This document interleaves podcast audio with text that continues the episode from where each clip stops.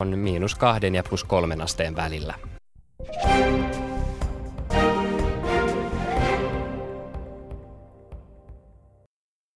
Oikein mukavaa torstaista iltaa, kello on kolmea minuuttia yli kuuden. Tämä ilta vietetään hyvin vahvasti Falunissa. äm äm-kisoissa siellä miesten Isomäen kisa on hetki sitten startannut ja sitten kun kello kahdeksantoista kolmekymmentä alkaa jääkiekon äs äm-liiga, jossa pelataan tänään viisi ottelua, niin myös nämä ottelut otetaan mukaan illan kulkuun, mutta ensiksi mennään Faluniin, kisaa selostaa Mikko Hannula.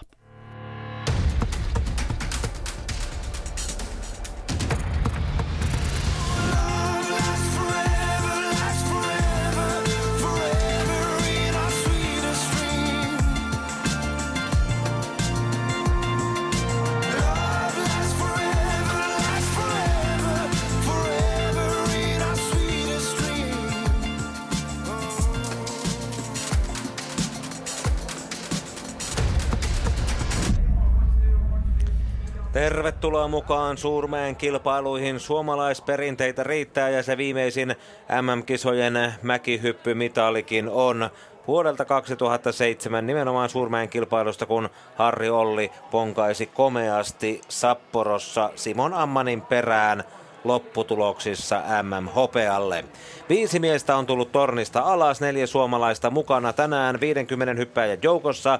Koekierroksen perusteella ei olisi yhtään ihme, vaikka Rune Velta ottaisi näissä kisoissa jo toisen henkilökohtaisen kultamitalinsa. Hän oli koekierroksen ykkönen, hyppäsi sata kolmekymmentäyksi pilkku viisi metriä ja suomalaisilla puolestaan teki tiukkaa koekierroksen tulosten perusteella. Janne Ahonen kolmaskymmenesensimmäinen, Jarkko Määttä kolmaskymmeneskuudes, Lauri Asikainen kolmaskymmenesseitsemäs ja Harri Olli paka- takaisin äm äm-kisoihin palanneena miehenä neljäskymmenes.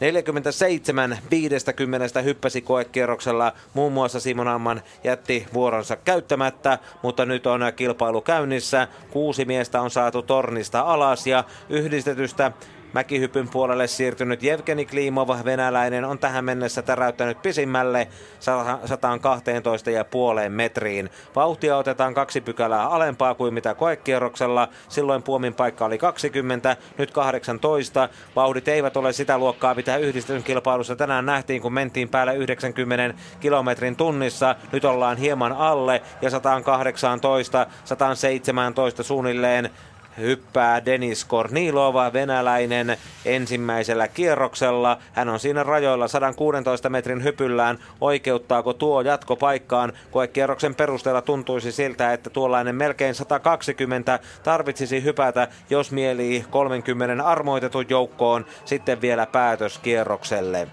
Denis Kornilov saa tuomareilta kuusitoista seitsemäntoista puoleen, tuulesta miinusta seitsemän pilkku kaksi, hypyn kokonaispisteet ovat yhdeksänkymmentäseitsemän pilkku yksi ja Kornilov menee kärkeen. Jevgeni Klimov toisena, venäläisillä siis kaksoisjohto, sitten Korean Choi kolmantena, Sveitsin Egloff neljäntenä, U S A:n Glasder viidentenä, Viron Nomme kuudentena, Italian Tsekon seitsemäntenä ja nyt on Kazakstanin Muminov hyppyvuorossa, mutta hän jää alle sata kymmenen metrin ja karsiutuu saman tien, näin uskaltaisin sanoa, toiselta kierrokselta. Suomalaisten hyppynumerot ovat ne samat mitä koekierroksella. Harri Olli ihan pian numerolla kymmenen, Janne Ahonen yksitoista, sitten Jarkko Määttä kaksikymmentäneljä ja Lauri Asikainen kaksikymmentäyhdeksän.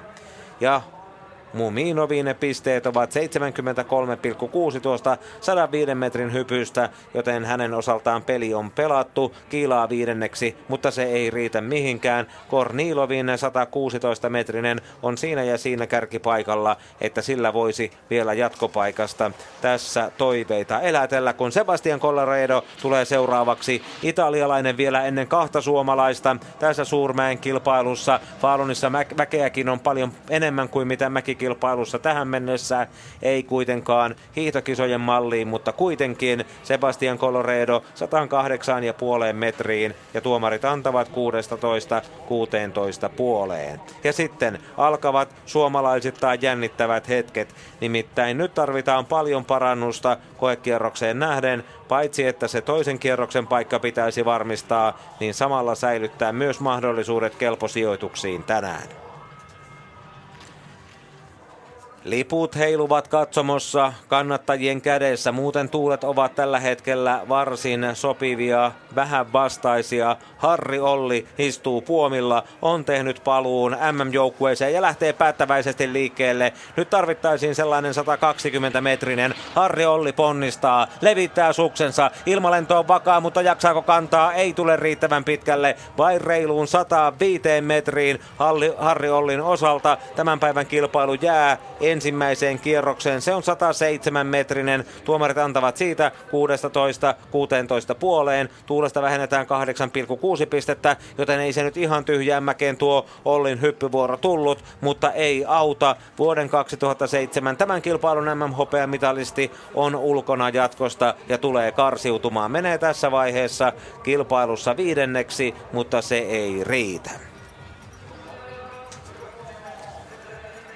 Suurmäen maailmanmestari kymmenen vuoden takaa Janne Ahonen puomilla valmiina. Väläytteli hyvin normaalimäessä viidenneksitoista, pystyi lyömään Schlierenzauerin, Ammanin, Thomas Diethartin, Kamil Stochin, Jer, Jakub Jandan ja kumppanit, ja nyt Ahoselta tarvitaan yli sata kaksikymmentä metrinen, niin jatkopaikka on varma ja pitää vielä toiveita yllä. Tulee noin sata yhdeksäntoista, saattaa riittää kakkoskierrokselle, mutta ei tämä hyppy kyllä Ahosta tänään kilpailun kärkipaikoille avauskierroksella vie. Se on sata kahdeksantoista pilkku viisi metrinen. Tuomarit antavat hyvät pisteet hypyn pituus huomioiden, kolme kertaa seitsemäntoista pilkku viisi, kaksi kertaa seitsemäntoista. Hän tekee siihen vielä telemarkit. Ihan pikkunätti hyppy Ahosen meritit huomioiden. sata pilkku yksi pistettä. Ahonen kiilaa kilpailussa kärkeen ja on jättänyt tässä vaiheessa taakseen kymmenen miestä. kaksikymmentä pitäisi jättää, jotta jatkopaikka tulisi. Janne Ahonen on hyvin lähellä sitä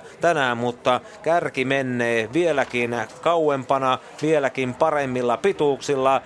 Vladimir Zografski Bulgariasta seuraavaksi hyppyvuorossa. Ahosen perään maansa ainoana edustajana jää selvästi, jää vain reiluun sataan metriin. Pudonnee tällä hypyllään myös Harri Ollin taakse. Kaksi suomalaista on hypännyt. Seuraavat jännityskohteet meikäläisittäin ovat Jarkko Määttä numerolla kaksikymmentäneljä ja Lauri Asikainen numerolla kaksikymmentäyhdeksän.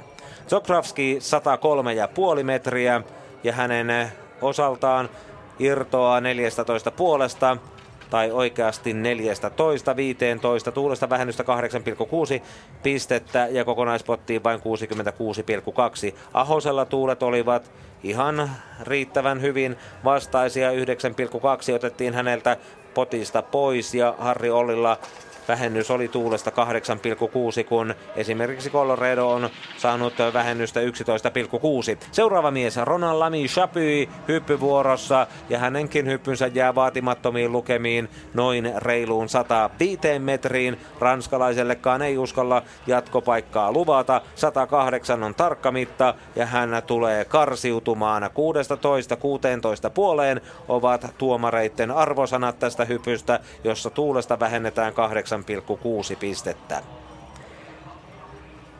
kolmetoista miestä saatu tornista alas. Edelleen tuuliolosuhteet ovat hyvät. Eilen karsinnassahan kävi niin, että alkua siirrettiin useampaan kertaan, mutta tänään on aloitettu sekä koekierros sujuvasti että kilpailukin ajallaan.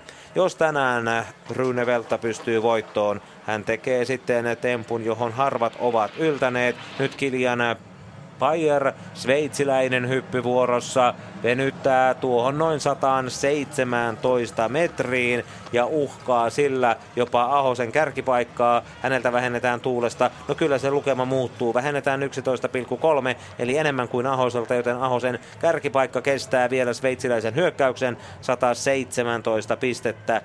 sataseitsemäntoista metriä hänellä ja ilmeinen kakkospaikka.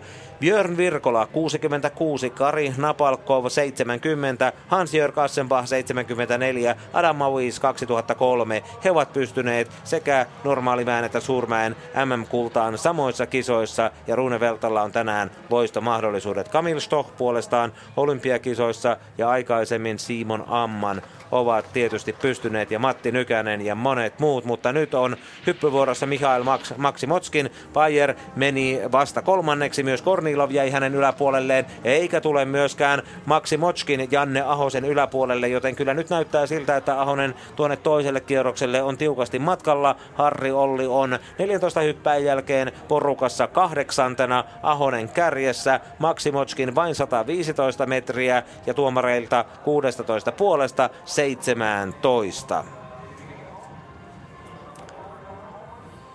Maksimotskin neljänneksi, Ahonen kärjessä, Kornilov toisena, Sveitsin Peyer, Bayer kolmantena, Maksimotskin neljäs, Klimov viides, Korean Choi kuudes, Lami Chapy seitsemäs, Colorado kahdeksas ja Harri Olli yhdeksäs, kun on nähty viisitoista miestä. Jakub Janda, Janne Ahosen kova kilpakumppani ja mäkiviikon voiton jakaja tasapistein. Hyppyvuorossa seuraavana kokeneella tsekkiläisellä motivaatiota riittää, mutta pituutta ei tule tarpeeksi. Vain tuollainen sata kaksitoista metrinen, ehkä jopa vähän allekin. Jakub Jandaakin uhkaa karsiutuminen kakkoskierrokselta.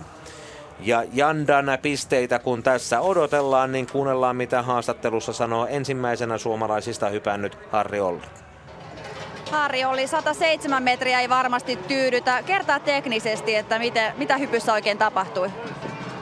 No ei tyydytä ja eipä se nyt ole mitään kerrattavaakaan.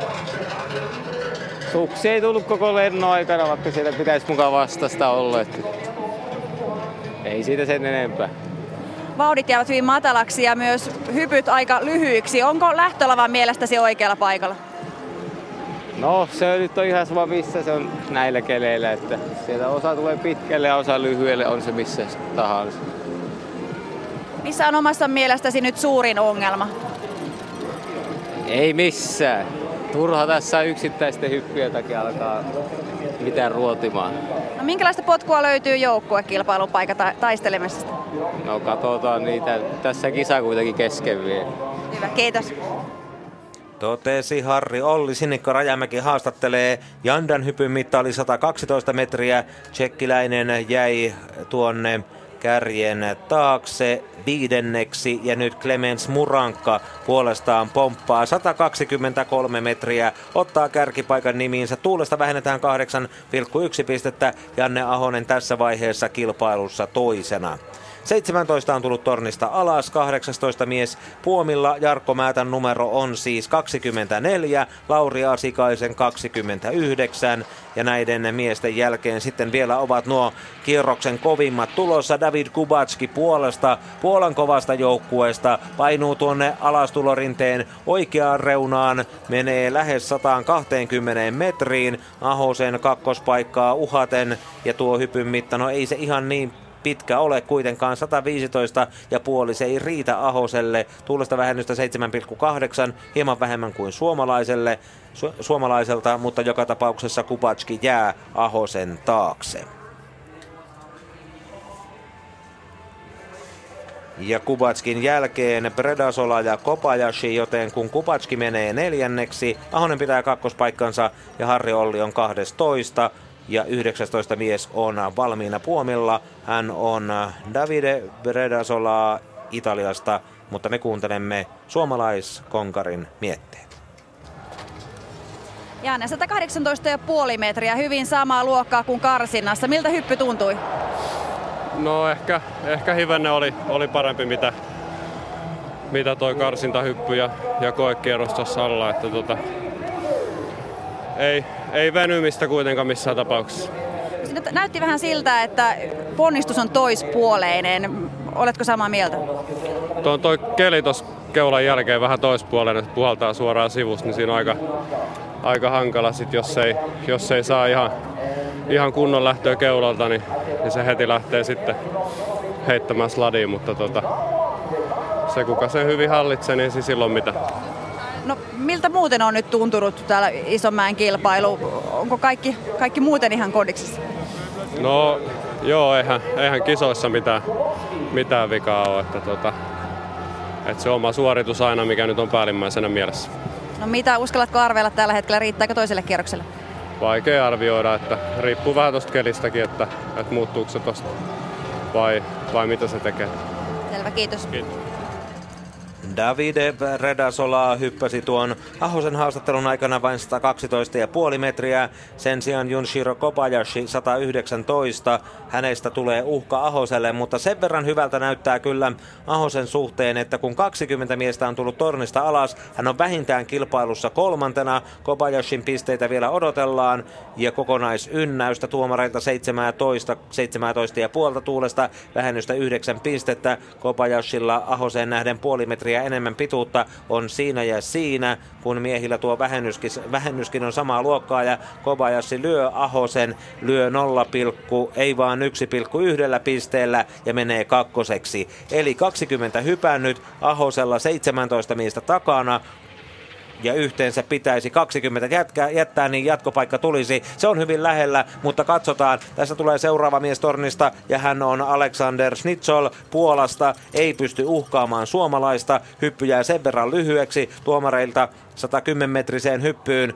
Arvosanoja kuusitoista seitsemäntoista, tuulesta vähennystä yhdeksän pistettä. Ahosen jatkopaikka on tässä pikkuhiljaa varmistumassa. Ensimmäisenä sen pystyy sinetöimään hypänneen Snitsolin maanmies Muranka, joka nyt on varma jatkopaikastaan. Kobayashi ja Ahonen seuraavana jonossa.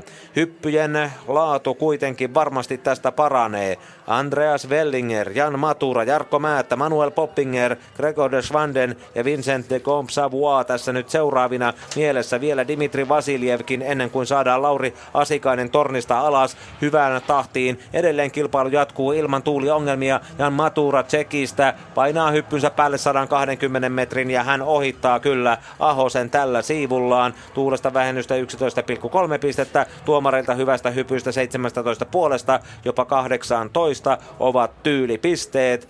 Hypyn keulalla, nokalla hyppyrin äh, hyppäjä vauhti kahdeksankymmentäkahdeksan pilkku kuusi kilometriä tunnissa, mittaa peräti sata kaksikymmentäkaksi pilkku viisi metriä, ja Maturahana tässä pomppaa nyt sitten tuloksissa kakkospaikalle. Clemens Muranka pitää edelleen ykköstilansa, Kobayashi kolmantena, Ahonen neljäntenä, joten kolme ensimmäistä, Muranka, Matura ja Kobayashi, ovat nyt varmoja jatkajia, ja Ahonen on nyt siinä sitten seuraavalla paikalla. Se tiedetään, että ainakin yksi suomalainen saadaan jatkoon, koska Jarkko Määttä on seuraava mies ja nyt jo vauhdissa. Määttä tai Ahonen varmistaa tässä nyt sitten samantien jatkajan paikkansa, ja keltaisessa hyppyhaalarissa Jarkko Määttä painaa siihen sata kuusitoista metriin. Ei aivan tarpeeksi pitkälle, että hänestä olisi tullut illan jytkymies ja suomalainen tähti. Määtälle sata neljätoista pilkku viisi metriä, tuomareilta kuusitoista neljä kertaa kerran kuusitoista pilkku viisi, tuulesta vähennetään vain neljä pilkku yhdeksän pistettä. Eli keli hieman tyyntyi Määtän hypyn aikana. Se osittain selittää tuota pituutta. Määtällä vielä alastulossa hivenen horjahdusta, mutta ei pahasti kuitenkaan. Kahdeksanneksi Jarkko Määttä. Hänen osaltaan jatkopaikka on epävarma, mutta Janne Ahonen nähdään toisella kierroksella. Suomalainen on varmistanut Murankan, Maturan, Kobayashin rinnalla paikkansa. Seuraavina jonossa ovat Kornilov, Kubacki, Beijer, Beijer ja Määttä. Eli näiden miesten jatkopaikka edellyttää sitä, että jäljellä olevista neljä jää heidän taakseen, varsinkin Määtän osalta, ja hyppyvuorossa on seuraavana sitten Manuel Poppinger Itävallasta. Ei pääse hänkään kuin noin sata seitsemäntoista metriä, pudottanee kuitenkin Määttää alaspäin, mutta tuskin yltää Ahosen lukemiin, vain sata viisitoista pilkku viisi metriä, ja kun Määtällä oli sata neljätoista ja tuulesta vähennettiin Määtältä vain neljä pilkku yhdeksän pistettä, niin Poppingerhan jää hänen taakseen, koska Itävalta otetaan pois tuulen vuoksi yksitoista pilkku kahdeksan pistettä. Tuomarit antavat kyllä ihan mukavasti kuusitoista pilkku viisi seitsemäntoista, mutta ei riitä Poppingerille Määtän ohittamiseen. Menee kilpailussa kymmenenneksi. Määttä pitää kasi paikkansa ja samalla Kornilov pääsee jatkoon. Yleisöä on paikan päällä siis enemmän kuin mäkikilpailussa tähän mennessä Falunissa. Kansaa on tullut varsinkin Norjasta, mutta kyllä Ruotsikin on laittanut kovat peliin, kun kuningasperheen johdolla maana arvostetuimmat ja seuratuimmat henkilöt sitä kilpailua täällä paikan päällä katsovat. Gregor Deschwanden, sveitsiläinen, yli sata kaksikymmentä metrin. Sveitsiläisistä tietysti Simon Ammaniin kohdistuvat suurimmat toiveet, mutta Deschwandeniltakin nähdään hyvä hyppy. sata kaksikymmentäkaksi pilkku viisi metrinen, on varmaa, että sillä irtoaa jatkopaikka. Nyt tuo jatkajan paikka, se on tuossa 116 sadan viisitoista sadanseitsemäntoista metrin kieppeillä riippuen vähän noista tuulista. Ja Deschwandenille tuomareilta seitsemäntoista seitsemäntoista puoleen pisteet ja näillä ynnäten koko pottiin sata seitsemän pilkku neljä. Muranka kärjessä, Deschwanden toisena, Matura kolmantena, Kobayashi neljäntenä, Ahonen viides, Kornilov kuudes. Ja nämä miehet ovat jo jatkajan paikan varmistaneet. Vincent de Compsavoie Ranskasta voisi olla sellainen mies, joka jäisi Jarkko Määtän taakse, mutta katsotaan, pianhan se selviää. Samoin keltaisessa niin kuin Jarkko Määttä omassa haalarissaan ja vain sataanviiteentoista metriin. Nyt on Määtällä mahdollisuus jälleen ottaa yksi päänahka ja taistella vielä siitä kakkoskierroksen paikasta. Tuulesta vähennetään enemmän kuin Kainuun hiihtoseuran mieheltä, eli kahdeksan pilkku yhdeksän pistettä ja kuusitoista pilkku viisi kutakuinkin tarjoavat kaikki tuomarit. Ainoastaan Suomen Tom Nyman on tiukkana ja antaa vain viisitoista pistettä. Tasajalka alastulon jälkeen. Kyllä siinä pientä telemarkkia yrittää vielä de Compsavoie tehdä, mutta jää suomalaisen Jarkko Määtänkin taakse vasta kolmanneksi toista. Eli Kubacki varmistaa nyt jatkopaikkansa. Seitsin Payer ja Jarkko Määttä ovat jonossa seuraavina. Pitkien hyppyjen mies Dimitri Vasiljev seuraavana hyppyvuorossa. sata kaksikymmentäseitsemän pilkku viisi metrinen kokeneelta venäläiseltä nähtiin koekierroksella. Ja nyt hän on valmiina ja ilmassa saman tien ja jaksaa painaa yli sata viisitoista, mutta ei ollenkaan niin pitkälle kuin mitä koekierroksella nähtiin. Tuon puomin paikka, se on edelleen se kahdeksantoista. Koekierroksen alussa suurin osa hyppäisi. Otti vauhtia paikalta kaksi kaksikymmentä ja nyt on lavaa siis kilpailuun laskettu. sata viisitoista pilkku viisi. Määttä jännittää. Hänellä sata neljätoista, mutta nuo tuulivähennykset ovat vain kuusi pilkku kuusi. Nyt on tiukkaa ja Vasiljev menee Määtän ohi ja menee samalla viimeiselle, tällä hetkellä viimeiselle jatkajan paikalle. Payer Sveitsistä yhdeksäntenä, Määttä kymmenentenä eivät saaneet Vasiljevilta apuja. Seuraava suomalainen, avauskierroksen viimeinen meikäläinen. Harri Ollin jatkopaikka on kyllä nyt siis ollut tiedossa, että sitä ei tule. Ahonen on jatkossa. Määttä vai Asikainen vai molemmat vai ei kumpikaan. Keltainen on myös Asikaisen hyppyhaalari ja jää vaatimattomasti sataankymmenen metriin. Asikainen tällä tuskin jatkoon pääsee. Määtän osakkeita hän siinä huomaamattaan parantaa. Ollin hypyn mitta oli sata seitsemän metriä ja Asikaisella sata yhdeksän pilkku viisi metriä. Tuomarit antavat neljä kertaa kuusitoista pilkku viisi. Suomen Tom Nyman vain kuusitoista. Tuulivähennystä kahdeksan pilkku kaksi pistettä, eli vähän paremmat ja suotuisammat olivat tuulet kuin mitä Määtällä, mutta nyt on kyse siitä, pääseekö Määttä jatkoon vai ei. Asikainen karsiutuu, hän on tällä hetkellä kahdeksantoista ja vielä on yli kaksikymmentä miestä jäljellä kovimmasta päästä, mutta Määttä on nyt sitten yhden päässä siitä, että selviytyisi jatkoon. Paierille tuo Asikaisen ää, lyhyehkö hyppy tiesi varmaan jatkajan paikkaa. Sitten Slovenian Desman, hänkö vai Määttä, kumpi menee? Nyt on todella lähellä, tuulista riippuu, yhdeksän pilkku kolme tarjotaan Desmanille tuulivähennystä, hypyn mitta sata kuusitoista pilkku viisi. Määttä saattaa tässä ratkaista tuon jatkajan paikan saman tien. Tuomarit antavat pisteitä kuusitoista puolesta seitsemäntoista, se irtoaa kolme kertaa, pienempi pistemäärä kahdesti, yhdeksän pilkku kuusi otetaan tuulista pois. Ja nyt sanoisin, että tämä riittää Jarkko Määtän jatkopaikkaan vai riittääkö? Ei sittenkään. Ei sittenkään, sillä Desman saa kokonaispisteet yhdeksänkymmentäneljä pilkku kuusi. Paierilla yhdeksänkymmentäkolme pilkku kolme ja Määtällä yhdeksänkymmentäkolme pilkku kaksi, eli Payer on kymmenyksen paremmin kalastaneena miehenä Määtän yläpuolella ja nyt jatkajan paikalla, ja Määttä tarvitsisi jäljellä olevista kolmesta, kaksikymmentä kovasta yhden taakseen, jotta jatkopaikka tulisi. kolmekymmentä miestä hypännyt. Muranka, Deschwanden, Matura, Kobayashi, Ahonen viiden kärjessä, eli Ahosen sijoitus on vähintään kaksikymmentäviisi. Avauskierroksen jälkeen Kornilov, Kubacki, Vasiljev, Desman ja Payer ovat menossa jatkoon. Määttä on jäämässä tällä hetkellä siihen inhoittavalle paikalle kolmekymmentäyksi. Hänen perässään Maksimotskin, Poppinger, Janda, de Compsavoie, Klimov ja Predasola, Choi ja Asikainen, joka on yhdeksäntoista, karsiutuvat myös, jos Määttäkin karsiutuu, ja sitten sitten Harri Ollin sijoitus on kahdeskymmeneskolmas kolmenkymmenen hyppäjän jälkeen Olli on jättänyt taakseen seitsemän miestä. Pieni tekninen tauko on tässä välissä. Kohta käynnistyvät illan jääkiekko-ottelut. kaksikymmentä kovaa avauskierroksella on tulossa. Ne porukat ja ne joukkueet jotka, ja urheilijat, jotka tänään todennäköisesti mestaruuden ratkaisevat. Meillä on vielä aikaa kuunnella Jarkko Määtän ajatukset tässä ennen, ennen seuraavia asioita. Jarkko Määttä, sata neljätoista pilkku viisi metriä. Ei ihan sitä, mitä karsinnassa. Mitä tapahtui? No, minusta oli ihan hyvä hyppy. Ei, ei mitään niinkö... mitään semmoisia isompia juttuja. Minusta tuntui ihan, ihan kivalta, kivalta hypyltä. Se ei vaan nyt mennyt oikein mihinkään. Tällä hetkellä on nipi napin siinä, että riittääkö se toiselle kierrokselle. Onko nyt niin, että nyt on täysin erilaiset olot hypätä kuin eilen? Antaako tuo mäki mitään tuuliapuja? No se vähän, vähän, vähän pyörii, tai, tai en mä tiedä pyöriikö se, mutta ainakin välillä vähän kovempia nosteita ja välillä ei ole nosteita sitten niinkään paljon. Että kyllä siinä pitää vähän, vähän tuuriakin olla, että sitten saisi ne hyvät nosteet, että se lavaa, lavaa tai tuo vauhti on kuitenkin asetettu suht alas. Kuinka paljon itseluottamusta antoi tuo karsinan onnistuminen? Oliko helppo lähteä tähän kisaan? No, sai ainakin semmoisen, semmoisen mielikuvan, tai se, että ei tarvitse ei tarvi yrittää mitään, että antaa vaan just, just tulla, tulla, että sitä mistä on puhunutkin, että omaa, omaa rentoa tekemistä ja antaa vaan tulla sieltä. Katsotaan, jos sitä tarvitaan myös toisella kierroksella. Kiitoksia. Joo, kiitos.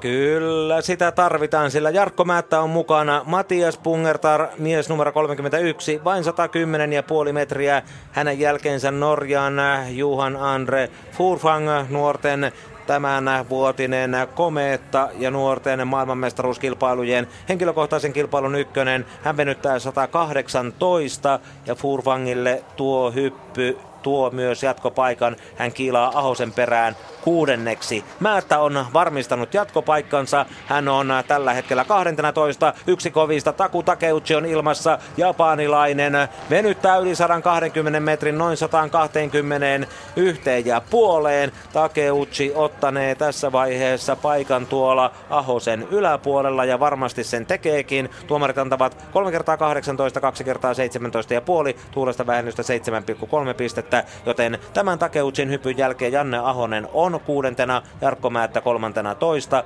Lauri Asikainen siellä kaksikymmentäkaksi ja Harri Olli siellä kaksikymmentäkuusi. Takeuchi menee tällä hetkellä tuloksissa kakkoseksi. Muranka johtaa, Deschwanden kolmantena ja Takeuchi toisena, ja nyt studioon. Yle Puhe.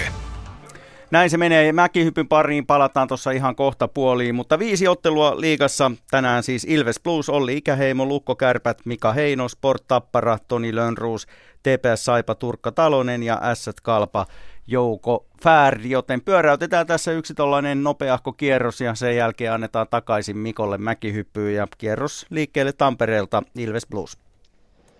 Hakametsässä puoli minuuttia pelattu avauserää Ilves Blues nolla nolla tilanteessa. Kova kova kuntoinen vierasjoukkue Blues on saanut vastaansa myöskin hyvässä iskussa olevan Ilveksen, tai sanotaanko toisinpäin, koska Blues vierasjoukkueena on. nolla nolla tilanteessa Aaltonen vieraista tuo ensimmäisen kerran kiekon Bluesin ö, hyökkäysalueelle ja myös, myös ensimmäinen laukaus, sieltä tulee Korpisalo torjuu patjalla ja sitten kiekko Blues päätyyn. Kohta minuutti pelattu Ilves Blues nolla nolla.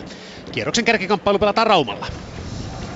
Pitää paikkansa. Täällä on reilu minuutti ennätetty pelata kärppien, Lukon ja Kärppien vasta- välistä ottelua. Tällä kaudella nämä joukkueet ovat aikaisemmin kohdanneet neljä kertaa, kummallekin joukkueelle kaksi voittoa, ja voittoa noista neljästä ottelusta. Eli ö, tasaisissa merkeissä on menty Lukolle pisteet seitsemän viisi näistä edellisistä. Katsotaan sitten mihin tämä ö, viimeinen tämän kauden runkosarjataistelu päättyy.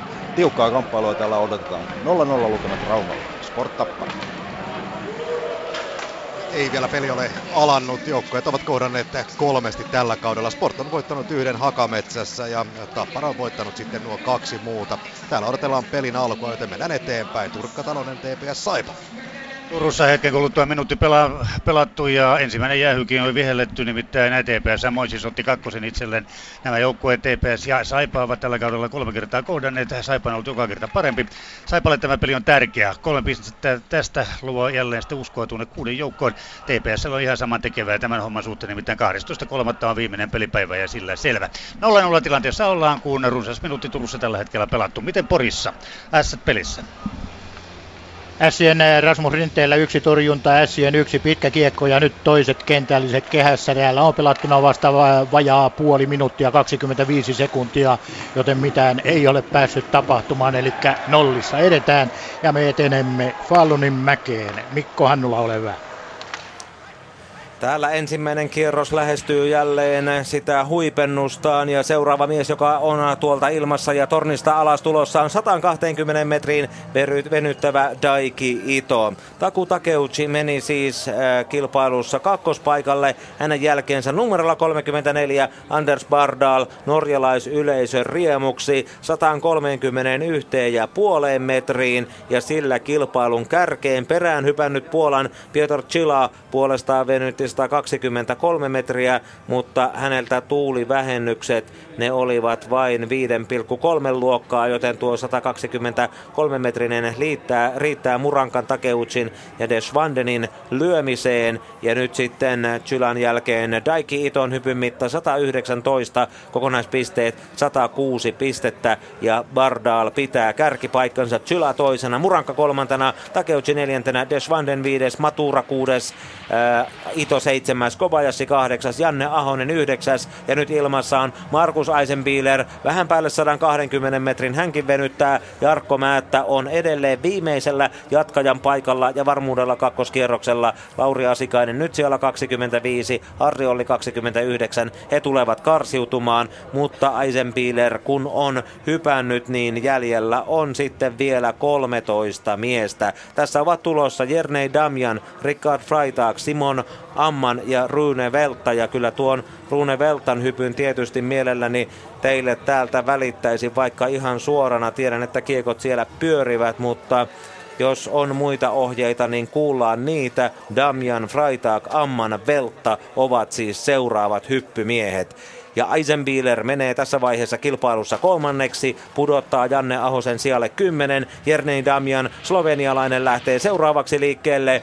Keulalla nopeutta kahdeksankymmentäseitsemän pilkku kahdeksan kilometriä tunnissa, jää alle sata kaksikymmentä metrin. Voi olla, ettei pärjää edes Janne Ahoselle. Tuulesta vähennetään seitsemän pilkku seitsemän pistettä. Ahosella miinukset olivat yhdeksän pilkku kaksi. Hypyn mitta on sata kuusitoista pilkku viisi, joten kyllä Ahonen pitänee sijan kymmenen. Ahosen sijoitus tulee olemaan siellä kaksikymmentä tuntumassa, kaksikymmentä ja kaksikymmentäviisi välillä.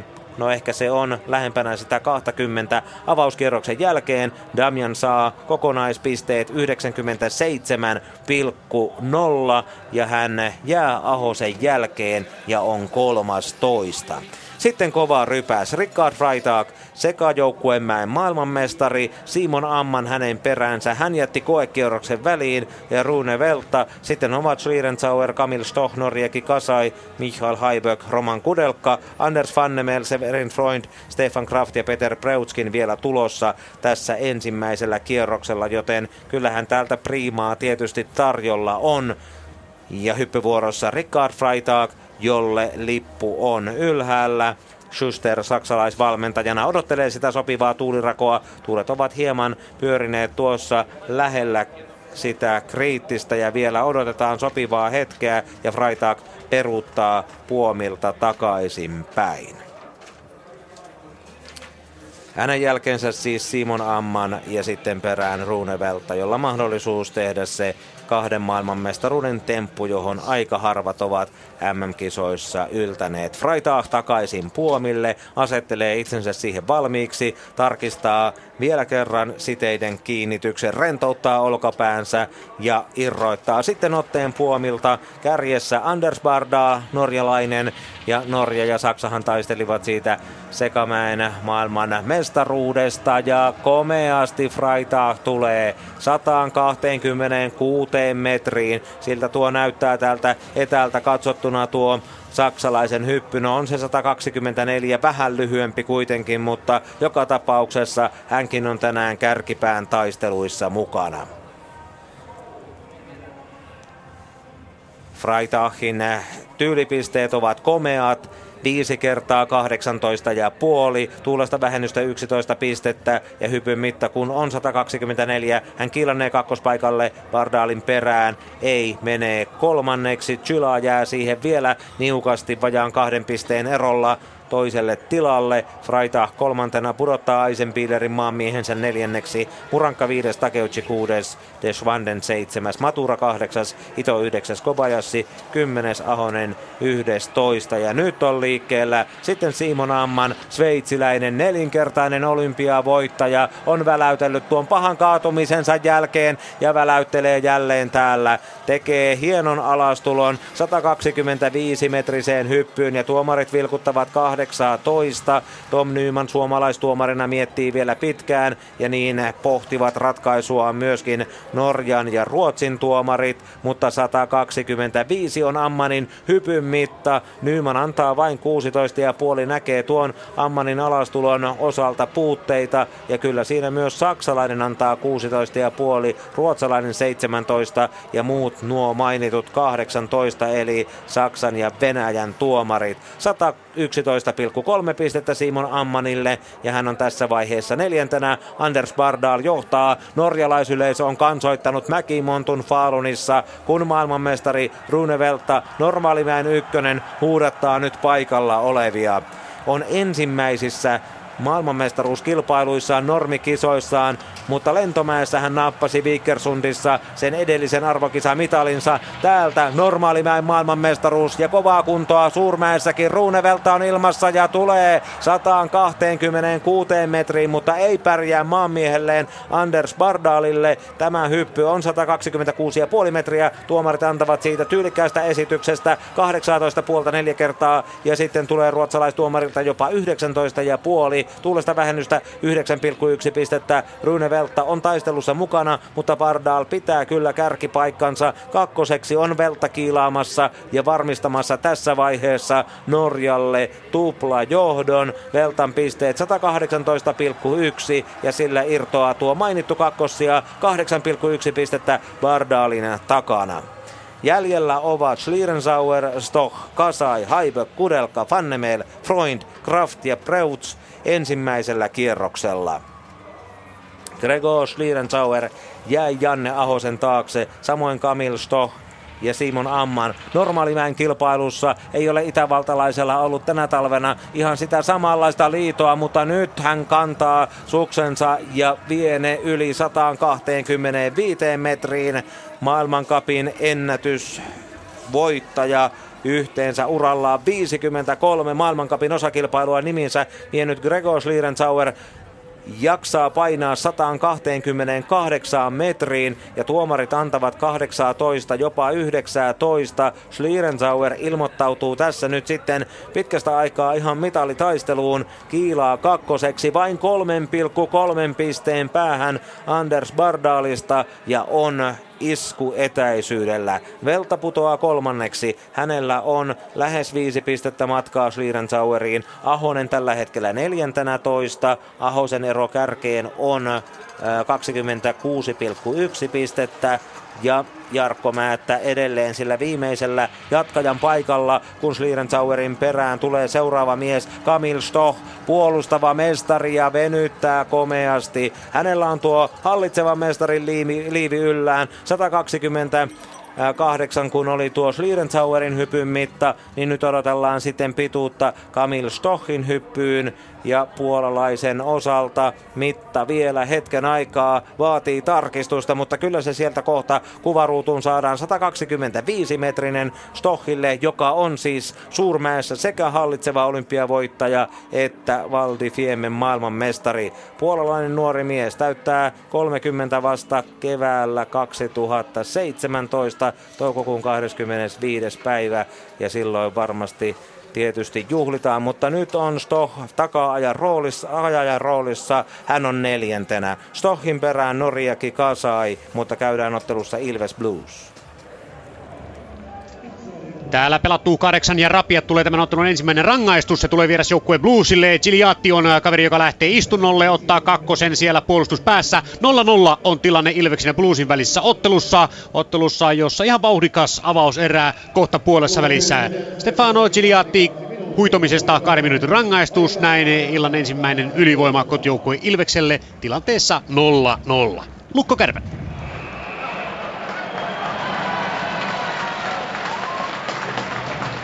Kymmenen minuuttia on pelattu tasan Raumalla ja tulee rangaistuslaukaus Lukolle Vahalahdelle. Vahalahti on päästä läpi tuossa ja mieltä lyödään mailla kädestä ja näin tulee sitten rankkari. nolla nolla lukemat ovat kuitenkin Raumalla.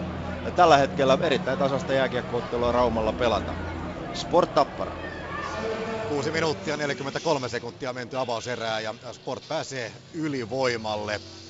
Ensimmäinen tilastomerkintä tähän otteluun. Vauhdilla ollaan menty Tappara hienoisesti niskan päällä, mutta Vaasassa vajaa seitsemän minuuttia menty, lukemat nolla nolla ja siirretään Raumalle. Lukko Kärpät.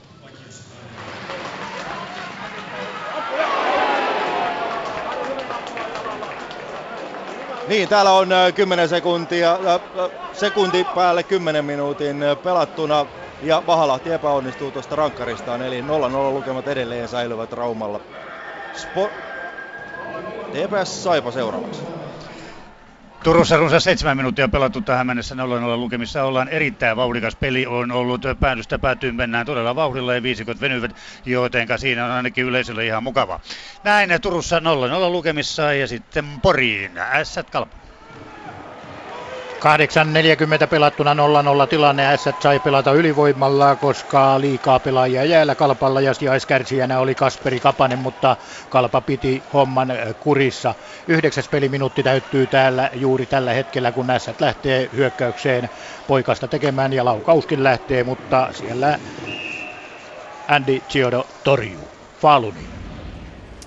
Kiitoksia kiekkokierros miehille ja jatketaan täältä ensimmäisen kierroksen viimeiset miehet. Noriaki Kasai edelleen kärkitaisteluissa mukana. sata kaksikymmentäyhdeksän pilkku viisi metriä avauskierroksella Suurmäessä. Bardalin johto kestää Schlierenzauerin toinen sijakin, mutta Kasai kiilaa kolmanneksi, pudottaa Rune Veltan neljänneksi. Tuo kärki on kahdeksan pilkku yksi pisteen sisällä ja nyt Roman Kudelka, Normimäen nelonen, päälle sata kaksikymmentä metrin, mutta ei huippumiesten lukemiin kuitenkaan. Tsekkiläiseltä mainio esitys täällä siis tähän mennessä. Falunin kisoissa hän jäi pois tuosta sekajoukkueen mäestä, mutta on palannut jälleen edustustehtäviin. Suurmäen kilpailun myötä sata kaksikymmentäkolme pilkku viisi metriä, ei hätyttele nyt kuitenkaan kärkeä, putoaa vähän kauemmaksi, on tällä hetkellä kilpailussa kahdeksantena. Ahonen kuitenkin jälleen pykälällä alaspäin, Ahonen tällä hetkellä sijalla kahdeksantoista, Kudelka kahdeksas ja jäljellä on neljä hyppääjää avauskierroksella. Heidän joukossaan kaksi maailmanennätysmiestä. Anders Fannemel hyppäsi kaksisataaviisikymmentäyksi pilkku viisi metriä. Vikersundissa otti nimiinsä päivää aiemmin maailmanennätyksen tehneeltä Peter Preutzilta jälleen ennätyslukemat. Preutskin venytti Vikersundissa kaksisataaviisikymmentä metriin. Nyt ollaan puolta lyhkäisemmissä hypyissä, mutta Suurmäessä kuitenkin Fannemel ja Norjan kova panos saa jatkoa sata kaksikymmentäkahdeksan metriin. Anders Fannemel avauskierroksella. Tuomarit antavat jopa yhdeksäntoista. kahdeksantoista puolta tulee ainakin kahdelta tuomarilta ja hypyn mitta sata kaksikymmentä. yhdeksän metriä. Anders Fannemel vastaan Anders Bardal ja Rune Veltakin viiden parhaan joukossa. Tämäkin hyppi mukaan lukien Norjalla, joka näissä kisoissa on rohmunut menestystä kyllä vaikka muille jakaa. Tänään on huippupäivä heillä Suurmäen kilpailussa. Fannemel kolmanneksi, Bardal kärjessä, Schlierenzauer toisena, Fannemel kolmantena, Noriaki Kasai siellä vielä nuorempiensa kiusana neljäntenä, Rune Velta viides, Haibek kuudes. Ja jäljellä on kolme miestä ensimmäiseltä kierrokselta. Nopeaan tahtiin kierros on saatu kutakuinkin jo läpi vietyä. Severin Freund jätti eilen väliin karsinnan, koska paikka oli varma. Hän on maailmancupin eliittiä. Saksalainen haluaa sen henkilökohtaisen kullan ja tekee hienon satakolmekymmentäkaksi metrisen avauskierroksella. Rune Velta vei niukin naukin nenän edestä Severin Freundilta sen normaalimäen kullan. Sekajoukkuemäessä tuli vähän korviketta, kun Freund hienosti henkilökohtaisella panoksella ratkaisi, ratkaisi voiton Saksalle Norjan nenän edestä. Ja nyt sata kolmekymmentäneljä, tuulesta vähennystä yksitoista pilkku kaksi pistettä ja tuomareilta aina tyylikkäälle Severin Freundille neljä kertaa yhdeksäntoista, jopa Suomen Nymannilta, ja sitten kerran kahdeksantoista pilkku viisi. Severin Freund hiljentää tässä nyt sitten norjalaisvoittoisen yleisön. Freund kärkeen, pisteet ovat sata kolmekymmentäyksi pilkku nolla, Bardal on perässä neljä pilkku kahdeksan pistettä, Schlierenzauer kolmantena kahdeksan pilkku yksi pisteen päässä, neljäntenä Fannemel, viidentenä Kasai, kuudentena Rune Velta ja jäljellä on enää kaksi viimeistä, väkiviikon ykkönen Stefan Kraft ja Peter Preutz, jolla on mitalit viime talvelta molemmista olympiamäistä ja mitalit myös kahden vuoden takaa Valdifiemestä. Stefan Kraft, itävaltalainen. Schlierenzauer antaa hänelle taustatuli-tukea. sata kaksikymmentäviisi Kraft venyttää. Oli normaalimäessä kolmonen, mäkiviikolla ykkönen. sata kaksikymmentäviisi on tarkkaan ottaen Kraftin hypyn mitta ensimmäisellä kierroksella. Häneltä vähennetään tuulesta vain kolme pilkku neljä pistettä. Tämä nostaa itävaltalaisen osakkeita. Hän on kiilaamassa sinne Schlierenzauerin lukemiin tuonne sataankahteenkymmeneenkolmeen pisteeseen. Ne vielä ynnätään. sata kaksikymmentä pilkku kuusi ei aivan pärjää maanmiehelleen, mutta menee neljänneksi ja vain kaksi pilkku kolme pisteen päähän Schlierenzauerista, ohittaa Fannemelin, pudottaa hänet viidenneksi, Kasai on kuudentena, Velta seitsemäntenä ja Janne Ahonen ennen viimeistä miestä avauskierroksella parhaana suomalaisena sijalla kaksikymmentäyksi, Jarkko Määttä sijalla kaksikymmentäyhdeksän. Nämä todennäköisesti putoavat yhden pykälän alaspäin. Ahonen sijalla kaksikymmentäkaksi, Määttä sijalla kolmekymmentä, ovat mukana kakkoskierroksella. Määttä aloittaa sen, Asikaisen sijoitus on kolmaskymmeneskahdeksas tällä hetkellä, todennäköisesti kolmaskymmenesyhdeksäs ja Harri Olli neljäskymmeneskolmas, jos Peter, Peter Preutz Slovenia ei nyt tässä aivan ihmeellisesti epäonnistu. Avauskierros huipentuu slovenialaisen hyppyyn. Slovenia hakee ensimmäistä suurmäen maailman mestaruuttaan ja Preutz jaksaa painaa päälle satakolmenkymmenen metrin hänkin. Nelinkertainen henkilökohtainen arvokisa mitalisti taistelee tänään jopa kultamitalista. Satakolmekymmentäneljä metriä, aivan sama mitta mitä Severin Freund esittää. Saksalaiselta tuulesta otettiin pois yksitoista pilkku kaksi, slovenialaiselta viisitoista pilkku viisi. Eivätkä tyylipisteet ole ollenkaan Freundin luokkaa, joten Preutz ei pääse kärkeen, mutta taistelee jälleen tänään mitaleista. Alastulo on tasajalkaa. Freund pitää kärkipaikkansa, Bardal todennäköisesti kakkostilansa ja Schlierenzauer on sitten tässä vähän liipasimella kärkikolmikosta, kun saadaan Preutzille avauskerroksen päätteeksi vielä kokonaispisteet ja kun ne lävähtävät tautu, tauluun, tiedetään järjestys toiselle kierrokselle lähdettäessä. Preutzille pisteet yhteensä sata kaksikymmentäyksi pilkku seitsemän ja hän on neljäntenä niukasti Schlierenzauerin takana. Severin Freund jahtaa uransa ensimmäistä henkilökohtaista kultaa, johtaa pisteen sata kolmekymmentäyksi pilkku yksi, Anders Bardal toisena neljä pilkku kahdeksan pisteen päässä. Hänellä on normaalimäen maailmanmestaruus kahden vuoden takaa. Schlierenzauerilla menestystä ja voittoja vaikka kuinka paljon. Hän on kolmantena kahdeksan pilkku yksi pisteen päässä. Peter Preutz jahtaa sitä kultaa neljäntenä, yhdeksän pilkku kolme jääneenä, Stefan Kraft viidentenä, Anders Fannemel kuudentena, Noriaki Kasai seitsemäs, Rune Velta kahdeksas, Michael Haiböck yhdeksäs ja Peter Zula on kymmenes. Sitten Kudelka, Stoch, Freitag, Ammann, Eisenbichler, Muranka, Takeuchi, Deschwanden, Matura ja Ito kaksikymmentä joukossa, Kobayashi kaksikymmentäyksi, Ahonen kaksikymmentäkaksi, kolmekymmentä pilkku yhdeksän pistettä on hänellä eroa kärkeen ja mitaleillekin yli kaksikymmentä pinnaa. Ah, Ahosen takana Forfang, Kornilov, Damian, Kubacki, Vasiljev, Desman, Peijer ja Jarkko Määttä, joka jatkaa sieltä kolmekymmentä ja hyppää ensimmäisenä toisella kierroksella. Kiekkokierrokselle Ilves Blues. Viisi minuuttia jäljellä avauserää Hakametsän ottelussa. Ilves tulee kaksi vastaan yksi hyökkäykseen. Välimaa oikealta laukoo. Laukoo terävästi ranteelta. Vähän ohi menee sinne takakulmaan. Ja sitten kulmasta kiekko keskialueelle. Vajaa viisi minuuttia avauserää siis jäljellä. nolla nolla tilanteessa tämä ottelu on edennyt. Ilveksellä oli yksi ylivoimaa, mutta erittäin hyvää alivoimaa pelasi vierasjoukkue Blues. nolla nolla. Lukko Kärpät. neljä viisikymmentäneljä on erää pelaamatta. Lukolle on tulossa kahden minuutin rangaistus, eli siirretty rangaistuksen merkiksi.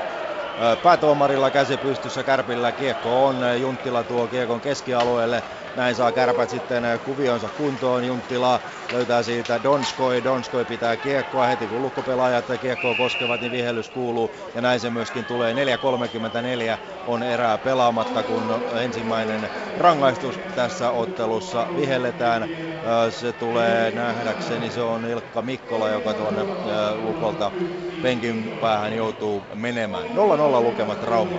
Sport Tappara.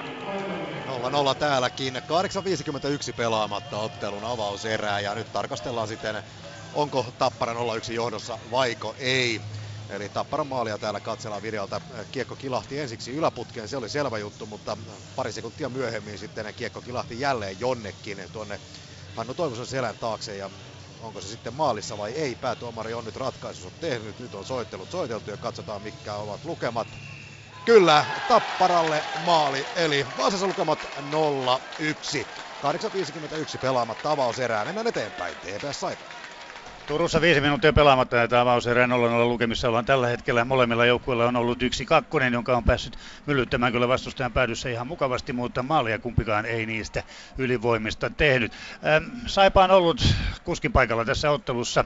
Sitä kertoo jo pelkästään torjunnatkin, nimittäin T P S-maalissa Aleksander Grigoriev kolmetoista torjuntaa ja Markkasella taas vastaavasti. Markkanen siis pelaa tänään Saipan maalissa vastaavasti neljä, jotenka tuo kertoo kyllä hieman, että pelin luonnettakin. Vauhdilla ollaan menty päädystä päätyyn. Viisikot ovat vähän venyneet, mutta ei hätiä mitään. Läpiajoja ei ole tullut, jotenka siinä mielessä kumpikin puolustuspeli voi olla suhkot, suhkot tyytyväinen. neljä kolmekymmentä pelaamatta siis Turussa, nolla nolla lukemat. Miten sitten Ässät Kalpa? Vajaa kuusi minuuttia erää jäljellä ja yksi maali täällä on nähty ja se on tavallaan satakuntalainen maali. No, Ässien junioreissa Mikael Ruohomaa pelasi aikoinaan, syntynyt tuossa Alastaron puolessa, mutta ne Kalpan kolmosen keskushyökkäjänä hän veti suoraan tuolta aloituspisteen kaarelta ja sille Rinne ei voinut yhtään mitään. Kasperi Kapanen ja Mikko Jokela saivat siihen syöttöpisteet nyt kun peli pistetään poikki. Kiekko tuolla Ässien päädyssä menee, menee ulos. nolla yksi täällä tilanne siis, viisi kolmekymmentäkaksi erää jäljellä. Ilves Plus. Hakametsän ottelua jäljellä enää reilu kaksi pilkku viisi minuuttia. Peli katko täällä päällä. Molemmat joukkueet vaihtavat. Viidellä viittä vastaan jatketaan. Ja nolla nolla tilanne on tulostaululla. Ex-Ilves hyökkääjä Kai Kantola kyydistyy aloitukseen Bluesin hyökkäys päässä. Voittaakin, no ei voitakaan. Ilves käy nappaamassa samassa päässä kiekon. Ja näin kaksi pilkku viisi minuuttia kun avauserä on pelaamatta. Vasemmalta laidalta Ilves pikkuhiljaa hyökkäyksen mukaan. Sointuu kaivaa hyvin kiekon, tuon pomppivan kiekon, joka tuollaisena korkeana lähetettiin hyökkäysalueelle, sitten kulmassa Sointu saa vähän apuja, Rautiainen tulee apuihin, hyvät luistelut ja sitten kiekko siihen Blues-maalin eteen ja vähän varkain on Sointu päästä siihen reboundiin sitten kiinni, Kantola ottaa tuossa roolia sitten hyökkäävänä tai puolustavana pelaajana, vaikka hyökkäjä onkin maalin edessä ja selvittää oikeastaan tilanne, vie kiekon tuonne laitaan ja sieltä Blues saa sitten purettua kiekko keskialueelle. Kaksi minuuttia avauserää jäljellä, Ilves Blues tilanteessa nolla nolla, Lukko Kärpät. Äijäsuolla kolme minuuttia ensimmäistä erää jäljellä. Erittäin tasasta jääkiekkokamppailua täällä on pelattu ja se kumpi joukkue vähemmän virheitä tekee, se tänään voittaa. Kärpät teki tuossa äh, ylivoimalla yhden virheen ja se päästi Toni Koiviston yksin läpi.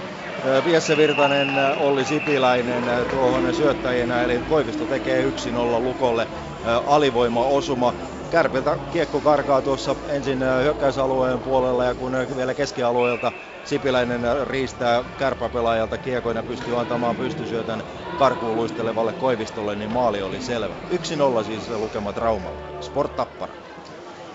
Seitsemän minuuttia ja kymmenen sekuntia pelaamatta ja Tappara johtaa Vaasassa yksi nolla. Maalin tekijänä oli Antti Erki, junttisyöttäjiksi Josh Green ja Stephen Dixon. Nyt kiekko Markus Kankaan perällä. Sieltä levitys lopulta sitten Jan Mikael Järvinen tulee keskeltä sporttalueelle. Laittaa viereen Jormakalle. Jormakka viivalle. Sieltä lähtee Kuti, jonka Toivonen torjuu eteensä. Ja kiekko jää edelleen pelattavaksi. Hyvännäköinen tilanne nyt Tapparalla. Kankaan perä levittää. Aalto toisella puolella takaisin Kankaan perälle. Ja Sport on pahassa pyörityksessä tällä hetkellä. Ensimmäinen kunnon Tappara, pidempi mylly. Ja sitten tiukkaa taistelua maalin edessä. Peli viheletään poikki. kuusi kolmekymmentäseitsemän jäljellä avauserää, lukemat nolla yksi eteenpäin, T P S Saipa. Turussa kaksi minuuttia jäljellä tällä hetkellä avauserää, lukemat ovat nolla yksi, nimittäin viimeksi kun täällä käytiin heti sen jälkeen tuli Saipalta kunnon myllytys tuolla T P S:n kenttäpäädyssä ja kuin varkaina sieltä sitten pääsi Johan Larsson lyömään kiekkoa eteenpäin ja se meni jollain ihmeellisellä tavalla aivan etunurkasta sisälle, kun vastaavasti Aleksander Georgiev oli jo liukumassa ottamaan kiekkoa ihan muualta vastaan. En tiedä muuttiko suuntaan jostain vai oliko sitten kenttämestari erikoinen jäästä. Joka tapauksessa se on maali ja sillä selvä. nolla yksi lukemat ovat täällä. Saipa johtaa ja Saipa on ihan selkeästi myöskin ansainnut tuon johtonsa, nimittäin sen verran vilkkaasti se on mennyt, että T P S on perässä pysynyt. yksi viisikymmentäkuusi täällä peliaikaa jäljellä. nolla yksi mainoskatkolla ollaan. Miten Porissa ässät-kalppi? Porissa on tilanne se, että numero kahdeksankymmentäyksi tasoittaa tämän kamppailun, kun kolme seitsemäntoista erää jäljellä. Elikkä Eero Elo, kaksikymmentäneljäs osuma tämän kauden matseissa, sai sellaisen pyörivän kiekon tuossa, käännähti itse ja pamautti ja se lerppasi sinne sisään. Giodo ei ehkä edes nähnyt kiekkoa, kun se putosi hänen selkänsä taakse. Näin tilanne on täällä yksi yksi. Nyt tuo näytetään tuolta videotaululta vielä uudelleen. Kyllä sellainen lerppu, lerppukiekko tuosta kolmen ja kolmen ja puolen metrin paikkeilta. Ja näin tilanne on Eero Elon maalilla tasan yksi yksi. Ilves Plus. Viimeiset sekunnit Hakametsän ottelussa, kiekko vielä kerran päin Ilves maalia ja maalivahti Joonas Korpisaloa. Sen jälkeen Hakametsässä soi summeri. Äh, ensimmäinen erä on pelattu nolla nolla. Ei hirveästi paikkoja kummallakaan joukkueella tässä avauserässä. Ehkä Bluesilla se yksi parempi paikka. Torjunnat Ilves maalivahti Korpisalo torjui kuusi äh, kertaa ja Blues maalivahti Jani Nieminen kymmenen kutia. kaksikymmentä peliminuuttia täynnä ja ilman kahta pistepörssinsä, oman sisäisen pistepörssin ykkösnimeä Sandellia ja, ja Laaksoa vailla pelaava, molemmat loukkaantuneita pelaava Ilves. Ihan hyvä taisteluerä, kovakuntoista Bluesia vastaan. nolla nolla. Lukko-Kärpät. Äijäsuola pelaamatta tasan minuutti ensimmäistä erää ja Lukko johtaa siis yksi nolla alivoimaosumalla, jonka Toni Koivisto viimeisteli Sipiläisen ja Virtasen syötöstä ja jälleen tulee Lukko. Nyt Vauhkonen. Vauhkonen ampuu sieltä jaloista ja Karhunen ei kunnolla näe tuota tilannetta. Pystyy kuitenkin äh, ihan viime tipassa torjumaan. Tuo hyvä laukaus lähtee Vauhkoselta puolustajan jaloista ja edelleen Lukko pitää kiekon hyökkäysalueen puolella. Kousaa. Huml hakkaa Kousaa käsille kyllä minkä ehtii. Siitä ei kuitenkaan rangaistusta tule. Kousa pitää kiekon hyökkäysalueen puolelle. Ampuu sitten ne kohti maalia siihen kärppämuuriin ja tuo menee. Ja jälleen tulee. Sitten on Ilkka Mikkola vuoro huudattaa Lukko ja raumalaisyleisöä. Kahteen nollaan ampuu Mikkola. Tuolta ruuhka takaa, onko siellä sitten joku ohjaamassa, sitä en tiedä. kaksi nolla ovat lukemat Raumalla. Sport Tappara. Tasan viisi minuuttia pelaamatta ja edelleen nolla yksi. Nyt kiekko Teemu Talberilla tuolla Tappara päädyssä. Sieltä ujutus maalin taakse, jonne Joel Kiviranta yrittää mennä, mutta tömereessä nappaa pelivälineen. Kiviranta kuitenkin nostaa miestä seinälle. Tappara ottaa joka tapauksessa kiekon. Josh Green vippaa kohden Hannu Toivosta, joka sulkee kiekonsa räpylään. Laittaa kuitenkin pelin nopeasti käyntiin Valkosen kautta. Sitten jälleen Joel Kiviranta, jolla tuota virtaa tuntuu kyllä riittävän, mutta kiekko karkaa matkalla tuonne Tappara-alueelle. Sitten Kultakypärä Olli Palola jättää viereen ja näin tulee jälleen sitten Tappara. Kyllä mennään vauhdilla, päästään päähän Kuusela, Palola ja jälleen mennään kohti toista päästä. Hattunen, Kajaanin mies laittaa sinne ranskalaiselle, Pariisissa syntynyt Bertrandille, joka jättää Mike Brennanille, joka menettää kiekon. Ja sitten tulee Tappara kahdella yhtä vastaan Kuusela, Palola, Kuusela, Palola, mutta kiekko pomppaa lavan yli. Ja sitten mennään eteenpäin, kun neljä minuuttia jäljellä avauserää nolla yksi ja sitten T P S Saipa.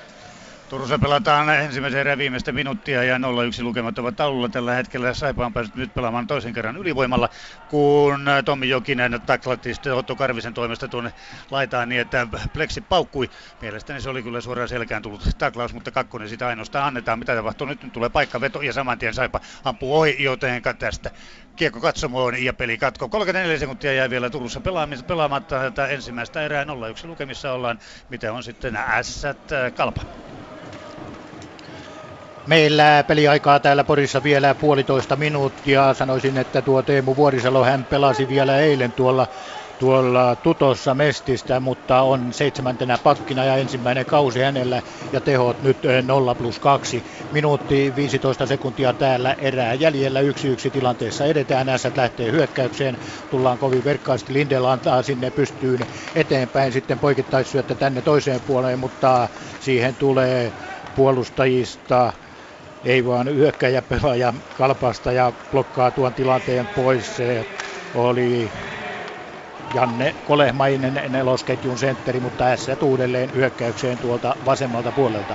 viisikymmentä sekuntia jäljellä ensi erää. Tilanne on yksi yksi. Ilves Plus erätaululla nolla nolla. Miten Lukko Kärpät? Raumallakin äh, summeri ennätti jo soida ja Raumallakin ollaan erätauolla. kaksi nolla lukemissa lähdettiin äh, Raumalla erätauolle. Ensin Toni Koivisto yhteen nollaan oli Sipiläisen Jesse Virtasen syötöstä alivoimaosuma ja sitten äh, puolisen minuuttia ennen erän loppua Ilkka Mikkola täräyttää tuolta äh, sini, hyökkäys sinivivan alta. Mikko Kousan syötöstä kiekon toisen kerran ohi Tomi Karhusen. Näin kotijoukkue johtaa kaksi nolla.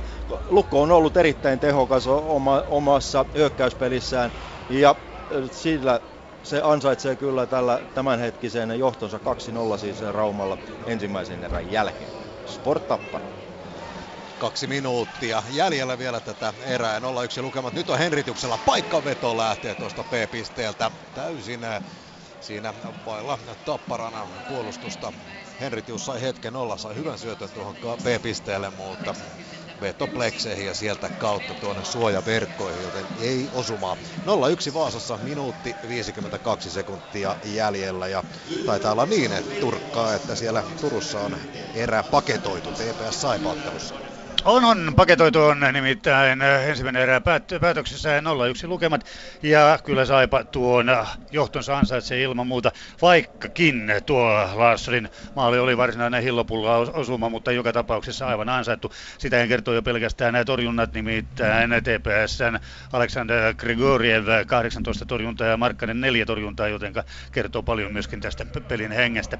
Ja kun toinen ampuu kaksikymmentäseitsemän kertaa, eli vierasjoukkue ja toinen kahdeksantoista, niin näinhän se sitten on. Joka tapauksessa täällä siis tilanne tämä tällä hetkellä ja kummallekin jäähyjä T P S:lle kaksi kakkosta ja vastaavasti sitten Saipalle yksi kakkonen. Eli täällä nolla yksi tilanteessa ja nyt takaisin sinne Vaasaan. No nolla yksi täälläkin edelleen ja ilmeisesti pidämme sitten täällä loppuun saakka minuutti ja viisitoista sekuntia jäljellä, jäljellä kun Toni Leinonen hakee kiekkoa tuota sportteja päädystä. Molemmat joukkueet siinä vaihtavat. Minuutti jäljellä tosiaan nolla yksi. Toni Leinonen tulee läpi koko kentän, koittaa hakea siitä viereltä viime ottelussa maalin tehdyttä Petri Lammassaarta. Nämäkin on hyvä mainita ja muistaa. muistaa. Eli vielä pelataan myös sitten. Täällä mennään viimeiselle minuutille, kun lukemat nolla yksi. Ja Porissakin vielä pelataan, käydään paketoimassa sieltä ottelu. Porissa oltu vajaa kaksi minuuttia erätauolla, yksi yksi tilanne, ainoastaan yksi rangaistus, se oli Kalpalla liikaa pelaajien jäällä, Kasperi Kappanen oli tuo sijaiskärsijä, joukkueen rangaistushan se on, ja maalivahtien torjunnat Andy Ciodo Kalpan verkolla kolmetoista, Rasmus Rinne S C maalilla seitsemän torjuntaa. yksi yksi, nollaan yhteen ensin Mikael Ruohomaa, sitten S C:n tasoitus yhteen yhteen Eero Elo. Vaasaan Sport Tappara. kaksikymmentäyhdeksän sekuntia vielä Vaasassa jäljellä ja tilastomerkintöjä tähän mennessä. Pekka Saravo istui yhden kahden minuutin jäähy, jonka aikana Sport sai pienimuotoisen pyörityksen tuonne Tapparan päätyyn. Antti Erkin Juntti iski sitten tuon Tapparan maalin ja siihen syöttäjiksi Josh Green ja Stephen Dixon. Nyt pelataan täällä loppusekunnit pois. Tappara kaikessa rauhassa hakee aloitus tai hyökkäystä tuolta omalta puolustavalta Erkin Juntti. Syöttö on sen verran korkea, että siihen ei kyllä omat pääse ja lopulta sitten vielä pillisoi sen merkiksi, että käsisyöttö. Mielenkiintoista tai mielenkiintoa tähän otteluun ainakin vaasalaisittain tuo nuoren Robin Salon ensi esiintyminen. Mies oli heti avauksessa tuossa jäällä. Jäällä tänään. Tänään Mikko Pukan kokeneen puolustajan rinnalla esiintyy sitten kuusitoistavuotias Robin Salo, joka on syntynyt Espoossa silloin, kun hänen isänsä Robert Salo tuolla pelaili.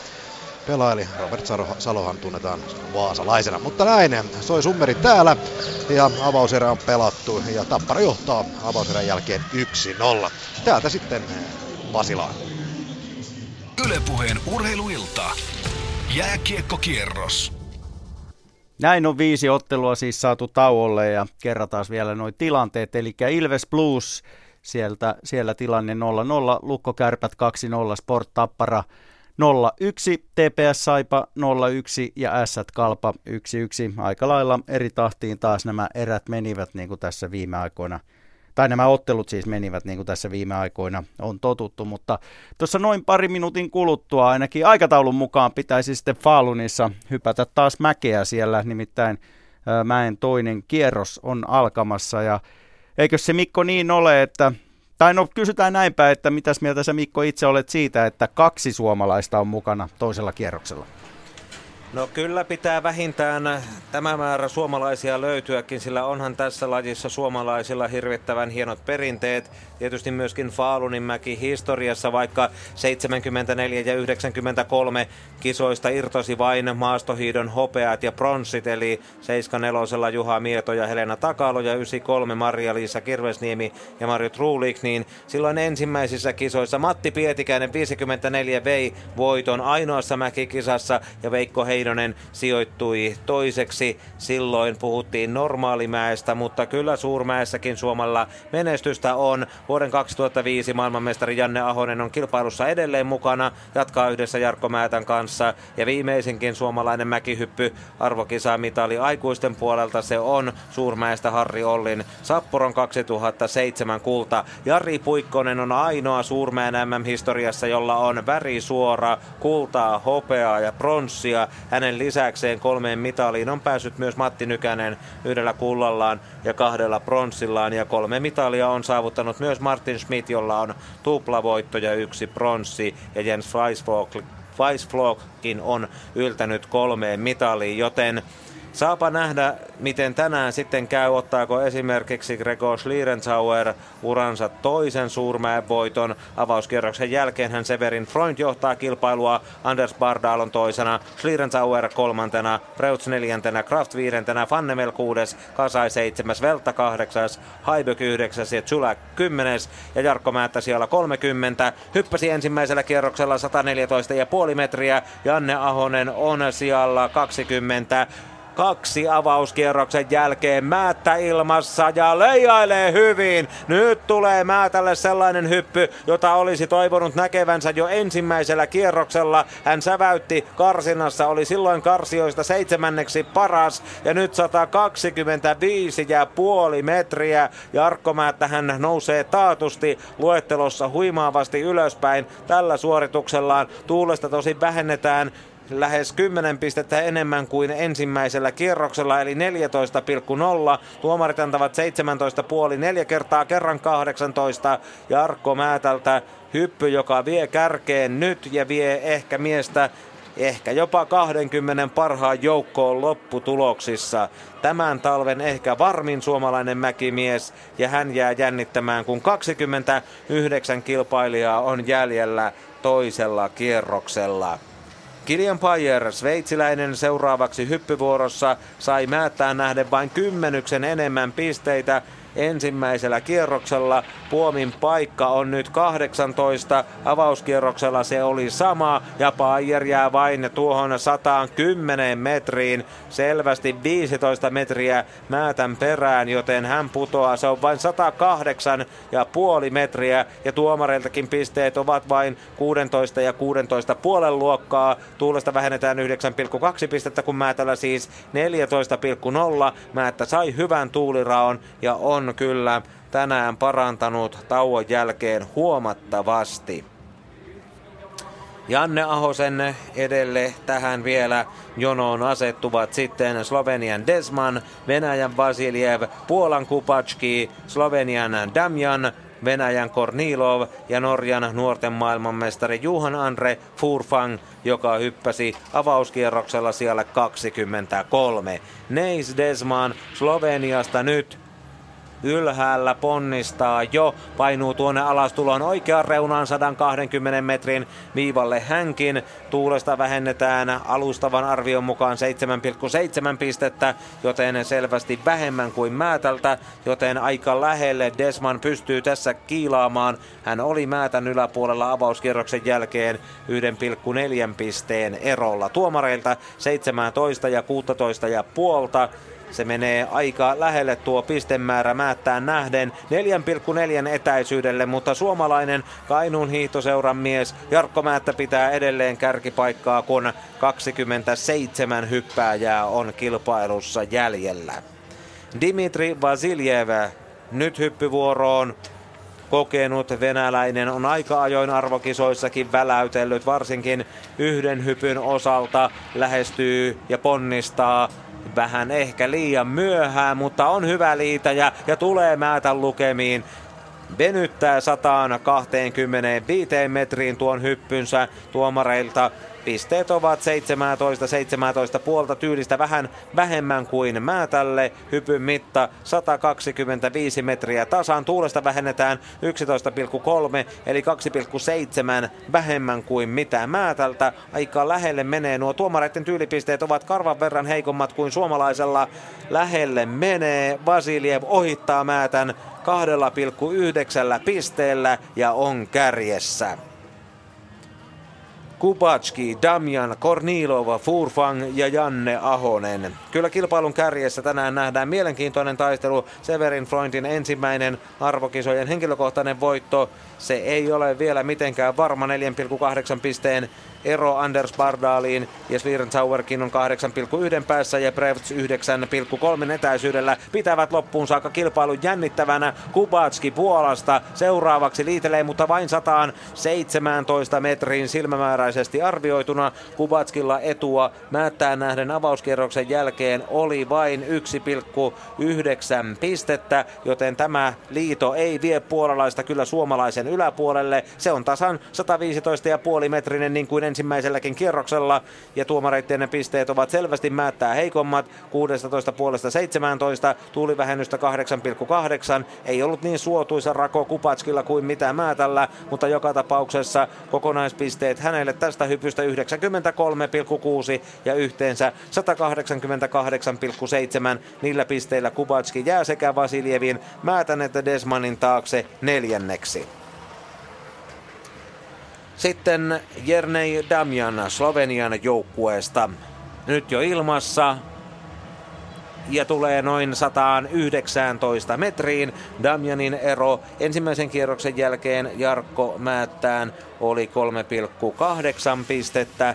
Hypyn mitta nyt sata kaksikymmentäyksi. Pisteet ovat Määttämäistä sata seitsemäntoista pilkku viisi kerran seitsemäntoista. Tuulesta vähennystä kolmetoista pilkku kahdeksan eli saman verran lähestulkoon kuin suomalaisella. Tämä ei riitä kyllä Määtän ohittamiseen. Vasiljev pitää ykköspaikkansa, Määttä kakkostilansa. Damjan menee kolmanneksi. Jää suomalaisesta neljä pilkku yksi pistettä lopputuloksissa. Jarkko, Määt- Jarkko Määtällä hyvä drive. Hän on kapuamassa kaksikymmentä parhaan joukkoon. Seuraava mies on valmiina Denis Kornilov. Tämän suorituksen jälkeen Venäjällä on mahdollisuus kilpailussa kaksoisjohtoon, tilapäiseen sellaiseen. Minkälainen on Kornilovin tuulirako? Puhaltaa aika reippaasti vastaan, mutta alle sata kaksikymmentä metrin jää. Ei jaksa ehkä nyt venyttää ihan niin rohkeasti kuin olisi tähän tilanteeseen tarvinnut. kuusitoista pilkku viisi, seitsemäntoista pilkku viisi ja muut pisteet siihen väliin. Tom Nymannilta, suomalaistuomarilta, irtoaa tästä seitsemäntoista pistettä, tuulesta vähennystä yhdeksän pilkku yhdeksän, hypyn tarkka mitta sata seitsemäntoista pilkku viisi metriä ja sillä Kornilov vasta viidenneksi. Johan Andre Forfang, nuori norjalainen junioreiden maailmanmestari, tämän kauden komeetta vielä ennen kuin Janne Ahonen pääsee hyppyvuoroon. Alexander Pointnerilla. Itävaltalaisella Norjan ykköskäskijällä on jälleen lippukäsi ylhäällä. Furvang katselee ja lataa sitten itsensä jääladulta liikkeelle. Lähestyy ja ponnistaa. Ehkä vähän myöhässä, mutta katsotaan onko rohkeutta. Kyllä sitä löytyy. Määttämäisiin lukemiin. sata kaksikymmentäviisi metriin Furfang hyppynsä tuo. Tuulesta poistetaan yksitoista pilkku seitsemän pistettä, jopa viisitoista pilkku yksi, eli korjataan vielä nuo. Ne selittävät nuo hyvät vastaiset virtaukset tuon hypyn mittaa myös. sata kaksikymmentäseitsemän on tarkka ja tuomareilta pisteitä ansaitusti kahdeksantoista kahdeksantoista puoleen nuorukaiselle, joka ottaa kyllä ottaa kärkipaikan kokonaislukemin kaksisataayhdeksän pilkku seitsemän, Vasiljev viisi pilkku kaksi pisteen päässä ja Jarkko Määttä kolmantena kahdeksan pilkku yksi pistettä kärkeen. Sitten Janne Ahonen. Kymmenen vuoden takainen Suurmäen maailmanmestari on jo liikkeellä ja Skandinaaviasta irtosi se Trondheiminkin Pikkumäen maailmanmestaruus. yhdeksänkymmentäseitsemän Ahonen tulee sata kaksikymmentäkolme metriin. Ei ihan määtä lukemiin, mutta kun eroa suomalaisten välillä ensimmäisen kierroksen jälkeen Ahosen hyväksi oli lähes seitsemän pistettä, niin tämä saattaa riittää sittenkin päivän parhaaseen suomalaissuoritukseen. Tuulesta pois yksitoista pilkku yksi pistettä ja kun hypyn mitta on sata kaksikymmentäkaksi pilkku viisi, niin kyllä Ahonen Määtän pudottaa pois tämänhetkisestä kärkikolmikosta. Janne Ahonen edelleen paras suomalainen mäkimies on nousemassa kaksikymmentä parhaan joukkoon tällä suorituksella. No se on siinä ja siinä. Normaalimäessä hän oli viidestoista ja löi Tukun kultamitalisteja ja nyt kakkospaikalle Ahonen kolme pilkku kaksi pisteen päähän Norjan Forfangista, joka pitää edelleen johtoa itsellään. Junshiro Kobayashi seuraavaksi. Sitten on kymmenen miestä kakkoskierrokselta nähty suoritustensa osalta ja kaksikymmentä terävin kärki odottelee. Lippu heilahtaa ja mies lähtee liikkeelle. Junshiro Kobayashi avauskierroksella sata yhdeksäntoista metriä ja puomin paikka edelleen tuo samaa kahdeksantoista ja Kobayashilla liitoa on sata kaksikymmentäyhdeksän metriin. Hän puolestaan pomppaa kärkipaikalle tämän hypyn jälkeen ja tuomarit antavat yhdeksäntoistakin jopa neljä kertaa kahdeksantoista pilkku viisi, tuulesta vähennystä kaksitoista pistettä, mutta kun hypyn mitta on tasan sata kolmekymmentä metriä, niin sehän vie japanilaisen ykköseksi. Forfang Norjasta kakkosena, Ahonen kolmantena, Vasiljev neljäntenä ja Määttä viidentenä, kun kaksikymmentä miestä on jäljellä. Ja nyt kiekkokierrokselle Ilves Blues. Ja siinä on Zalewski ja siinä on tämän ottelun avausmaali. Ilves iskee sen toisen erän alkajaisiksi. yksi nolla johtaa kotijoukkue juuri kun lähetys siirtyy Hakametsään nolla nolla toiseen erään ja sen jälkeen sitten toinen vaihto. Siinä on Zalewski yhdessä, onko se Hintz vai onko siinä laidassa Niinimäki, joka tulee joka tapauksessa, joka tapauksessa kakkosketju kotijoukkueelta jäällä. Ja tulee hyökkäys ja Zalewski, joka on kyllä äitynyt aika hyvään pelivireeseen tässä viime viikkoina, viime päivinä. Iskee avausmaali tähän otteluun, kun toista erää on pelattu minuutti yhdeksäntoista sekuntia. Steven Zalewski, se on Roope Hintz, joka antaisi viimeisen syötön. Ja kuinka ollakaan Jesse Niinimäki, taikuri, antaa sen toisen syötön, joten koko ketjulle pisteet siitä. Ilves johtaa tätä ottelua maalilla. Uustut ketjut kotijoukkueella. Zalewski kakkosen keskellä, Hintz ja Niinimäki laidoissa. Ja tuo ykkönen kotijoukkueelta tänään Asplund siinä keskusyössä. Ja laidoilla yksi plus yksi tehot kaudella metsästänyt Toni Kallela, entinen Tapparan mies, ja sitten oikeassa laidassa tänään kultaan päässään kantavaa Wojciech Polak. Kultaa sen vuoksi, että Laakso ja Sandel ovat molemmat sairastupalaisia. yksi nolla johtaa kotijoukkueet. Lukko Kärpät.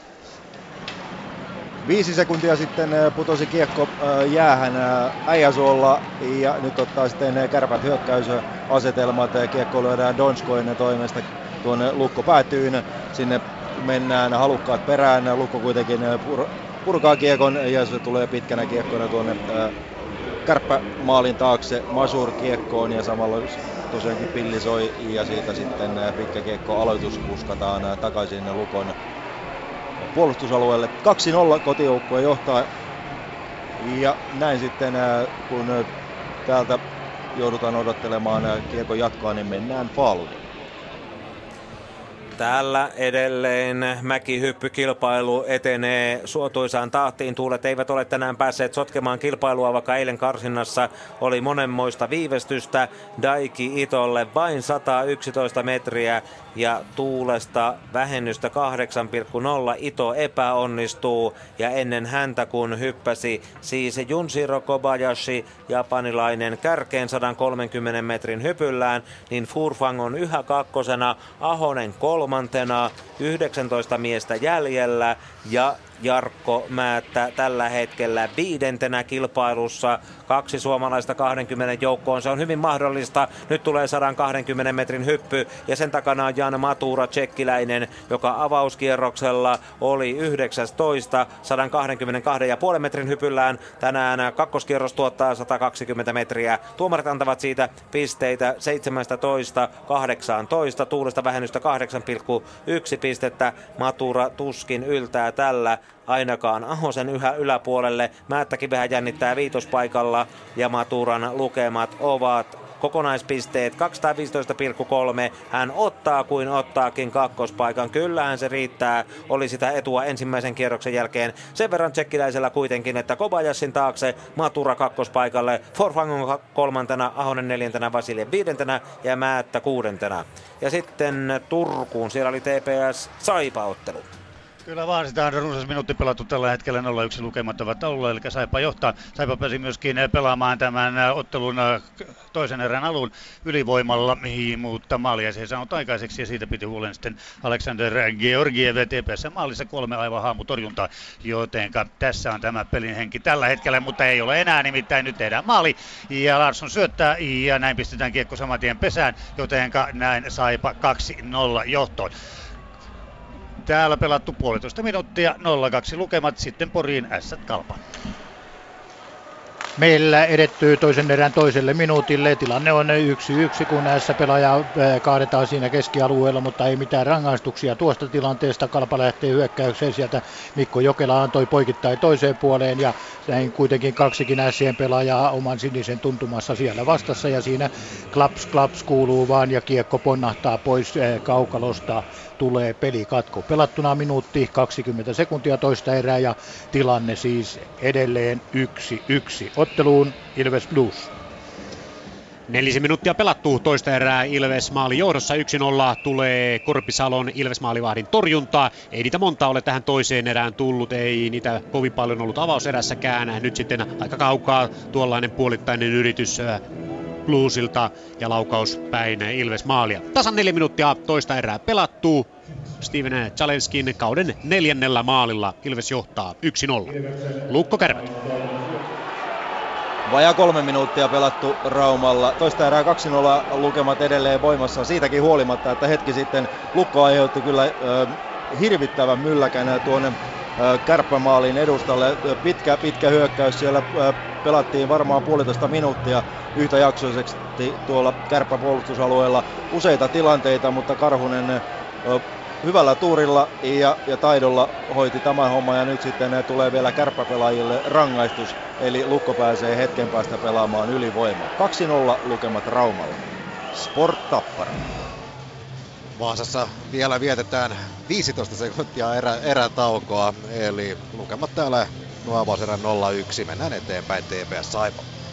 Täällä kolme minuuttia kohta pelattu, nolla kaksi lukemat ja tuon toisen maalinhan teki Simon Backman.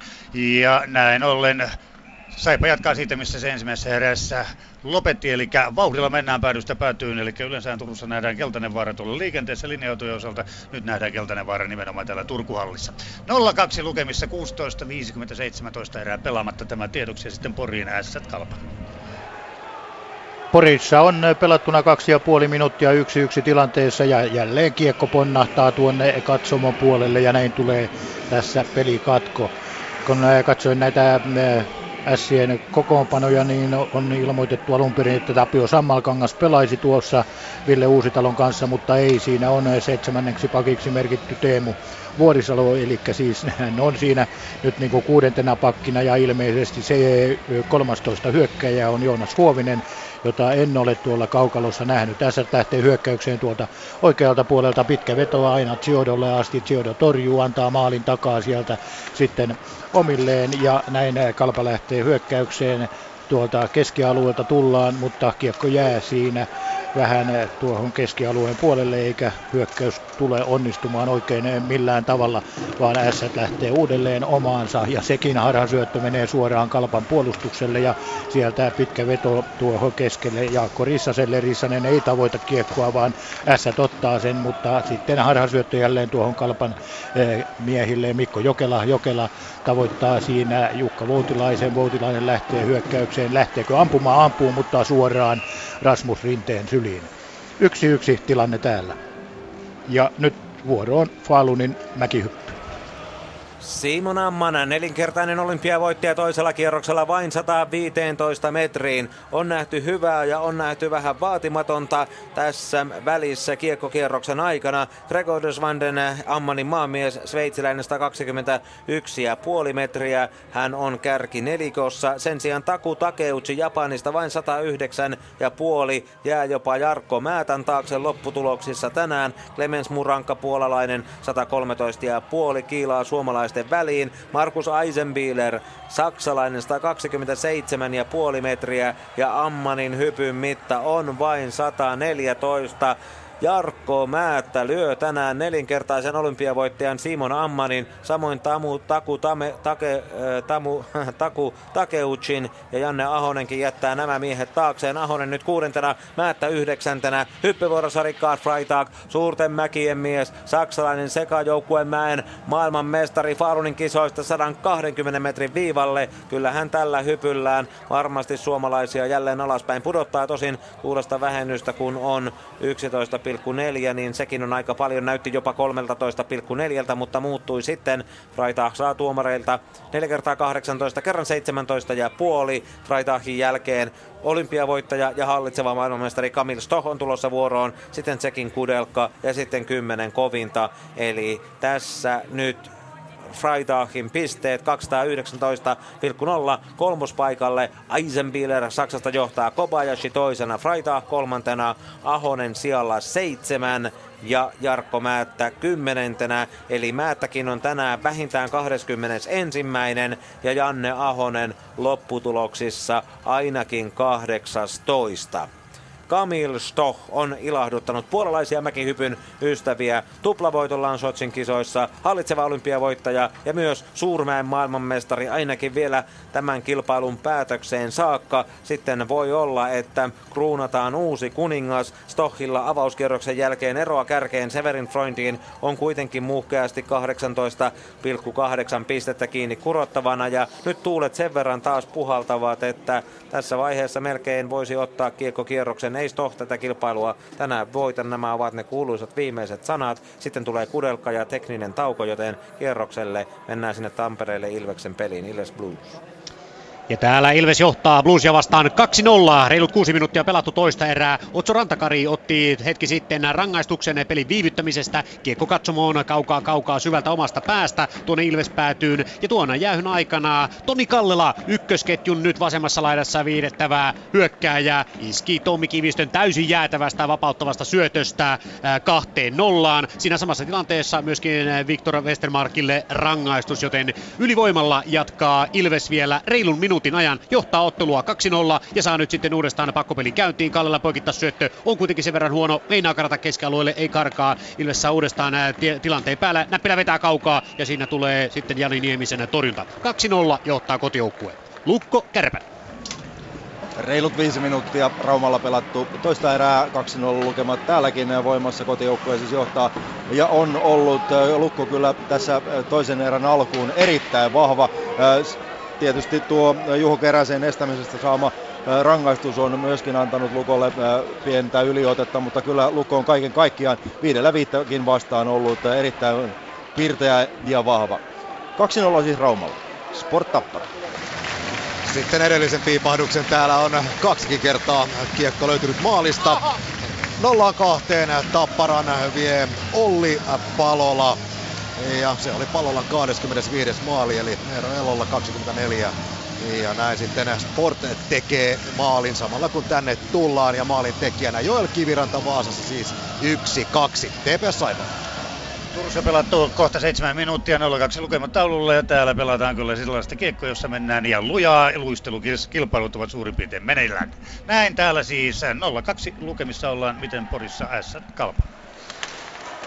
Porissa Jukka Voutilaisen laukaus, sitten siinä lähtee toinenkin laukaus vielä. Se on Toni Hyvärinen, mutta Rasmus Rinne ässien maalilla torjuu. Vajaa seitsemän minuuttia pelattuna toista erää, tilanne on yksi yksi. Ja nyt H S sata kolmekymmentäneljä Mäkeen Falun. Sopivasti kun kymmenen parasta on jäljellä toisella kierroksella illan päätteeksi. Tässä nähtiin jälleen kiekkovälähdysten aikana kaksi kutakuinkin samanlaista hyppyä. Kamil Stochin olympiavoittajan ja hallitsevan mestarin liito päätyy tänään sata kaksikymmentäneljä pilkku viisi metriin. Samoin Tšekin Roman Kudelka, joka normaalimäässä Falunissa sijoittui hienosti neljänneksi, samainen sata kaksikymmentäneljä pilkku viisi metriä. Eli kun kymmenen on jäljellä, niin tilanne on se, että tšekkiläinen johtaa, Kudelka kärjessä pisteen kaksisataakolmekymmentäkolme pilkku kahdeksan. Markus Eisenbichler, saksalainen, on tällä hetkellä toisena. Oli avauskierroksen jälkeen viidestoista ja nousee tänään lopputuloksissa vähintään kahdennentoista. Kamil Stoch on tällä hetkellä kolmantena. Sitten Kobayashi Japanista neljäntenä. Freitag Saksasta viidentenä. Jan Matura Tsekistä kuudentena. Seitsemäs on Gregor Deschwanden Sveitsistä. Kahdeksas äh, Norjan Forfang. Sitten yhdeksäntenä Janne Ahonen, eli tänään siis vähintään yhdeksästoista, ja Clemens Muranka Puolasta on kymmenentenä. Dimitri Vasiljev yhdestoista, Jarkko Määttä kahdestoista, ja heidän takanaan Ammann, Takeuchi, Damian, Desman, Kornilov, Ito, Kubacki, Payer ja... Nyt alkaa se lopullinen huipennus. Piotr Chyla Puolasta avauskierroksen jälkeen kymmenentenä. Silloin sata kaksikymmentäkolme metrinen ja nyt noin sata kaksikymmentä ja puoleen. Piotr Chylasta ei ole tämän kilpailun jättipaukun tekijäksi. Kudelka saattaa jopa johtopaikkansa pitää. Tosin hänellä tuulesta vähennettiin kuusi pilkku seitsemän, kun Chylalla ainoastaan kaksi pilkku kolme. Tämä osittain tämä tyyntynyt keli selittää tuota Chylan hypyn sata kaksikymmentäyksi ja puolta metriä. Toki siinä on lähes sama mitta, vain puolitoista metriä vähemmän kuin avauskierroksella, mutta saapa nähdä mihin se riittää. Kakkospaikalle Kudelka kärjessä varmistaa paikkansa kärkikymmenikössä tänään. Chulakin on tyytyväinen, hän on tänään kilpailussa vähintään yksitoista. Eisenbichler nyt kilpailussa kolmantena ja Ahonen sijalla kymmenen. Yhdeksän hyppääjää jäljellä. Siinä joukossa kolme itävaltalaista ja heistä ensimmäisenä Michael Haiböck, joka on yllätysvalmis mies. kuusitoista pilkku yhdeksän tosin eroa kärkeen avauskierroksen jälkeen. Siinä on aikamoinen väli Rune Veltaan, joka on tulossa seuraavana, neljän pisteen ero. Sitten kärki on vähän tiiviimpi, mutta Haiböck on jo vauhdissa ja ponnistaa. Ja yleisö katselee herkeämättä, mihin itävaltalaisen liito kantaa sataankahteenkymmeneen metriin. Michael Haiböck jää myös tänään kärkikymmenikön ulkopuolelle. Uskaltaisin näin väittää. Tuulesta vähennetään kuitenkin kahdeksan ja puoli pistettä. Tuomarit antavat seitsemäntoista puolta neljä kertaa, kerran kahdeksantoista. Hypyn mitta sata yhdeksäntoista ja puoli. Ja Michael Haiböckin kokonaispisteet kaksi kierrosta mukaan lukien. Ne tulevat kaksisataakaksikymmentäyksi pilkku nolla ja hän on kuudentena. Kudelka kärjessä, Chyla toisena, Eisenbichler kolmantena, Stoch neljäntenä, Kobayashi viidentenä ja kahdeksan jäljellä. Ja Rune Velta voi nousta vielä kasi sieltä ylöspäin. Avauskierros oli hänelle kovatasoisessa kilpailussa aavistuksenomainen pettymys, mutta kun hän tuolla tornissa ylhäällä nyt on ja alas katselee, hän näkee yleisö massassa kaikkein eniten Norjan lippuja. Ei siellä paljon Ruotsia heilutella, vaikka kuinka Falunissa ollaan. Eihän Ruotsi saanut karsinnastakaan yhtään miestä tämänpäiväiseen loppukilpailuun. Suomi sentään neljä ja finaalikierrokselle kaksi. Ja nyt lähtee Rune Velta liikkeelle. Tuulen rako on kohtuu hyvä. Yhdeksää pistettä tarjotaan vähennystä tällä hetkellä, kun Velta painaa sataankolmeenkymmeneen metriin. Siinä on sitä samaa hohtoa, mitä nähtiin eilisessä karsinnassa.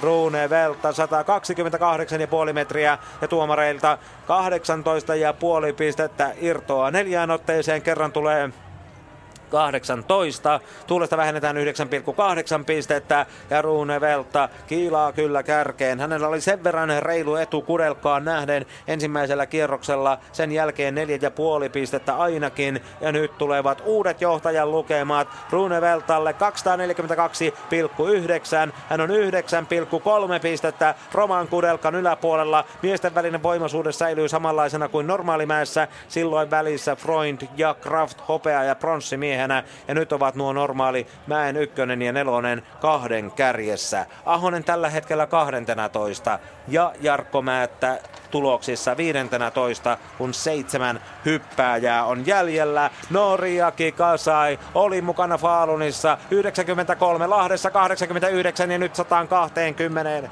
sataakaksikymmentä metriin. Noriaki Kasai venyttää ei aivan yhtä loisteliaasti kuin mitä avauskierroksella nähtiin. kymmenen metriä vähemmän ja reilusti avauksen hyppy sataakaksikymmentäyhdeksän pilkku viisi metrinen tuulesta. Vähennystä seitsemän pilkku kahdeksan. Rako ei ollut aivan toivoton hänen hypylleen ja tuomareittenkin pisteet ovat seitsemäntoista ja kahdeksantoista välillä. Kasai ei ole tänään mitalimies, oli sitä olympiakisoissa, nousi komeasti vielä kakkospaikalle Sotsin kisojen mäkihyppyhuivennuksessa Kamil Stochin takana ennen Peter Preutzia, mutta nyt pisteissä Kasai vasta viidenneksi.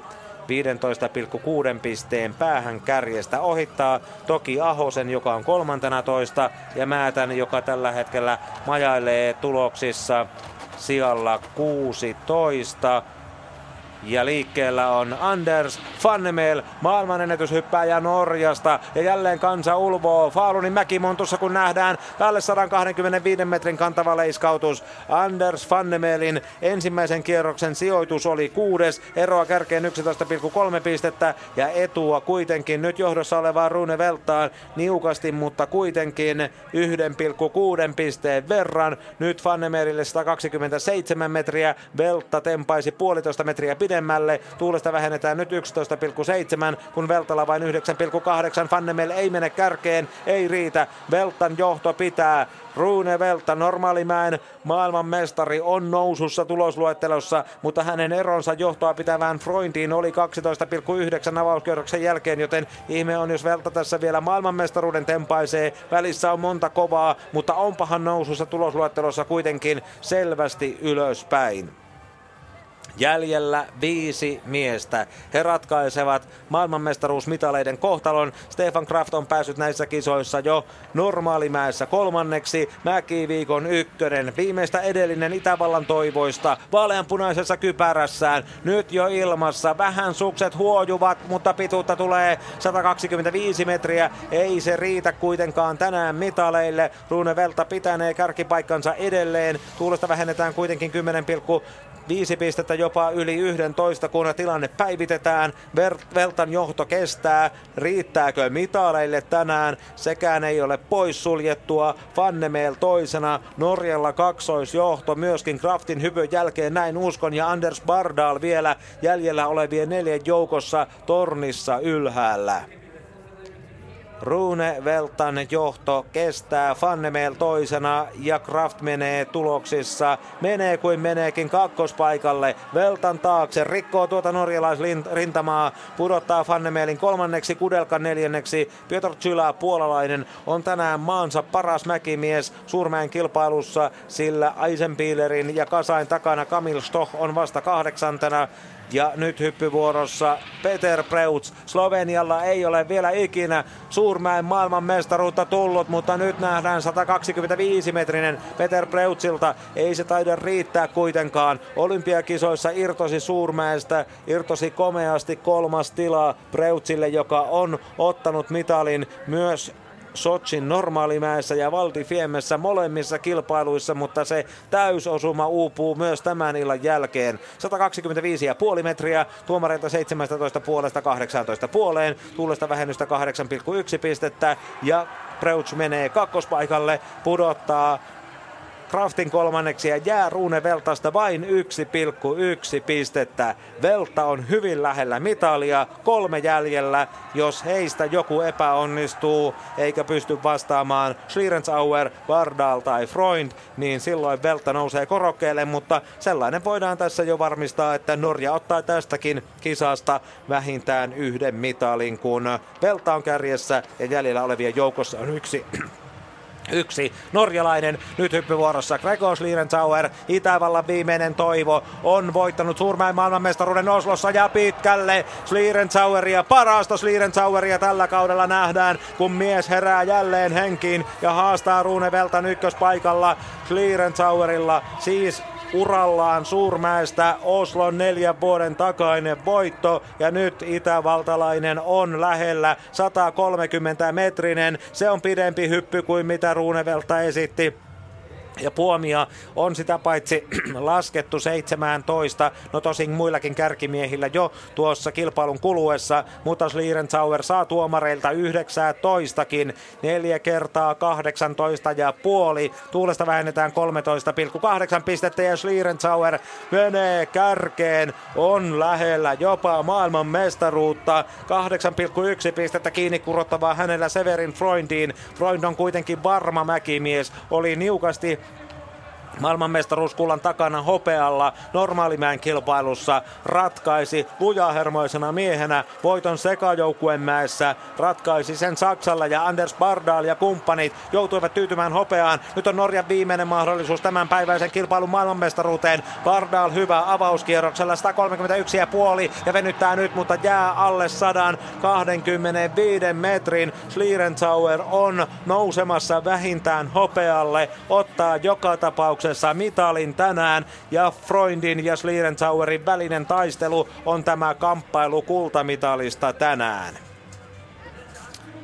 Gregor Schlierenzauer on jättänyt taakseen norjalaiset. Rune Velta nyt kakkospaikalla, Preutz kolmantena. Bardalin sata kaksikymmentäkaksi metrin hypystä tuomarit tarjoavat kahdeksantoista ja kahdeksantoista ja puolta, ja hänen kokonaispisteet oikeuttavat vasta viidenteen tilaan. Rune Velta ottaa jälleen mitalin, Schlierenzauer vähintään hopean, ja vielä jännittää Peter Preutz, miten toimii Severin Freund viimeisenä miehenä. Schlierenzauerilla on yhdeksän maailmanmestaruus mitalia ennen tätä iltaa, paljon joukkuepuolelta, mutta runsaasti henkilökohtaisiakin. Olympiamitaleja on neljä. Tänään tulee Schlierenzauerille kymmenes M M-mitali, mutta mikä on se väri? Nyt ratkeaa. Severin Freundilla loistopaikka ottaa uransa ensimmäinen henkilökohtainen arvokisa kulta. Saksalaiselta vaaditaan kuitenkin lähes satakolmekymmentä metrinen hyppy ja tulee maailmanmestaruuteen. Severin Freund ottaa vihdoin ja viimein henkilökohtaisen Henkilökohtaisen arvokisojen kultamitalin, täräyttää sata kolmekymmentäviisi pilkku viisi metriä.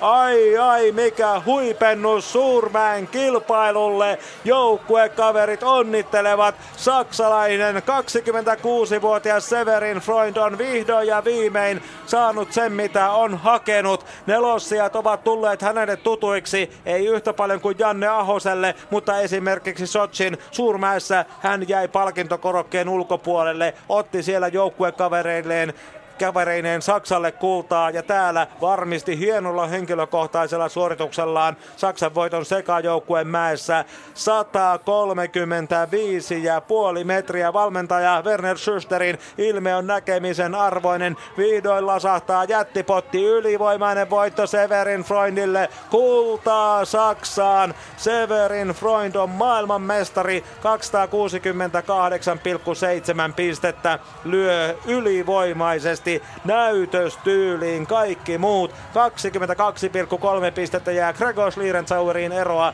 itävaltalaiselle kymmenes M M-mitali ja nyt sitten hopeaa tästä Suurmäen kilpailusta. Rune Veltalle jälleen mitali. Veltalla on nyt kultaa normaalimäestä, sekajoukkuemäestä hopeaa ja pronssia Suurmäestä näistä kisoista. Norja porskuttaa edelleen mitalitilaston kärjessä. Peter Preutzille tulee nyt se neljäs paikka. Hän häviää pronssin yhdessä yhdellä pilkku yhdellä pisteellä. Stefan Kraft Itävallasta viides, Anders Bardal Norjasta kuudes, Anders Fannemel Norjasta seitsemäs, Roman Kudelka Tsekistä jatkaa hyviä esityksiä, on kahdeksas, Piotr Czula Puolasta yhdeksäs, maansa parhaana, ja Markus Eisenbichler Saksasta täydentää saksalaisten päivää kymmenennellä sijallaan. Freund juhlii, on M R-ymmyrkäisenä voittonsa jälkeen, ja suomalaisten sijoitukset vielä. Kasai on yksitoista, Stoch kaksitoista, Kobayashi kolmetoista, Haibök neljätoista, Freitag viisitoista, Matura kuusitoista, Deschwanden seitsemäntoista, Forfang kahdeksantoista, Janne Ahonen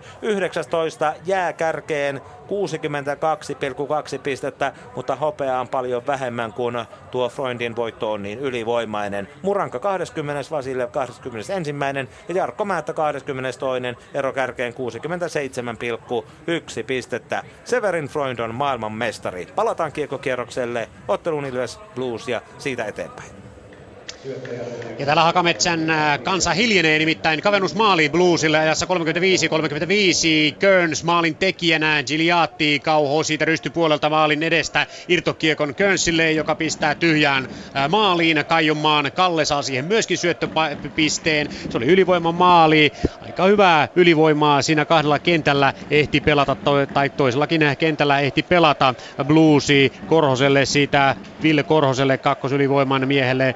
Äh, iso plussa. Hän toi rivakasti, nopeasti ja määrätietoisesti tuossa tuona Ilveksen rangaistuksen äh, ollessa jo aika lailla äh, lopuillaan äh, kiekon alueelle, ja nopeasti Blues sai tuon ylivoimansa jälleen äh, kuntoon. Ilvekseltä hyvä erä muutoin. Se on hallinnut tätä toista erää, johtaa kaksi yksi edelleenkin, kun vajaa neljä minuuttia toista erää on jäljellä, mutta peli se on tilanteessa kaksi yksi. Vajaa neljä minuuttia jäljellä. Lukko-Kärpät. kaksi kolmekymmentäkahdeksan pelaamatta toista erää Rauman Äijäsuolla. Ja kyllä täytyy sanoa, että onhan tämä jääkiekko aivan upea peli silloin, kun se on tasoltaan hyvä. Ja täällä on tänään kyllä Raumalla nähty tasoltaan erinomaista jääkiekkoa. Kummatkin joukkueet puolustavat tiiviisti, hyökkäävät erittäin hyvin vahvasti. Lukko on ollut hieman terävämpi maalintekopaikoissaan ja johtaa sillä ansiolla kahdella maalilla. Ensimmäisessä erässä nuo maalit nähtiin. Tähän toiseen erään kummallakin joukkueella vain yksi kahden minuutin rangaistus. Ei muita tilastomerkintöjä. kaksi nolla siis Rauma. Sport Tappara. kuusi kaksitoista Vaasassa pelaamatta toista erää, ja nyt odotellaan keskialueen aloituksesta. Näin kiekko jäähän, lukemat kaksi kaksi. Teemu Henritius on peli päällä. Syötti Joel Kivirannan kavennusmaalin yksi kaksi, ja sen jälkeen teki itse Markus Kankaanperä, hölmöili omalla alueella, ja Henritius kävi hakemassa kiekon pois, ohitti Tapparan maalilla tänään olevan Aaro Peltosen. Peltonenhan on nähty tuolla Lekin paidassa tällä hetkellä. Peltonen sitten ensimmäistä otteluaan aloittaa tällä kaudella liigassa. Riska heittää kiekkoa luukulle, ja kiekko jää kuitenkin Tapparalle. Vaasassa siis kaksi kaksi lukemat, kun viisi pilkku viisi minuuttia pelaamatta toista erää. Eteenpäin T V S Saipa. Tarkalleen sanotuna kaksi viisikymmentäviisi toista erää tällä hetkellä pelaamatta, ja lukemat taululla ovat T P S nolla ja Saipa neljä. Ja kun ei Saipa saanut sitten ylivoimalla maalia, niin ylivoiman jälkeen otti itselleen sen kakkosen, ja kuinka ollakaan, niin teki alivoimamaalin nolla kolme, eli Tommi Jokinen pevistä aloituksen jälkeen ykkösellä liikkuvat taakse ja ranteet lukkoon ja hirvittävä pommi sisään, jotenka näin lukemat muuttuivat, ja siitä puolisen minuuttia mentiin eteenpäin, niin Tommi Leivo siis sitten aivan vapaasti maali edestä kiekon perille, eli neljään nollaan. T P S on ollut tässä ottelussa joka paikassa, niin perässä hiihtäjä, tai sanotaanko pikemminkin perässä luistelija, nimittäin Saipa on pitänyt vauhtia ja ennen kaikkea luonut sitten noita tilanteita, ja palloseura ei ole kerta kaikkiaan pysynyt perässä, ei sitten millään. Näin lukemat siis nolla neljä Turussa, kaksi kolmekymmentä pelaamatta, miten Porissa ässät Kalpa? Meillä täällä ensimmäinen toista erää on jäljellä. Meinasin sanoa minuutti kahdeksantoista sekuntia, mutta jostakin syystä yksi sekunti putosi tuosta vielä pois. Tilanne on edelleen yksi yksi, kuten silloin kun viimeksi äänessä olin. Vain kaksi pöytäkirjamerkintää sen jälkeen.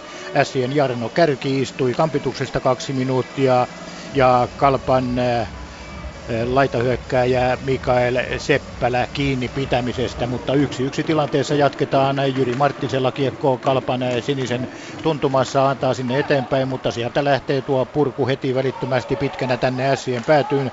Siinä Marttinen saa Mihail Pirnerin selustaansa. Pirner ei kuitenkaan saa kiekkoon kosketusta. Marttinen saa kiekon uudelleen täällä toisella puolella. Viimeinen minuutti toisessa erässä pyörähtää käyntiin ässillä pieniä vaikeuksia.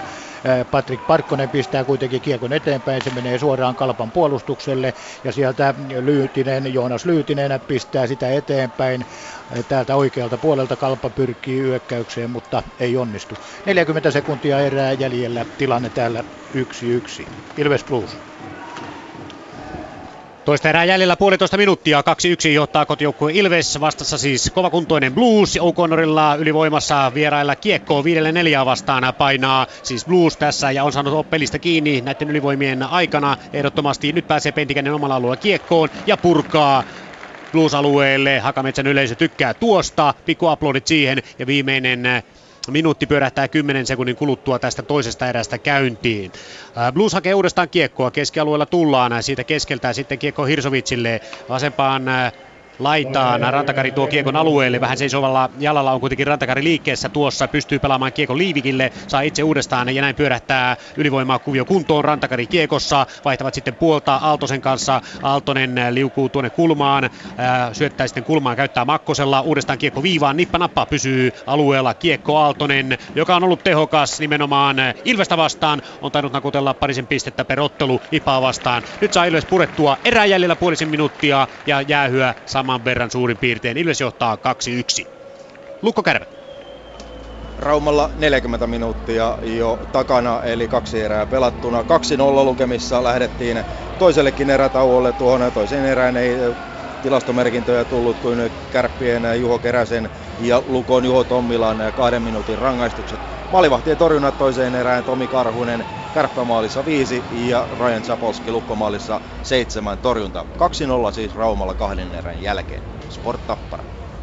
kaksi kaksi Vaasassa, kolme neljäkymmentäkaksi pelaamatta toista erää ja nyt joutuu sitten Tappara alivoimalle. Jäähylle lähtee Alexander Bonsaksen ilmeisesti, vai onko Bonsaksen? No, joka tapauksessa katsotaan kuka sinne Tapparalta lähtee, siinä maalinedus hässäkkä. Ja hieman tuli hanskaa takaraivoon ja siitä no, kyllä se on Bonsakseli, joka jäähylle lähtee. Mussuttaa, mussuttaa, mutta ei auta. Päätuomari kaksikko Tom Laaksonen ja Jari Suorsa ovat eh, tilanteessa.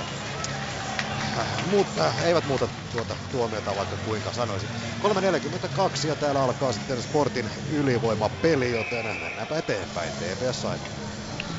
Turussa kaksikymmentäkaksi sekuntia vielä toista erää jäljellä. T P S pelaa ylivoimalla tällä hetkellä, mutta ei saa kiekkoa pesään. Nyt tulee samatien myöskin Saipa täysin lukuiseksi, jotenka näin sitten viimeisiä sekunteja pelataan. Mikko Vainonen tulee jäähystä, ottaa, aitiosta ottaa kiekon ja ajautuu samatien päätyyn. Ja näin Saipa saa rakennetuksia tilanteita sitten tuonne päätyyn, mutta ei kuitenkaan sellaisia, joista saisi sitten kiekkoa pistetyksi pesään. Melko monta jäähyä tässä ottelussa on ollut tähän mennessä, mutta rumapeli tämä ei ollut pätkääkään. nolla neljä lukemaa. Säilyvät taululla nyt sitten kahden erän jälkeen, jotenka täällä Turussa ruvetaan sitä odottelemaan tuota kolmannen erään alkua. Tauolla ollaan. Miten Porissa S Kalpa? Meillä toinen erätauko on meneillään täällä ja yksi yksi tilanne toisessa erässä, ei yhtään maaleja. Molemmilla joukkueilla yksi kaksi minuuttinen ja maalivahtien torjunnat Andy Giodo Kalpan verkolla kuusi, Rasmus Rinne Sien päädyssä kahdeksan. Yksi yksi täällä. Ilves Plus. Kaksi erää takana, kaksi yksi johtaa Ilves Bluesia vastaan. Toisessa erässä Ilveksellä hyvä alku. Zalewski ensin yhteen nollaan, sen jälkeen sitten Kallela kahteen nollaan tuossa kuuden minuutin kohdalla. Ää, edelleen hyvää painetta Ilvekseltä, jo kolme nollakin oli aika lähellä. Sitten kuitenkin rangaistus, joukkueen rangaistus, liikaa pelaajia jäällä tuossa kolmekymmentäkolme minuutin kohdalla. Ja siinä kääntyi toinen erä sitten selkeästi vierasjoukkueen Bluesille. Hovaa hallintaa ja yksi maalikin ää, Könssinen tekemänä. kaksi yksi joka tapauksessa. Maalit neljänkymmenen peliminuutin jälkeen. Lukko-Kärpät. Se oli, kär, äh, se oli tauolla, joten Vaasaan Sport Tappara. Täällä Sport pyörittää ylivoimaa. Pukka, Kangasniemi ja Pukka laukoo, mutta hyvin. Elmeri Kaksonen blokkaa kurin ja näin Tappara pääsee purkamaan kaksi ja kymmenen pelaamatta. Ja kaksikymmentäviisi sekuntia vielä Ylivoimasportilla jäljellä lukemat kaksi kaksi, kun Aleksi Elorinne yrittää purkaa, mutta hyvin pitää Joel Kiviranta kiekon hyökkäysalueella.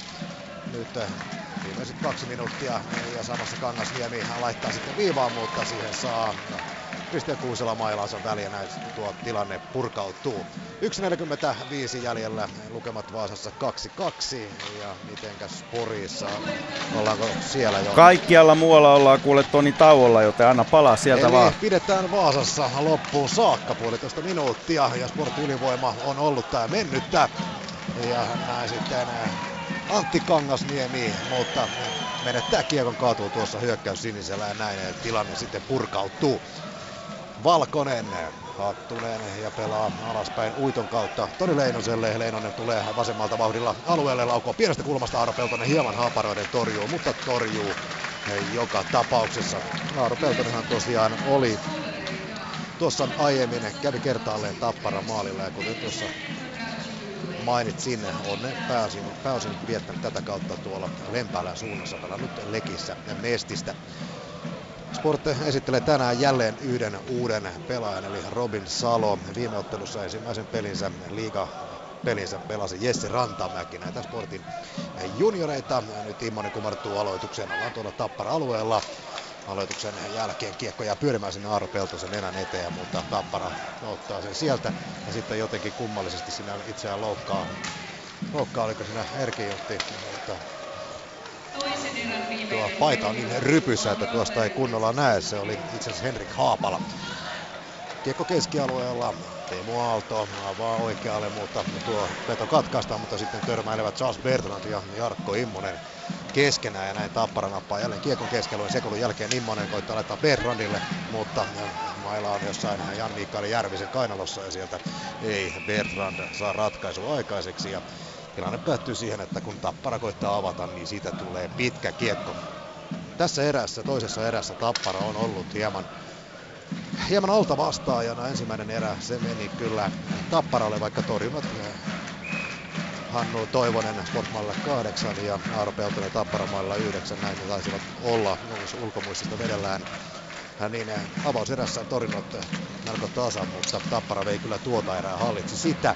Johti ottelua ja kaksi nolla ja nyt Sport on tullut tasoihin kahteen kahteen. Ja voisi sanoa oikeastaan sen siitä syystä, että Sportin kolmoskentäksi tänään merkattu sentteri Teemu Henritius, Joel Kiviranta, Teemu Talveri on ollut kyllä erittäin hyvällä pelipäällä. Tapparan hyökkäys päättyy paitsioon. kaksikymmentäkolme sekuntia pelaamatta vielä kakkoserää ja lukemat kaksi kaksi. Nyt siellä on sen verran ukkoa kentällä, että joidenkin pitää poistua ja Pukka sekä Robin Salo, kuusitoistavuotias debutantti, sitten vaihtoon menevät. Näin saadaan oikea määrä miehiä kentälle. Tömärnees avaa Saravon toista puolta, laittaa kiekon ränniin, se kiertää koko tuon Sport-alueen, menee kulmaukseen.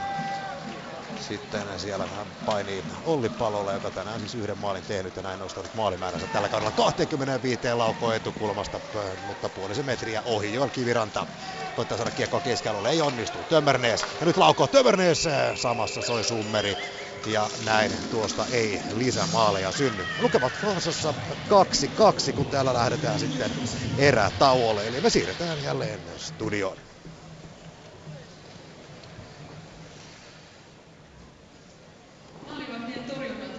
No niin, näin on saatu sitten erät päätökseen jokaisella paikkakunnalla ja käydään vielä noi tulokset läpi. Tai tilanteet: Ilves Blues kaksi yksi, Lukko Kärpät kaksi nolla, Sport Tappara kaksi kaksi, T P S Saipa nolla neljä ja Ässät Kalpa siellä ollaan tilanteessa yksi yksi. Yle Puheen urheiluilta. Jääkiekkokierros. Ja tässä tauolla kuullaan nyt sitten Raimo Summasen mietteitä. Krister Sarliin jututti tänään Raimo Summasta. Summanenhan on K H L:ssä Omskin valmentajana ja aika paljon painavaakin asiaa miehillä oli tässä jutustelussa, joten ei muuta kuin kuunnelkaa ja nauttikaa. Raimo Summanen, valmentamasi Omsk sijoittui K H L:n itäisessä konferenssissa neljänneksi runkosarjassa. Miten runkosarjan joukkueeltasi sinun silmiin sujui? Tänään käytiin joukkojen kanssa läpi runkosarja kaikilta, kaikilta tahoilta ja koulun arvosana yhdeksän joukkoja sai sen ja perustelu siihen on, että tämä oli viime vuonna liikan, oliko tämä neljänneksi heikoin joukkue ja aina, aina tällä tasolla tämmöinen täydellinen suunnanmuutoskäännös niin on hyvä, kova juttu. Ja siinä mielessä niin joukkue, joukkue tota oli, sitä oli hyvä valmentaa runkosarjan ajan, koska oli nälkäinen. Ja me saatiin kotietu ja se on hyvä aina playoffissa, että et, tämähän sarja tavallaan alkaa uudestaan. Niin, kuinka suuri tämä kotietu todellisuudessa sitten pitkässä juoksussa on? Se, se tällä ekalla kierroksella täällä Venäjällä pelataan niin tota, kaksi peliä peräkkäisenä päivinä, yksi huili. Siinä reissataan ja sitten kaksi peliä, huilipeli, huilipeli. Eli ekalla kierroksella ne yllätykset tulee helpommin vielä kuin jatkossa, koska siinä on aikaa, aikaa vähemmän niin toipua. Mutta aina, jos sä pääset tota, noin niin vierasjoukkoina, niin pääset voittaa toisen pelin, niin sille joukkoille kyllä tulee vaikeaksi. Mutta miksi me nähdään, että tämä kotietu on tärkeä, niin meidän joukkoille niin kaikki nämä tämmöiset onnistumiset ja mikä etu voidaan saada vaan niin yleisöltä ja näin, niin se on kyllä tärkeää meille. Koska, koska se viime vuosi kuitenkin vähän painaa jotenkin pelaajien selkärangassa. Mikä on joukkueesi iskukyky tällä hetkellä näin K H L-pudotuspelien alla? Pääseekö joukkue parhaalla kokoonpanolla kauden tärkeimpiin otteluihin? Meillä on käynyt onni ja sitten nyt kävi tänään pieni epäonni, että meidän maajoukkuepakki, yksi lupavimpia pakkeja täällä Venäjän maalla, niin Pitsaakki, niin, niin polvi on rikki, että on, on sivussa loukkaantunut edellisessä pelissä. Ja et siinä mielessä iso, iso tota menetys, mutta meillä oli kolme viikkoa sitten kauhea tilanne, että kaveri jäppä oli poissa, mutta nyt me ollaan saatu kaikki takaisin. Ja meidän terveystilanne on hyvä. Ainut huolenaihe on se, että meidän puolustus on kapea.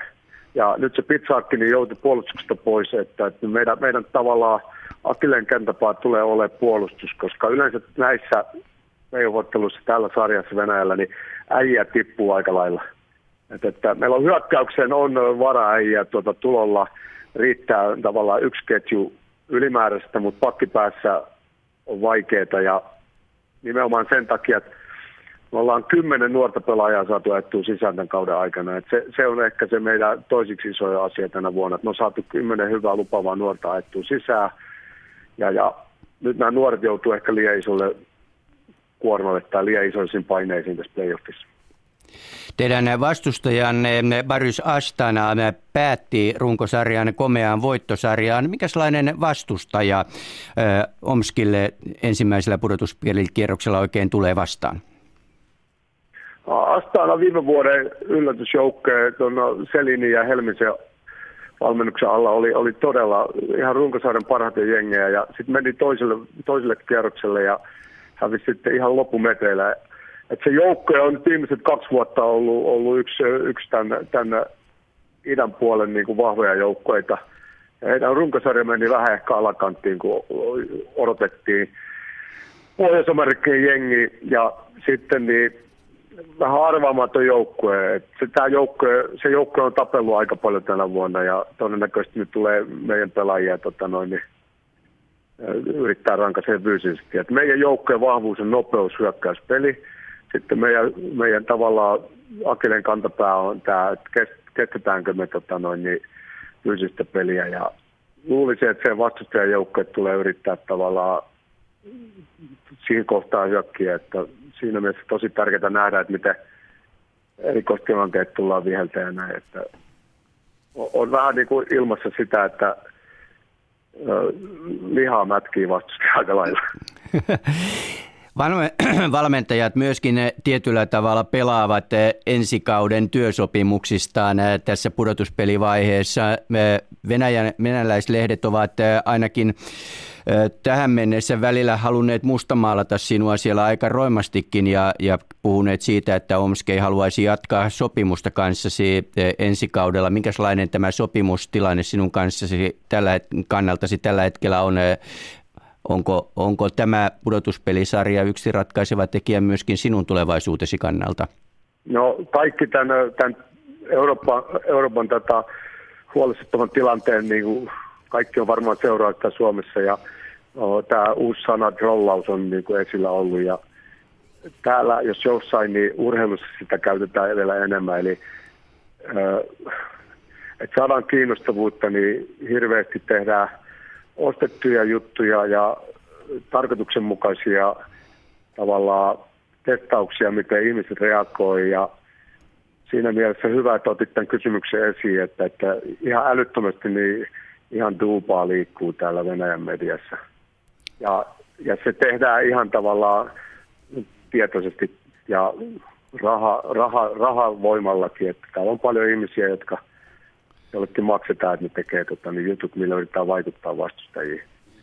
Että jokainen suomalainen voi sitä ajatella niin kuin laajemminkin, ja sitten urheilussa se on potenssiin kymmenen.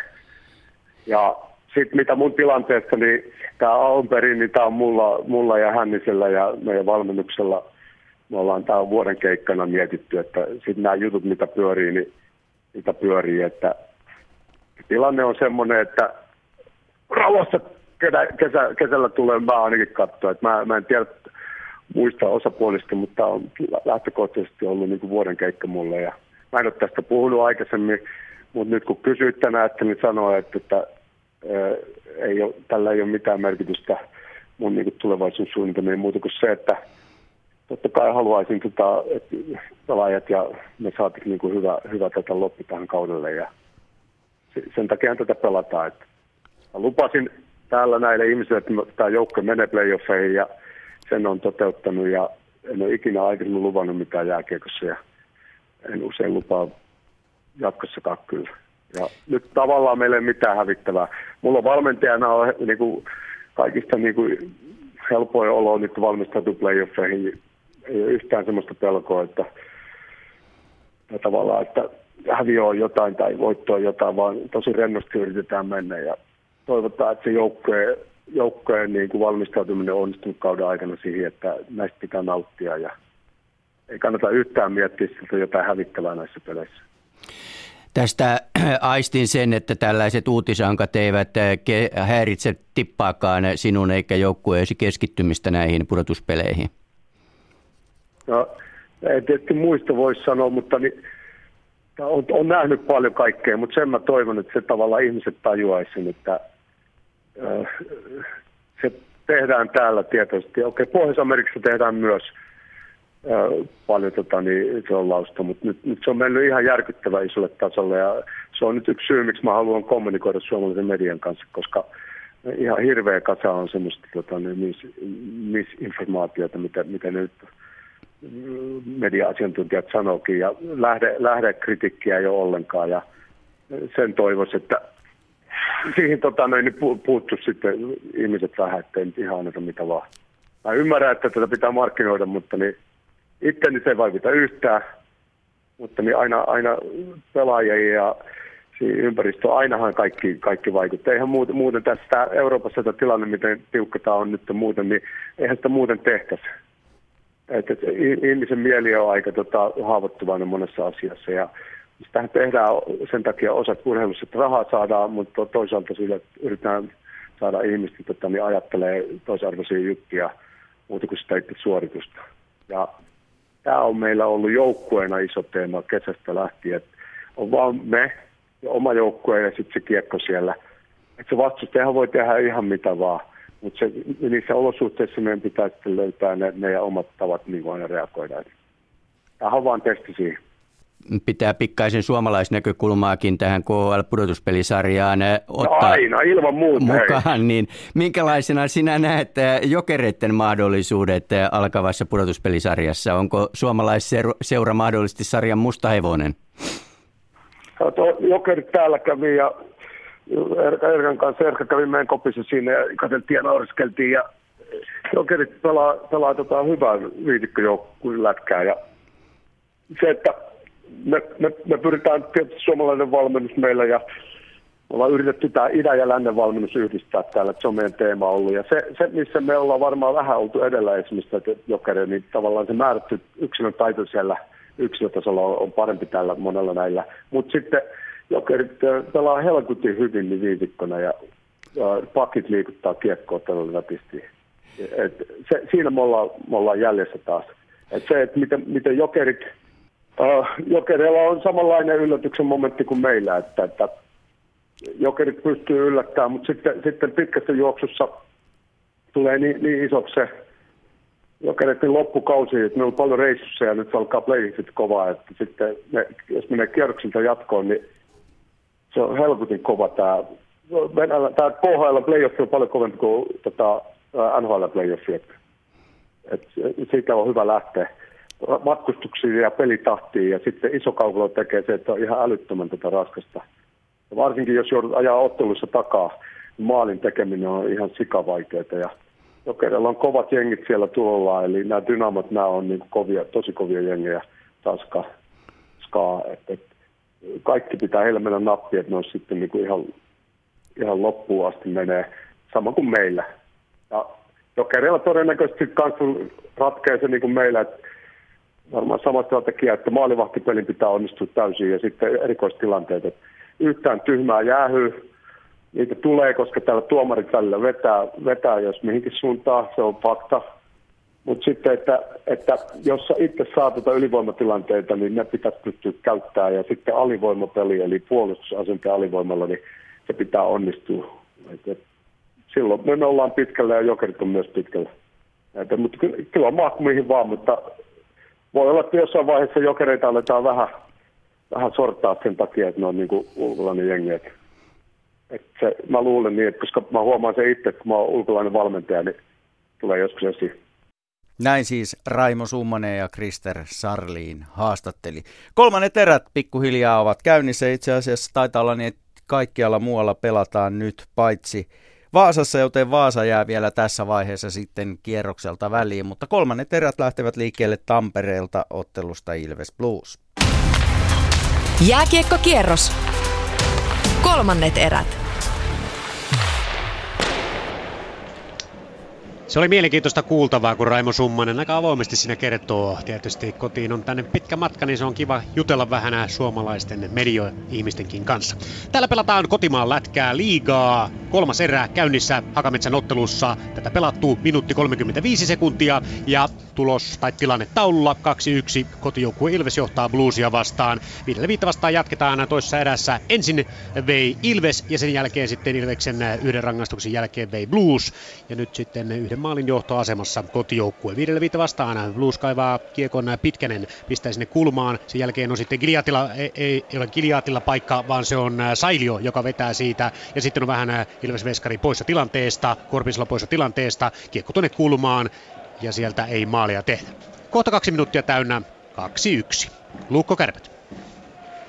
Kolme ja puoli minuuttia päätöserää pelattu Raumalla, kun Lukas Kasparilla vetopaikkamies ampuu siniseltä, tulisesti ampuukin, mutta se lukkolaisten onneksi jää siihen Lukon puolustusmuuriin ja näin sitten Janne Lahti pistää kiekon ja Kärppä päätyyn sinne Karhunen perää hakemaan ja sinne pääsee lukkolaisista to- Koivisto, Toni Koivistokin, mutta ei saa kuitenkaan kiekkoa kunnolla hallintaansa ja näin sitten Kärpät tulee vastaiskuun keskialueelle, valkopaidat kiekon tule- saavat, mutta siihen ne tyrehtyy sitten meno ja sitten lyödään Ahtolaa oikein pahasti jalalle. Jerry Ahtola linkuttaa tuosta keskialueelta vaihtoaitionsa. Siinä tulee pahan näköinen loukkaantuminen. Siinä on polvella kyllä todennäköinen, todennäköinen loukkaantuminen ja pahan näköinen on.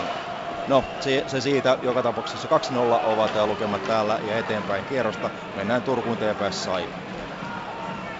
Turussa on pelattu puolitoista minuuttia ja nolla neljä lukemat on tällä hetkellä taululla, kun Riikola lähtee sitten istunnolle, eli T P S pääsee pelaamaan ylivoimalla. Ja tuntuu vähän siltä, että tämä peli on siinä mielessä taputeltu. Nyt T P S ei ole päässyt missään vaiheessa tämän kahden erän aikana tuohon Saipan vauhtiin.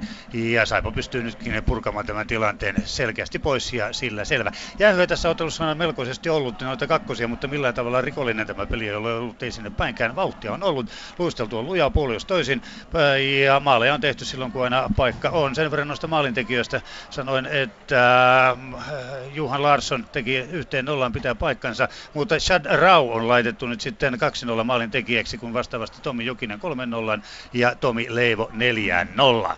Näin siis Turussa, kun yksi kaksikymmentä ylivoimaa vielä jäljellä ja ottelua pelattu yli kaksi minuuttia tällä hetkellä kolmannesta erästä. Rantana ei pääse ampumaan ja jälleen kerran sitten puretaan. Näin Poriin sinne S-Kalpa. Vajaa neljä minuuttia päätöserää pelattuna. Porissa tilanne on edelleen yksi yksi, mutta kyllä Kalpan kolmosketju Kasperi Kapanen, Mika Ruohomaa, Jonne Tammela pitää melkoista vauhtia tuolla Sien päädyssä. Siellä, siellä pelataan ja sitten jo miehiäkin vähän vaihdellaan. Ässät saa kuitenkin kiekon ja lähtee hyökkäykseen kahdella kahta vastaan tänne oikealle. Syöttö Niko Ojamäelle. Ojamäki saa vastaansa Juuso Riikolan. Riikola saa pistettyä Ojamäen plankkiin sen verran, että saa annettua omilleen tuonne oman maalin taakse. Ja näinkö sitten tuo hyökkäys lähtee. Ässät karvaa siinä yhdellä miehellä. Se on Antti Kerälä, joka pyörähtää siinä mukaan, mutta sitten Mikael Seppälä tulee ja antaa eteensä sinne vain, mutta siellä ei tavoita oma mies kiekkoa. Se oli Saku Kinnunen, joka merkittiin täällä alun perin kolmannentoista hyökkäjäksi. Joka tapauksessa Kalpalla jälleen hyökkäys. Nyt se tulee tuolta oikealta puolelta. Siellä pistetään kuitenkin Toni Hyvärinen päin plankkia ja Ässien puolustus yrittää, yrittää sotkea ja saakin kiekon itselleen haltuun ja lähtee hyökkäykseen. Viisi minuuttia täyttyy päätöserässä, kun tilanne on täällä edelleen tasan kahden erän jälkeisillä maaleilla. Eli maalithan tehtiin ensi erässä. Tilanne on yksi yksi. Ilves Blues. Bluesin kova taka-ajo tuottaa tulosta. kaksi kaksi ovat maalit tässä ottelussa. kolme minuuttia kolmekymmentäviisi sekuntia ehdittiin kolmatta erää pelata. Ja oikeastaan aika lailla yhtä maalia, nimenomaan Ilveksen maalia siinä pelattiin, tai Ilveksen maalia päin. Ville Korhonen, ex-tamperelainen, on maalin tekijä. Aika lailla kaukaa tulee tuo kuti viidellä viittä vastaan pelattuna, mutta sinähän Kim Hirsovits taitaa semmoisen hyppymaskin tehdä just ohi loistellessaan sopivasti niin, että sitä ei aivan näkymää, kunnon näkymää kiekkoon Korpisalolla tarpeeksi ole ainakaan. kaksi kaksi, neljä minuuttia pelattu kolmatta erää, tasalukemissa, pisteiden jako täysin auki. Lukko Kärpät. Reilut kuusi minuuttia pelattu, kuusi neljäkymmentä jo pelattu päätöserää Raumalla. Toni Koivistolle kiekko keskialueelle ja todellakin Jero Ahtola tuossa edellisessä välähdyksessä, kun kerroin, miestä alutettiin kahden miehen voimin tuonne Lukon pukuhuoneeseen. Lääkäri meni sinne mukaan. Toivottavasti mies ei pahasti loukkaannut, pahalta se näytti, mutta pidetään peukkuja. kaksi nolla ovat lukemat, Lukko hyökkää nyt kärppäpäädyssä. Kärpät yrittää purkukiekkoa, sitä se ei ensimmäisellä kerralla ainakaan saa, vaan Lukko pitää kiekon hyökkäysalueen puolella, kunnes sitten valkopaitaiset keskialueelle kiekon saavat tuotua. Sinne sitten Valliin joutuu peruttelemaan oman maalinsa taakse ja näin sitten keskialueelle Kärpät. kaksi nolla lukemat Raumalla edelleen voimassa. Sport Tappara. kaksi kaksi Vaasassa. Ja viisikymmentä sekuntia vasta menty päätöserää. Olli Palolan maali numero kaksikymmentäkuusi oli todella lähellä ensimmäisen viiden sekunnin aikana, kun Palola täräytti melko pienestä kulmasta aivan tuonne ta- maalin takatolppaan ja sieltä kiekko kimmahti suoraan keskialueelle. Mutta joka tapauksessa aloitus on nyt keskialueella Tapparan paitsion jälkeen. Vaasassa nyt avaus minuutti päätöserää menty ja lukemat kaksi kaksi, kun tulee sitten Sportin paitsio ja me mennään eteenpäin. E P S Saipa. Ottelu pelattu vajat viisi minuuttia kolmannesta erästä, eli aika muista vauhtia mennään ilman katkoja. Tuleeko nyt katko? Nimittäin hyvä laukaus Saipalta, mutta ei. Saipa pelaa nyt sitten tällä hetkellä ylivoimaa, joten jälleen noita kakkosia on tullut tähän ja vähän herkästi niitä tulee. En sano ollenkaan, että kun olisi väärin sääntökirjan vastaisesti, mutta jotenkin tuntuu tähän pelin luonteeseen nähden, että kakkosia on aivan tuhka tiheään. kolmekymmentäseitsemän sekuntia vielä ylivoimaa jäljellä, laukaus lähtee jälleen. Grigoriev ei joudu torjuntaan tuossa vaiheessa, näin siinä tulee sitten Jesse Mankinen. Mankinen pääsi tässä ottelussa myöskin kerran yksin läpi, mutta ei saanut kiekkoa silloin pesään, jotenka edelleen nuo nolla neljä lukemat ovat ja Saipa pelaa ylivoimaa. Näin Turussa ja sitten sinne Poriin S-Kalpapeliin. Meillä on täällä kolmannen erään ensimmäinen mainoskatko menossa ja seitsemän sekuntia vaille seitsemän minuuttia on pelattuna. ja tilanne on edelleen yksi yksi, ei mitään sen kummempaa, mutta kaikkineen sanoisin, että melko vauhdikasta kiekkoa on täällä pelattuna, siistiä. Ässillä ainoastaan yksi kakkonen, Kalpalla kaksi kakkosta ja näin sitten aloitellaan hetken kuluttua, mutta yksi yksi tilanteessa täällä edetään ja me menemme uudelle kierrokselle Ilves Plus. Ja hyvää painetta nyt Ilvekseltä ja sellainen orastava tilannekin, ei päässyt välimaasina ihan irtokiekolle. Ei oikeastaan Blues-puolustus päässyt, päästänyt sinne Ilves-pelaajia maalivahti Niemisen tontin edes nurkille. Aika vahvaa puolustuspelaamista Bluesilta tuossa puolustustilanteessa. Viisi ja puoli minuuttia pelattu täällä kolmatta erää. Ilves Blues tasalukemissa kaksi kaksi ja kultakopo, kultapotat ovat aloito, aloittamassa, eli kotijoukkueesta tänään kultakypärää kantaa Wojciech Polak. Ja Hirsovits on sitten vastapeluri. Taitaa olla niin, että Polak vie siinä aloituksen Ilvekselle joka tapauksessa kiekko ja sinne kulmaan Kajomaa survoo sitten Ilves-pelaajan kulmaana. Sysäkiekko eteenpäin Aaltoselle. Aaltonen pystyy pelaamaan Korhoselle. Korhoselta edelleen Aaltoselle. Hirsovitsin kautta ja hyvä on veto. Hyvä on kuvio. Bluesilta nopeasti kiekko aina ra- ratkaisuun tai laukaisuun saakka. Ei kuitenkaan maalia. Parisenkymmentä senttiä takatolpasta menee ohi. Kuusi minuuttia kohta pelattu päätöserää. Ilves Blues lukemissa kaksi kaksi. Lukko Kärpät. yhdeksän pilkku viisi minuuttia päätöserää pelattu Raumalla, lukemat kaksi nolla ja liigan mainoskatko menossa, joten eteenpäin kierrosta Sport Tappara. Kolme minuuttia Vaasassa pelattu ja kaksi kaksi kovaa taklaus, Jesse Rantamäki taklaa John Screeniä, kiekko Sport puolustusalueelta, alueella riskaa, pelaa sen keskialueelle, Kangasniemi nostaa va- Tapparan vaihtoaitio, joten Vaasassa pelikatko. kaksi kaksi, kun kolme minuuttia yhdeksän sekuntia pelattu eteenpäin, T P S Saipa. Ja Turussa pelataan jälleen sitten erikoistilannetta, nimittäin ylivoimalla edelleen pelaa sitten Saipa, kun Mikko Rantanen otti sitten itselleen kakkosen, kova laukaus, joka tulee Larssonilta, mutta se torjutaan ja näin ollen tuo tilanne ohi. Torjunnat Markkasella tässä ottelussa tähän mennessä kaksitoista ja vastaavasti T P S:n Gregorievilla kolmekymmentäkaksi, jotenka nuo luvut, jos mitkä kertovat sitten tämän ottelun historia tähän mennessä. Ottelu on pelattu kohta seitsemän minuuttia kolmannesta erästä, T P S lähtee hyökkäykseen, tekee saman tien myöskin alivoimallisen paitsion, jotenka, mutta peliä ei vihelletä poikki ja näin Saipa lähtee alhaalta tuomaan sitten jälleen ylivoimahyökkäystään pikkuhiljaa. Minuutti kymmenen sekuntia on tuota ylivoimaa jäljellä ja seitsemän minuuttia tasan pelattu nyt tätä kolmatta erää, lukemat nolla neljä, miten Porissa ässät Kalpa. Kahdeksas minuutti päätöserässä on täyttymässä, Kalpalla hyökkäys jälleen, mutta sitten Ässien puolustus blokkaa tuon tilanteen ja tullaan tuohon keskialueelle. Siinä vain syöttö sitten Eero Elolle, Eero Elon mailasta kiekko Andy Ciodolle. Sanoisin, että tuo kanadalainen on pelannut kyllä hyvin, on joutunut torjumaan enemmän noita Ässien kuteja kuin mitä Rinne, mutta Rinne juuri torjuu tällä hetkellä Kalpan vedon ja Ässät lähtee hyökkäykseen täältä oikealta puolelta. Siinä tullaan Veli-Matti Vittasmäki, siinä jää vain nyhjäämään, mutta Lyytinen tulee, nimenomaan Joonas Lyytinen tulee ja purkaa peliä Ässien päätyyn. Rinne joutuu purko, purkamaan tai puuttumaan peliin, sitten tulee syöttö siihen keskelle, mutta Ässät purkaa tuonkin tilanteen ja ovelasti tulee, hyvin taitavasti tulee siinä Mikael Saha omalta alueelta pois ja antaa kiekon, mutta Lyytinen kalpapuolustaja oman maalin takana viivyttää peliä sen verran, että molemmat joukkueet pääsevät vaihtamaan. Yhdeksäs peliminuutti päätöserässä on täyttymässä tällä hetkellä, kun tilanne on yksi yksi ja jälleen Ciodon mainio torjunta ja jälleen aivan etukulmasta siinä yritti S-hyökkää ja oliko se Ojamäki, niin yritti jujuttaa tuota, kyllä tuota kiekkoa perille, mutta eipä onnistunut. Näin, yhdeksän minuuttia pelattuna jo Ässät Kalpa yksi yksi tilanteessa, siirrymme otteluun Ilves Plus. Atte Pentikäisen korkea nosto Blues-alueelle on kyllä oivallinen. Onnistuu juuri kun pitääkin. Blues-puolustaja ottaa kiekon, mutta sinne se pyör- pomppivana jää jotenkin pelattavaksi. Ei sitä tilannetta kuitenkaan tullut. Kohta kahdeksan minuuttia pelattu. Nyt tulee sitten kaukaa laukaus. Nimenomaan Ilves tuo kiekon. Ää, se on Järventie, joka on hypännyt myöskin kaukaloon mukaan. Laukoo kaukaa. Hyökkäys siniviivan ää, keskialueen puolelta ja siitä koppi. Ja sen jälkeen pelikatko. kaksi kaksi, kohta kahdeksan minuuttia pää, pää, pelattu toista erää, anteeksi päätöserää eli kolmatta erää. Ja täällä mainostauko. Lukko Kärpät. yhdeksän pilkku viisi minuuttia päätöserää jäljellä Päijäsuolla. Lukko pelaa ylivoimaa Ben Waxwell huitamisesta kahden minuutin rangaistus.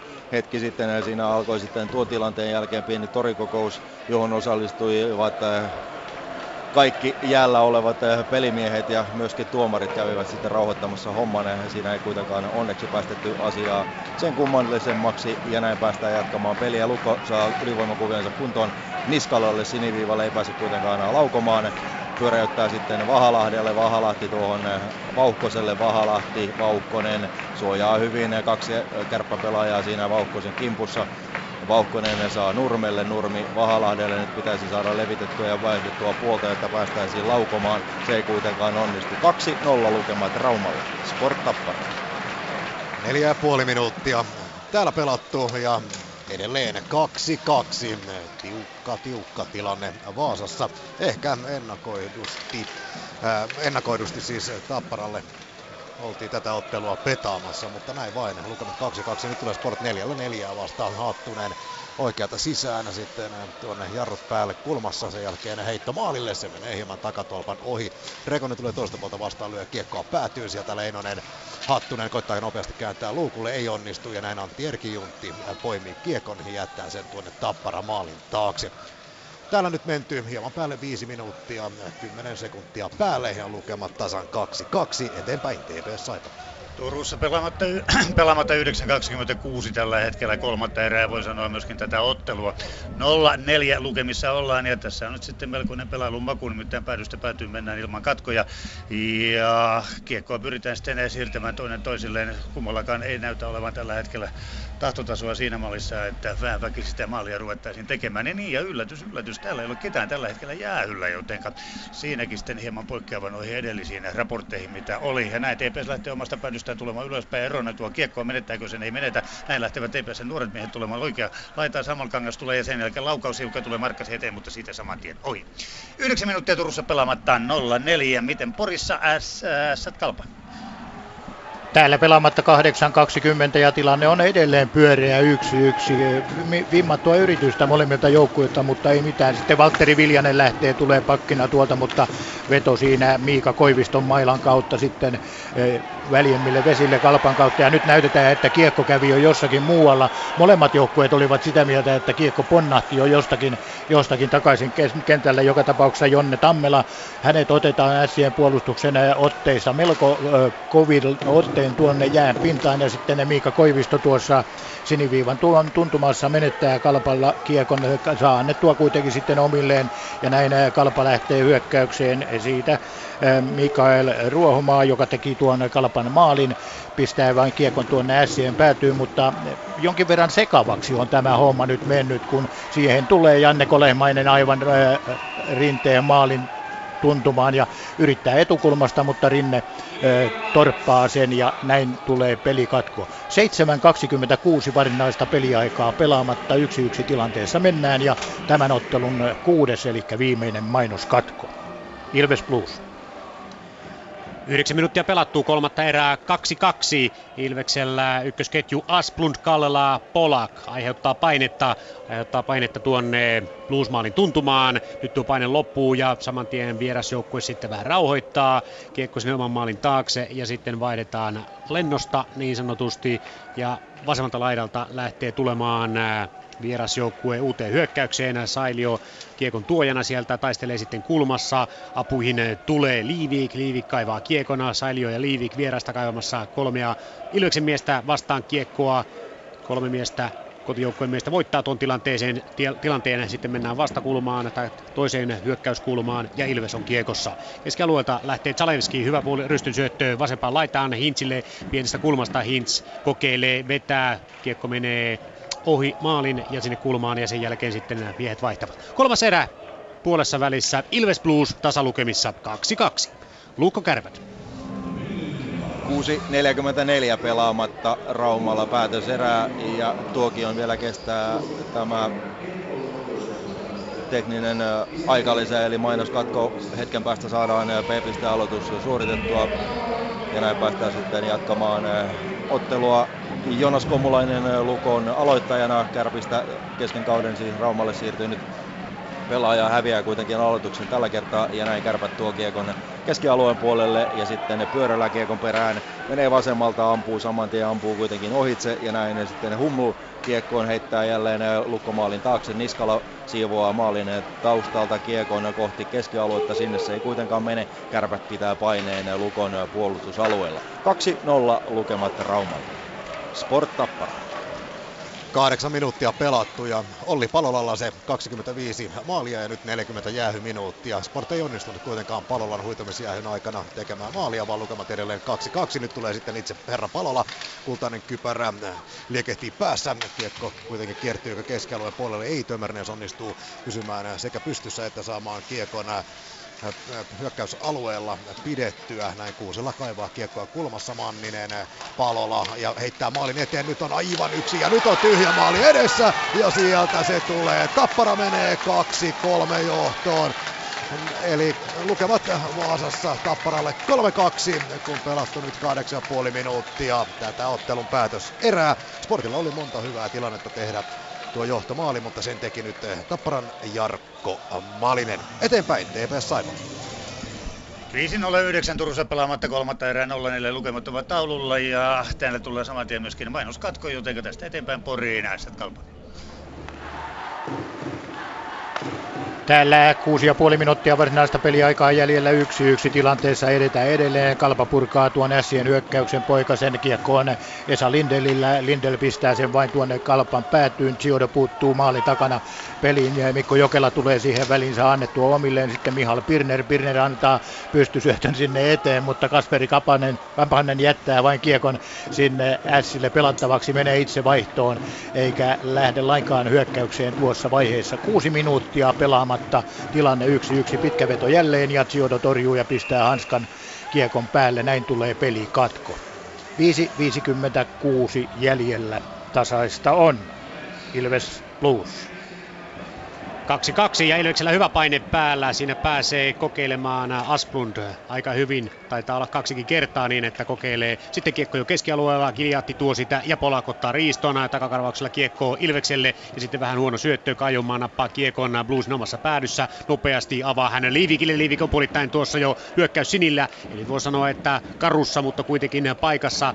Huitoo sitten vähän ohi kiekosta, saa uudestaan itse tilanteen ja syöttää vielä sinne vasempaan laitaan. Pitkänen on paikassa ja pitkästä otetaan väärin. Huitumista tulossa rangaistus tai kiinni pitämisestä ja se tulee kotijoukkueelle. Pitkänen oli pääsemässä siinä maalipaikkaan. Hyvin pelasi Liivik ja kumppanit tuossa kiekon sinne laitaan. Ja sitten rangaistus kotijoukkueelle. kuusi viisikymmentäviisi on päätöserää jäljellä, kun rangaistusaitioon lähtee Jesse Niinimäki tilanteessa, jossa kenties esti, esti ainakin maalipaikan. En tiedä estikö maalia, mutta kaksi kaksi tilanteessa Niinimäelle tuommoinen niin sanottu fiksu rangaistus, jos sellaisen nyt joskus on.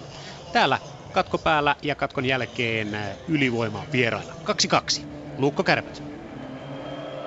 kolme viisikymmentä erää pelaamatta. Kärpät tulee Humlin toimesta keskialueelle, vasemmalle Pyörälälle, mies pistää syötön, siihen pääsevät lukkopelaajat väliin ja näin tullaan sitten keskialueelle. Sipiläinen irtoaa kuitenkin kiekko hänen lavastaan, Huml karvaa sen sitten jälleen Kärpille ja Kärpät tulee nopeasti jälleen hyökkäykseen. Niskala pääsee kuitenkin ensimmäisenä kiekkoon maalin takaa, kar- kartaa Niskala, yrittää Vahalahdelle, Vahalalle kiekko tuleekin Sipiläinen. Sitten tulee Lukon vastaisku vasemmalta, Nurmi on kuitenkin tällä, tässä tilanteessa hidas ja joutuu lyömään sitten kiekon Kärppä päätyyn. kaksi nolla lukemat edelleen ja kolme minuuttia hieman runsaasti päätöserää pelaamatta Raumalla. Sport Tappara. kaksi kolme täällä, kun nyt lähestytään erän puolta väliä. seitsemäntoista sekuntia ja sen jälkeen ollaan kolmannen erän puolessa välissä. Sportilla oli tuossa hieman hymyilyttävä paikka, kun siinä ensin Sportin peruspuolustaja Antti Uitto pääsi yksin ja katseli hetken aikaa, että kuka täältä, onko tulossa ketään. Oli yksin siellä kolmen Tappara-pelaajan välissä ja sai suunnittua kiekon sitten sinne taakse ja sieltä tuli veto, tuli toinenkin. Ukkoa lappasi sisään tuonne Tapparan puolustusalueelle, mutta Tappara ja Aaro Peltonen kesti tuon tilanteen, eli tasoitusmaalia ei nähty. Nyt nähdään sen sijaan pitkä kiekko, sen pistää Tappara ja aloitus viedään vierailijoiden päätyyn. Vaasassa ollaan puolessa välissä kolmatta erää, lukemat kaksi kolme, eteenpäin T P S Saimaa.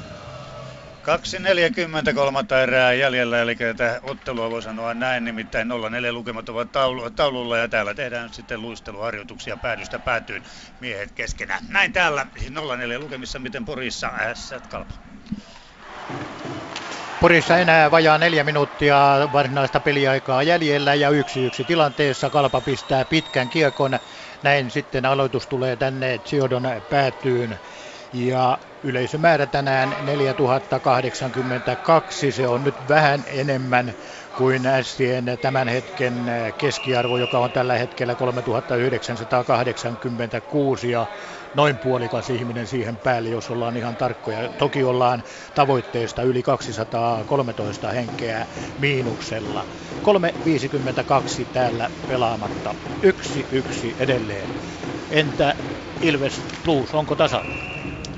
Tasan on, mutta ei ollut vierasjoukkueen maali ylivoimalla kauka, kaukana. Kyllä on hyvää, rauhallista, sellaista kiekkovarmaa tuo ylivoimaa Bluesilla, kun Hirsovits, Makkonen, Rantakari, Aaltonen ja Liivik pyörittelevät. Siinä ei ole minkäännäköistä kiirettä. Kiekko liikkuu ja paikat, ne saataan kyllä hyvin. Hienoja paikkoja tehdä ää, johtomaali vierasjoukkueella. Ei sitä kuitenkaan vielä ole ainakaan nähty. Ää, Ilves rangaistusta jäljellä neljäkymmentä sekuntia. Korhonen kiekossa kiinni. Näin viidellä neljää vastaan. Myllymatti jatkuu vierailta. Korhonen pelaa siihen viivaan, saa sitten uudestaan tuosta samasta paikasta, mies on yhden maalin tehnyt tänään ja sitten Korhoselle uudestaan paikkaveto lähtee etukulmasta vähän ohi, Plus korjaa kuitenkin irtokiekon, Kajumaa viivassa saa kiekon, ei lähde vetämään, pelaa toiselle viivamiehelle, joka on Korhonen, sitten siihen keskelle ja kovaa taistelua mies vastaan mies vastaan taistelua ja välimaa Ilveksestä voittaa ja näin Ilves saa ensimmäisen kerran tämän jäyn aikana oikeastaan kiekon pois tuolta omalta puolustusalueeltaan. Rangaistusta jäljellä vajaa kymmenen sekuntia, vielä tulee Blues kertaalleen sisään vasemmalta laidalta,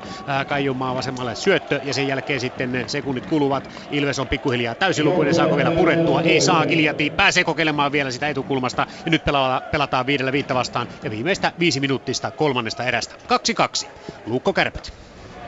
yksi viisikymmentäkahdeksan päätöserää jäljellä ja tämä ottelu on ratkaistu, nimittäin Kärpät yritti kuudella viittä vastaan saada kavennusosumaa, Lukko kuitenkin karvaa kiekon keskialueelta itselleen. Teemu Nurmi tekee tuon työn ja nappaa sitten vielä päälle päätteeksi kiekon tyhjään pömpeliin. Näin kolme nolla lukemat Raumalla ja Lukko ottaa jo toisen peräkkäisen kolmen pisteen voittonsa. Ensin kaatui Kalpa tiistaina ja tänään kaatuu sitten sarjakärki Kärpä. kolme nolla Raumalla. Sport Tappara. Vaasassa vielä kahdeksan minuuttia reilu pelaamatta ja lukemat kaksi kolme, mutta kylläpä oli jälleen Teemu Henritykselta hieno suoritus. Hän pujahteli tuota koko kentän läpi ja vielä liukui tuohon P-pisteiden kaarelle. Tapparan päätyy laukoi hyvin. Aaro Peltonen kuitenkin maalilla kestää. Peltonenhan on tuttu mies Vaasasta, pelasi muistaakseni kolme kautta Sportin riveissä aiemmin, kunnes lähti sitten muille maille. Vantaalta syntynyt maalivahti. Nyt kiekko Charles Bertrandilla, joka kaivaa sen tuolta omalta puolustusalueelta. Sutii sitten rystyllä, Tappara päätyy maalin taakse. Hän menee vauhdilla sitten siellä Riska, joka tapauksessa kiekko viivaan Manninen, joka laukoo kiekko maalin yli ja hetken kukaan ei tiedä missä se on, mutta me tiedämme, että lukemista kaksi kolme siirretään täältä Turkuun. Turussa peli on päättynyt, summeri soi, tämä ottelu taputeltu. Saipa otti aivan ansaitusti neljä nolla selkeän voiton kotijoukkueen T P S:stä ja nousee nyt sitten pisteissä, eli kolme lisää tuonne kahdeksankymmentäkahdeksan pinnaan ja ottaa otetta yhä enemmän sinne kuuden joukkoon. Näin Turussa siis nolla neljä tämä ottelu. Porissa mites on Ässät Kalpa? Täällä Porissa vääntö jatkuu. Minuutti viisikymmentä sekuntia varsinaista peliaikaa on jäljellä ja yksi yksi tilanteessa mennään ja sitten kaivetaan kiekkoa tuolla ässien alueella. Sieltä se ponnautetaan keskelle kenttää, mutta käy mediakuutiossa ja tulee sitten hiljalleen lipuen lerppuen alas sieltä ja näin tulee pelikatko.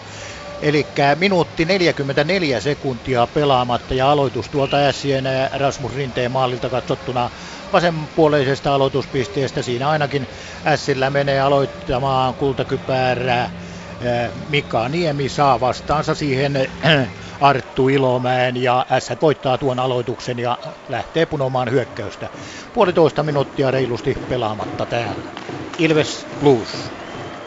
Ja täällä Yleisö katselee hölmistyneenä videotaululle. kaksi kolme lukemat nimittäin. Rantakari maalin tekijänä. Nyt on vähän munkkiakin Bluesilla mukana. Rantakari vetää tuollaisen löysän löysän kudin. Melkein siniviivalta ranneveto tai vetolaukaus. Korhonen, Hirsovit saavat siitä syöttöpisteet. Ja kun yleisö näkee tuon tilanteen tuolta videotaululta, niin huutomyrsky on kova, koska siinä on aika selkeästi kyllä Blues-pelaaja maalivahdin alueella ohjailemassa tai ainakin hämmentämässä soppaa. Sieltä se jostain jalkojen välistä tulee löysänä vetoa, vetona putoavana, jaksaa tuskin lentää, lentää verkkoon asti, maaliverkkoon asti, mutta sieltä se patjan yli menee ja näin Blues on tullut kahden maalin takaa jo asemasta johtoasemaan. Kolme ja puoli minuuttia otteluaikaa jäljellä, Ilves Blues lukemissa kaksi kolme, joten karvasta kalkkia nyt syötellään kotijoukkueen kannattajille, jotka täällä ihmettelevät tilannetta. kaksi kolme, viimeinen kolme minuuttinen, reilu kolme minuuttinen kohta käynnissä. Lukko-Kärpät. Äijäsuolla päätöserää pelaamatta seitsemäntoista sekuntia. Patrick Davis, kärppähyökkäjä, istuu vielä väkivaltaisuudesta saamaansa kahden minuutin rangaistusta, eli Lukko pelaa ylivoimalla tämän ottelun loppuun saakka, jollei maalia tässä vielä sitten tee. Viisi sekuntia enää, kun Kousa tuo kiekon, ampuu löysästi sen Karhusen syliin ja sitten summeri soittaa. Täällä päätöslukemat ovat kolme nolla. Lukko on tällä... Ö, Tällä viikolla tehnyt kyllä kaksi ö, merkittävää temppua. Ensin kaatui tiistaina Kalpa ja tänään kaatuu ö, sarjajohtaja Kärpät ja molemmat puhtaasti kolme nolla. Ö, ja maalivahti Ryan Czapolski Lukkomaalin suulla on löytämässä keväällä jälleen sellaista virettä, jota ö, tuolla Lukon ö, takalinjoilla ilman muuta tarvitaankin. Tärkeä voitto Lukolle, kolme pistettä raumalaisille. Puhtaasti kolme nolla kaatui Kärpät täällä. Sport Tappara. Teemu Talberilla jälleen hieno, hieno paikka tuoda sporttasoihin, mutta lukematta kahdessa kolmessa ja jälleen Teemu Henri Tius esityön tekijänä. Henri Tius livahteli jälleen tuolla Tappara pakkien välissä ja pelasi nyt paikan Teemu Talberille. Nyt tulee sitten Kuusela hyvin loistavaa syöttöä Erki Juntille, mutta Toivonen syöksyy tuolta maalin toiselta kulmalta toiselle ja pitää lukemat kahdessa kolmessa. Kuusi minuuttia pelaamatta päätös erää. Tiukka, tiukka tilanne täällä. Turku on jo paketoitu, joten siirrytäänkö Poriin Ässät-Kalpa-otteluun? Tännepä tullaan. Täällä on yhdeksäntoista sekuntia varsinaista peliaikaa jäljellä. Ässät otti tässä vaiheessa aikalisän, kun Kalpalle toistamiseen samanlainen rangaistus. Liikaa pelaajia jäällä ja toistamiseen sinne menee nyt istumaan sitten Kasperi Kapanen. En tiedä, onko joku vuorosysteemi. Hän istui jo tuossa ensi erässä, kun kuusi ja puoli minuuttia oli pelattuna. Aivan sama syy, joukkueen rangaistus, liikaa pelaajia jäällä. Ja aloitus tuosta Chiodon maalista katsottuna oikealla puolesta aloituspisteestä. Mika Niemi pitää kiekkoa, mutta antaa sitten harhasyötön. Se menee Veli-Matti Vittasmäelle. Vittasmäki, entinen Turun mies, pistää vain kiekon tuonne Ässien päätyyn. Ja näin sitten Ässiltä lähtee viimeinen hyökkäys. Kolme sekuntia, kaksi sekuntia. Nyt pitää ampua ja laukaus menee ohi. Täällä varsinainen peliaika päättyy maaleihin yksi yksi. Molemmat maalit tehtiin avauserässä. Ensin Mikael Ruohomaan nollaan yhteen ja sitten Eero Elo Ässien tasoituksen kaksikymmentäyksi yhteen ja kaksikymmentäneljäs maali Eero Elolla, mutta on edelleen maalin perässä Olli Palolaa. Palola on tänään tehnyt yhden maalin, joten mennään täältä, kun odotetaan jatkoajan alkua otteluun Ilves Blues. Täällä puolestaan yleisö odottaa sitä, että tästä tulisi jatkoaika. Kolme kaksi johtaa vierasjoukkue tätä ottelua. Reilu kaksi minuuttia otteluaikaa jäljellä. Nyt tietysti Ilveksellä aika hyvä ote kiekosta juuri tällä hetkellä. Mustonen hyvässä ahdessa keskialueella. Tulee kuitenkin vähän blokatuksi sinne laitaan. Saa tuota kiekon alueelle. Kiekko ei sitten pysy. Ne pysyy kuitenkin viivan paremmalla puolella. Ilvesläisittain katsottuna sitten kiekko sinne eteen. Näppilä pakkina tulee siihen maalin eteen. Ei pääse jatkamaan. Nyt tulee Blues-pelaaja taklatuksi sitten omassa päässä. Niinimäki yrittää saada kopin kiekosta. Kun Giliati tyhjä maali edessä. Tuleeko tästä niitti tähän otteluun? Kyllä tulee. Ilves nappasi siinä maalivahdin myöskin pois. Sai painetta päälle ja sitten lennosta maalivahti Korpisalo tuonne aitioon. Ja kun minuutti neljäkymmentäkaksi sekuntia on otteluaikaa jäljellä, niin Giliatti saa kiekon sinne sen verran vapaasti itselleen. Niinimäki ei saa ihan äh, pesiskoppia tuossa keskialueella kiekosta, vaan äh, Blues-pelaaja pääsee tyrkkäämään sitten tyhjään maaliin. Vähän ahdistettuna, mutta pääsee kuitenkin. Ja siinä on niitti tähän otteluun. kaksi neljä lukemat taululla. Minuutti neljäkymmentäkaksi, toki vielä otteluaikaa jäljellä, mutta kahden maalin vieras johto. Tyhjään maaliin. Maalintekijänä Giliatti. Lukko Kärpät. Sport Tappara. kaksi kolme Vaasassa, kun maalia laitetaan paikalleen. Siinä Antti Kangasniemi ja Stephen Dixon ottivat hieman yhteen tuossa maalin kulmalla. Ja toinen pari, pari valjakko oli sitten Toni Leinonen Sportista ja Antti Erkinjuntti Tapparasta. kaksi kolme maalit täällä, kun viisi minuuttia ja nyt kaksitoista sekuntia pelaamatta tätä päätöserää. Ja se nyt arvotaan, tuota, saadaanko kiekko tiputettua tuolla Sportin puolustusalueella jäähän vaiko ei. Ja Dixon ja nyt Sport-aloittajana on sitten joukkueen kapteeni Erik Riska. Riska voittaa aloituksen kiekkokulmaan Valkoselle, joka törmää siinä Jukka Peltola. Peltola lentää pyrstöllään tilanteessa. Toni Leinonen ottaa kiekkoa ja näin se löytyy hetkellisesti keskialueen puolelta, josta Tappara takoo sen nopeasti päätyyn. Vaasassa kaksi kolme lukemat, kun viisi minuuttia vielä pelaamatta päätöserää. Tiukka tilanne ja tiukkaa on Porissakin, joko jatkoaika on pyörähtänyt käyntiin. Kyllä on pyörähtänyt, sitä on pelattu nyt vajaa kymmenen sekuntia, kun Esa Lindelillä kiekko ässäthän pelaa neljällä kolmea vastaan, kun Kalpalla on tuo rangaistus, liikaa pelaajia jäällä ja sitten siitä lähti Mika Niemen laukaus, mutta Mikko Jokela purkaa tilanteen tuolta toiseen päätyyn ja näin Kalpa vaihtaa uuden trion tuonne kehään jo marraskuussa, kun nämä joukkueet kohtasivat Kuopiossa. Silloin jouduttiin menemään jatkoajalla ja sen jälkeen voittomaalikilpailuun Mihal Pirner oli se, joka ratkaisi silloin ottelun Kalpalle kaksi yksi, mutta S painaa nyt elo, elo antaa siniselle Lindelille, Lindel sitten Niemelle. Niemi katsoo Lindelin, näkee tuolta siniseltä. Lindel hyvin tarkasti lähtee ja ampuu, ampuu maalin. Esa Lindel, hyvin rauhallinen teko ja veto. viisikymmentä sekuntia ehti kulua, kun Esa Lindel pamautti kiekon tuonne oikeaan yläkulmaan ja se on miehen tusina täynnä, eli kahdestoista osuma tällä kaudella, kaksitoista plus kuusitoista Lindelin teho. Näin Ässät on voittanut tämän ottelun kaksi yksi. Voitot ovat tältä eri näiden joukkueen välillä tasan kaksi kaksi ja Ässille kolme pistettä lisää. Ilves Blues. Ja täällä tapahtui kyllä, nimittäin ei se ollutkaan se ottelu vielä ohi. Ilves nimittäin teki maalin, kavensi kolmeen neljään ilman maalivahtia Jiri Veistola maalin tekijänä. Sitten nopeasti kiekko uudestaan viisi vastaan viisi tilanteesta tuonne Blues päätyyn ja sen jälkeen maalivahti uudestaan pois. Ja nyt sitten kulutellaan jo täällä kolme viisi maalia, eli toinen maali, toinen maali tyhjään Ilveksen maaliin. Kearns maalin tekijänä viisikymmentäyhdeksän kahdeksantoista on nyt peliaika, kokonaispeliaika. Jokohan nyt olisi Saletti kahden maalin johto vierailla ja jälleen on sitten Korpisalo Ilves maalilla uudestaan. Eli kaksi kertaa Blues on iskenyt tyhjään maaliin. Ilves pystyi Veistolan maalilla sitten tulemaan maalin päähän. Nyt on kolmekymmentäseitsemän sekuntia otteluaikaa jäljellä. Uudestaan kiekko jää hänen kiekko sillä Ilveksen päädyssä. Vieläkö lähtee äh, Ilves maalivahti maalilta pois? Ei taida lähteä enää. Nyt näyttää siltä, että ottelu on sitten viimeistään ratkennut. Puolisen minuuttia otteluaikaa jäljellä. Ilves kolme, Blues viisi. Sport Tappara. kaksi viisikymmentä pelaamatta. Ja kaksi, kolme. Siinä oli nyt Teemu Talber pelasi Teemu Henritykselle sitten paikan ja Henrityksellä oli tyhjä maali, mutta pienestä kulmasta kiekko sieltä Peltosen ja maalin välistä ei osumaa. Antti Uitto pitää kiekon hyökkäysalueella, Hannu Toivonen on vielä tuolla tolppiensa välissä ja nyt en kuullut, nyt en kuullut sitten aivan Tampereella vielä sen viimeinen silaus otteluun. Vaasassa siis kaksi kolme, kun kaksikymmentäkolme pelaamatta ja käydään vielä ottelussa Ilves Blues.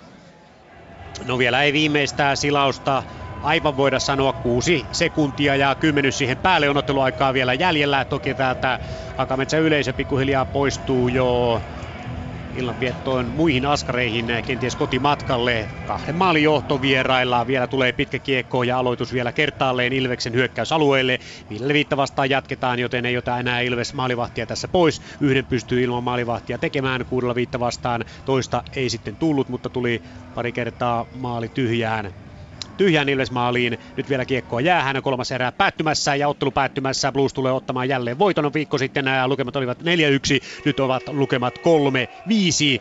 Kotijoukkue ensin sanottuna. Jännittävä loppuhan tähän saatiin, kun Ilves sai tuon Veistolan maalin myötä tai pääsi maalin päähän, mutta Blues oli loppujen lopuksi parempi. Vähän semmoinen kaksijakoinen ottelu. Ottelu oli kotijoukkueen hallussa täysin toisessa erässä vielä, ja se kotijoukkueen kolmas maali, se oli aika lähellä. Sitten se yksi väärä vaihto ja rangaistus kotijoukkueelle. Siinä kääntyi tämä peli vieraille. Loppulukemat Hakametsästä kolme viisi.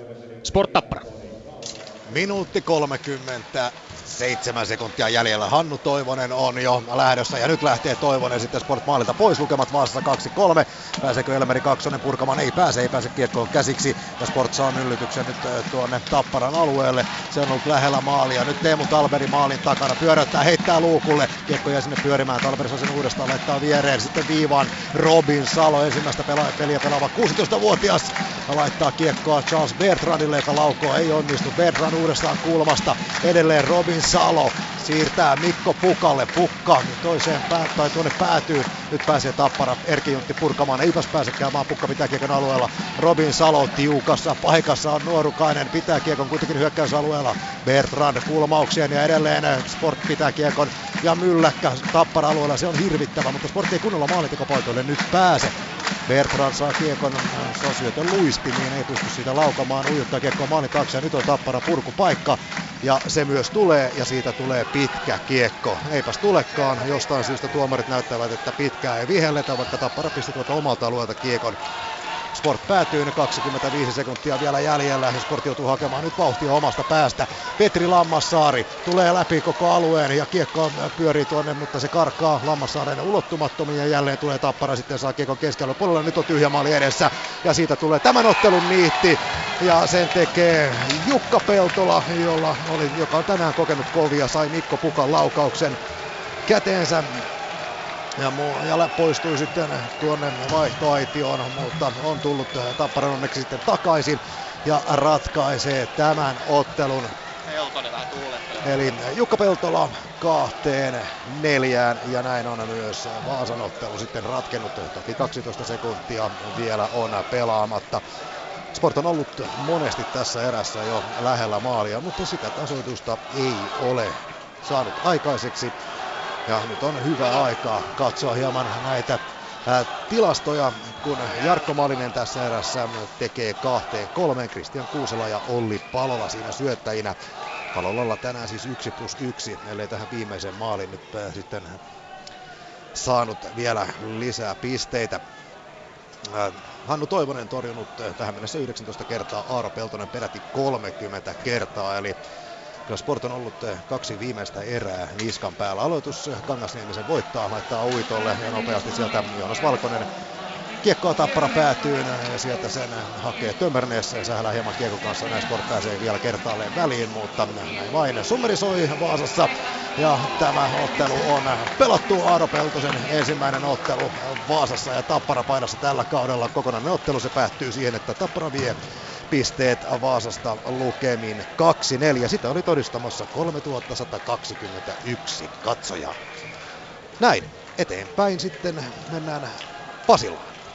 Yle Puheen urheiluilta. Jääkiekkokierros. Ja vain saatiin sitten tämän illan ottelut pelatuksi ja kertauksen vuoksi kaikkien otteluiden lopputulokset. Ilves Blues kolme viisi, Lukko Kärpät kolme nolla, Sport Tappara kaksi neljä, T P S Saipa nolla neljä ja Ässät Kalpa kaksi yksi jatkoajan jälkeen. Ja tässä nyt sitten kun samalla vähän lasken näitä pisteitä yhteen, niin tänään tappion kokenut Kärpät on yhä sarjajohdossa ja melko tukevassa semmoisessa satakolme pistettä. Sillä kymmenen pisteen kaula ennen Tapparaa ja Lukkoa, jotka molemmat ovat nyt yhdeksänkymmentäkolme pisteessä. Ja yhdeksänkymmentäyksi pisteessä ovat sekä Kalpa että Blues. Kylläpä Blues on muuten tullut viime kierroksilla tai viimeisen kuukauden aikana itse asiassa aika lujaa tuolta takaa. Jyp, joka huilasi, sillä pisteitä kahdeksankymmentäyhdeksän, ja sitten Saipa ohittaa sarjataulukossa tänään huillaneen I F K, Saipalla pisteitä kahdeksankymmentäkahdeksan, eli Saipa nousee seiskaksi ja I F K tippuu kahdeksanneksi, ja sitten Ässät ja Ilves molemmilla seitsemänkymmentäkahdeksan pistettä, H P K Pelikans, molemmat joukkueet huillasivat tänään, eli heidän pisteet eivät tietenkään muuttuneet, kuten ei sitten tuolla häntäpäässäkään T P S:n eikä Sportin pistemäärään muutoksia tullut. Tepsillä viisikymmentäviisi ja Sportilla neljäkymmentäyhdeksän pistettä. Ja totuttuun tapaan tuossa hetken kuluttua sitten aletaan saamaan haastatteluita eri puolilta liigahalleja, mutta sitä ennen palataan vielä vähän tuonne Falunin tunnelmiin. Tänäänhän ilman muuta varmasti se yksi, tai ei ilman muuta siis päivän selvä juttu, että kovin suomalaissuoritus tuolla Ruotsimaalla Falunissa oli se, että suomalaiset saivat mitalin, ja se tuli naisten viestijoukkueen tuomana, ja nyt palataan vielä hetkeksi niihin hetkiin, aivan siihen kisan lopputunnelmiin, viimeiseen osuuteen. Nilsson pitää tuon taktiikan, ei, ei suostu menemään edelle, seuraa tarkasti, on aivan liimautuneena Pärmäkosken selkään. Tullaan viimeistä kertaa viimeiselle nousulle, tai se viimeinen kumparo siellä stadion alueella, mutta täällä maastossa. Ja Pärmäkoski edellä, Nilsson kannassa, sitten ollaan tasanteella, ei mitään eroa. Ja nyt hiihdetään aivan aivan kansan hiihtovauhtia, Pärmäkoski on laske ja laskee Nilssonin edelleen. Rintarinnan tullaan, Nilsson edellä, Pärmäkoski perässä, tullaan stadionille ja raastava taistelu alkaa!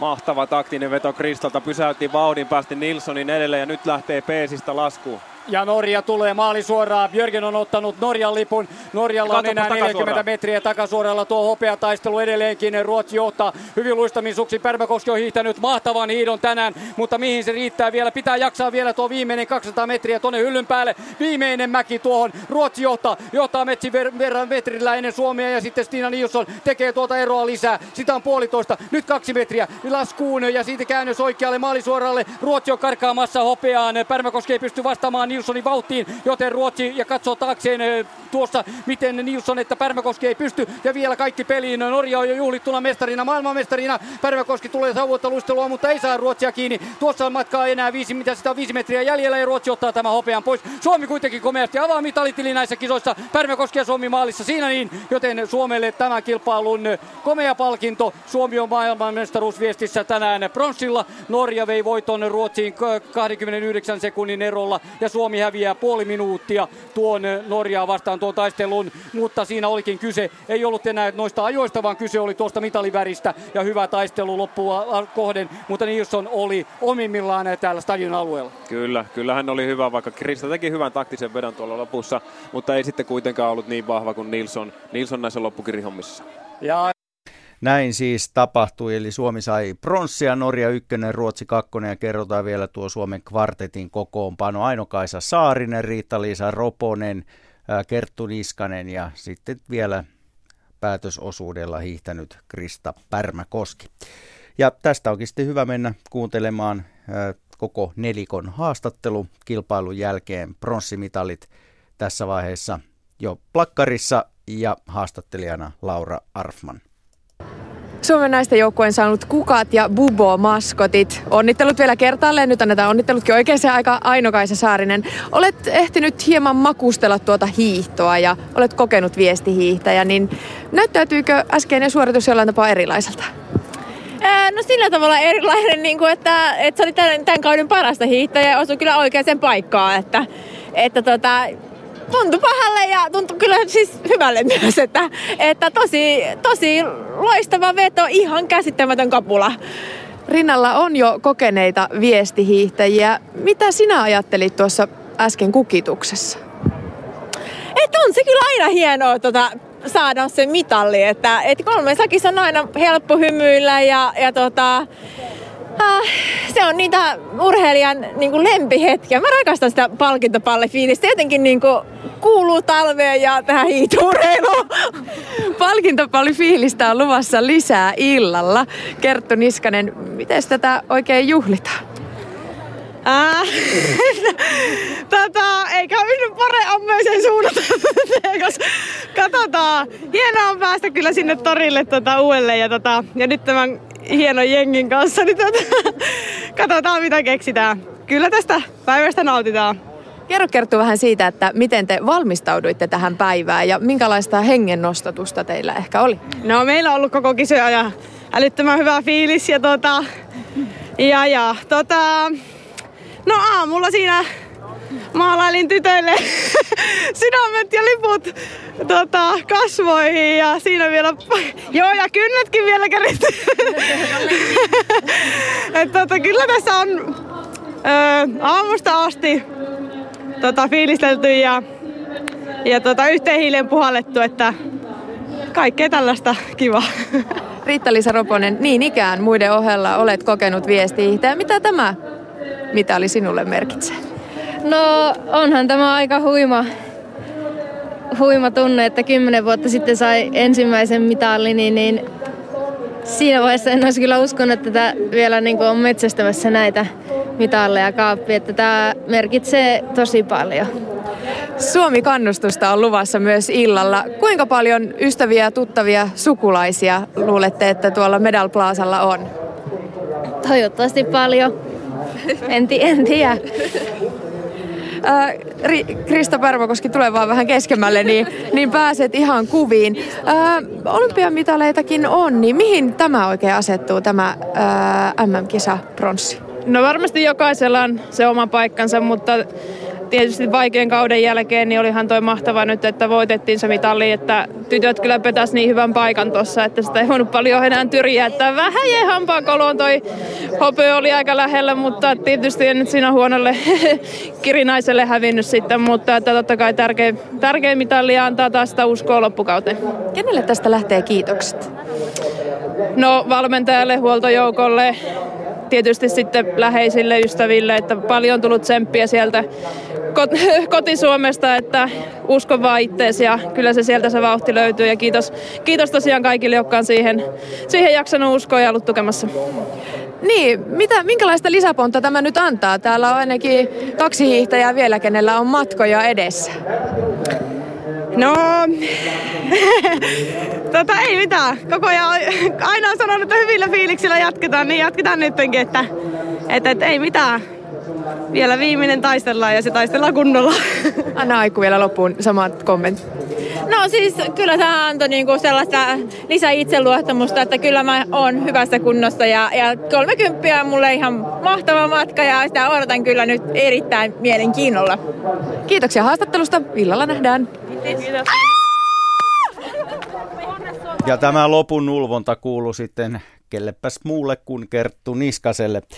Joo, jos teitä kiinnostaa ja haluttaa nähdä toi palkintojen jako, niin se on nähtävissä T V kahden puolella kaksikymmentäviisi minuutin kuluttua, eli kello kaksikymmentäyksi kaksikymmentäviisi ja myös Yle Areenasta voi tota palkintojen jakoa seurata, mutta sitten takaisin jääkiekkoon ja S M-liigan illan otteluiden pariin. Lukko-Kärpät oli ilman muuta se tämän illan ehdoton kärkikamppailu ja Rauman Lukko, joka pelaa kyllä aika kivaa viikkoa, hyvää tasapainosta viikkoa, otti ja voitti Kärpät kolme nolla. Mika Heino, siellä oli varmaan ihan muikean tyytyväisiä haastateltavia ainakin Lukon puolelta. No toki, toki. On, olihan tämä huikea peli kaiken kaikkiaan.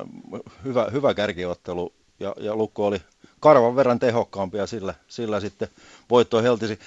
Toni Koivisto, eli avausosuman ja mun mielestä voitto-osuman tekijä löytyi löyty haastatteluun. Toni Koivisto, kärkiottelu, siinä Lukko onnistui maalinteossaan selkeästi paremmin kuin Kärpät. No joo, että, että ennen kaikkea pelattiin aika tiivistä puolustuspelaamista. Toki siellä Kärpilläkin paikkoja oli, mutta pystyttiin aika hyvin, hyvin ja tehokkaasti käyttämään oman paikkamme hyödyksi. Siitä on hyvä osoitus sun tekemä maali, mikä jäi mun mielestä niin kuin voittomaaliksi, eli yksi nolla osuma. Siinäkin oltiin hyvin liikkeellä alivoimalla. No joo, että, tota, että siinä Kärpät painoi aika hyvin päälle sen, sen alkuerään ja, ja tota, siinä se pääsi alivoimalla niin läpi, läpi ja päätin, päätin tosiaan ampua ja oli tärkeä maalijoukkue. Tässä on nyt tämän viikon ensi tiistaina kaatu Kalpa samoin numeroin kolme nolla ja nyt kärkijoukkue Kärpät. Mistä Lukko on nyt löytänyt sen, sen jyväsen? No kyllä se on tota yhteisestä tekemisestä ja joukkueen tiiviydestä, puolustustiiviydestä. Sitä kautta totta kai Rajanen on pelannut loistavasti maalissa, että, että sieltä se on lähtenyt puolustuksen kautta. Nyt kun lähdetään pelaamaan sitten loppurunkosarjaa ja, ja sitten vielä, vielä playoffseja, mitä, mitä Lukko vielä tekee, miten, miten vielä hiotaan otteita? No kyllähän meidän kokonaisvaltaista pelaamista täytyy, täytyy vielä pystyä parantamaan, mitä mennään pidemmälle kevättä. Että, että, että, totta kai hyökkäyspelaamistakin sitä pystyy, pitää pystyä kehittämään ja, ja, ja pitämään kiekkoa myös siellä päässä. Että, että kyllä meillä on paljon vielä on kehitettävää. Kiitos. Kiitos. Kiitos. Näin siis Toni Koivisto. Ja sitten jos ehditään, niin... Ehditään, mene... ehditään, anna mennä vaan. mielellään. Mika Pyörälä oli kärppäleiristä sitten haastattelussa pelin jälkeen. Mika Pyörälä, kärkiottelu tänään Raumalla. Tänään molemmat pelas kärkiottelu arvoisesti. No joo, että tuota, tiukkaa vääntöä oli, että tila-aika oli vähissä ja molempien maalien edustajille oli vähän, vähän vaikea, vaikea mennä ja se oli varmaan yksi syy, miksi me tänään kaaduttiin. Kärpät kuitenkin hallitsi kiekollista pelaamista, mutta paikoista ei maaleja saatu. No joo, se on silloin vaikea, vaikea voittaa peliä, kun tekee eteen yhtään maalia.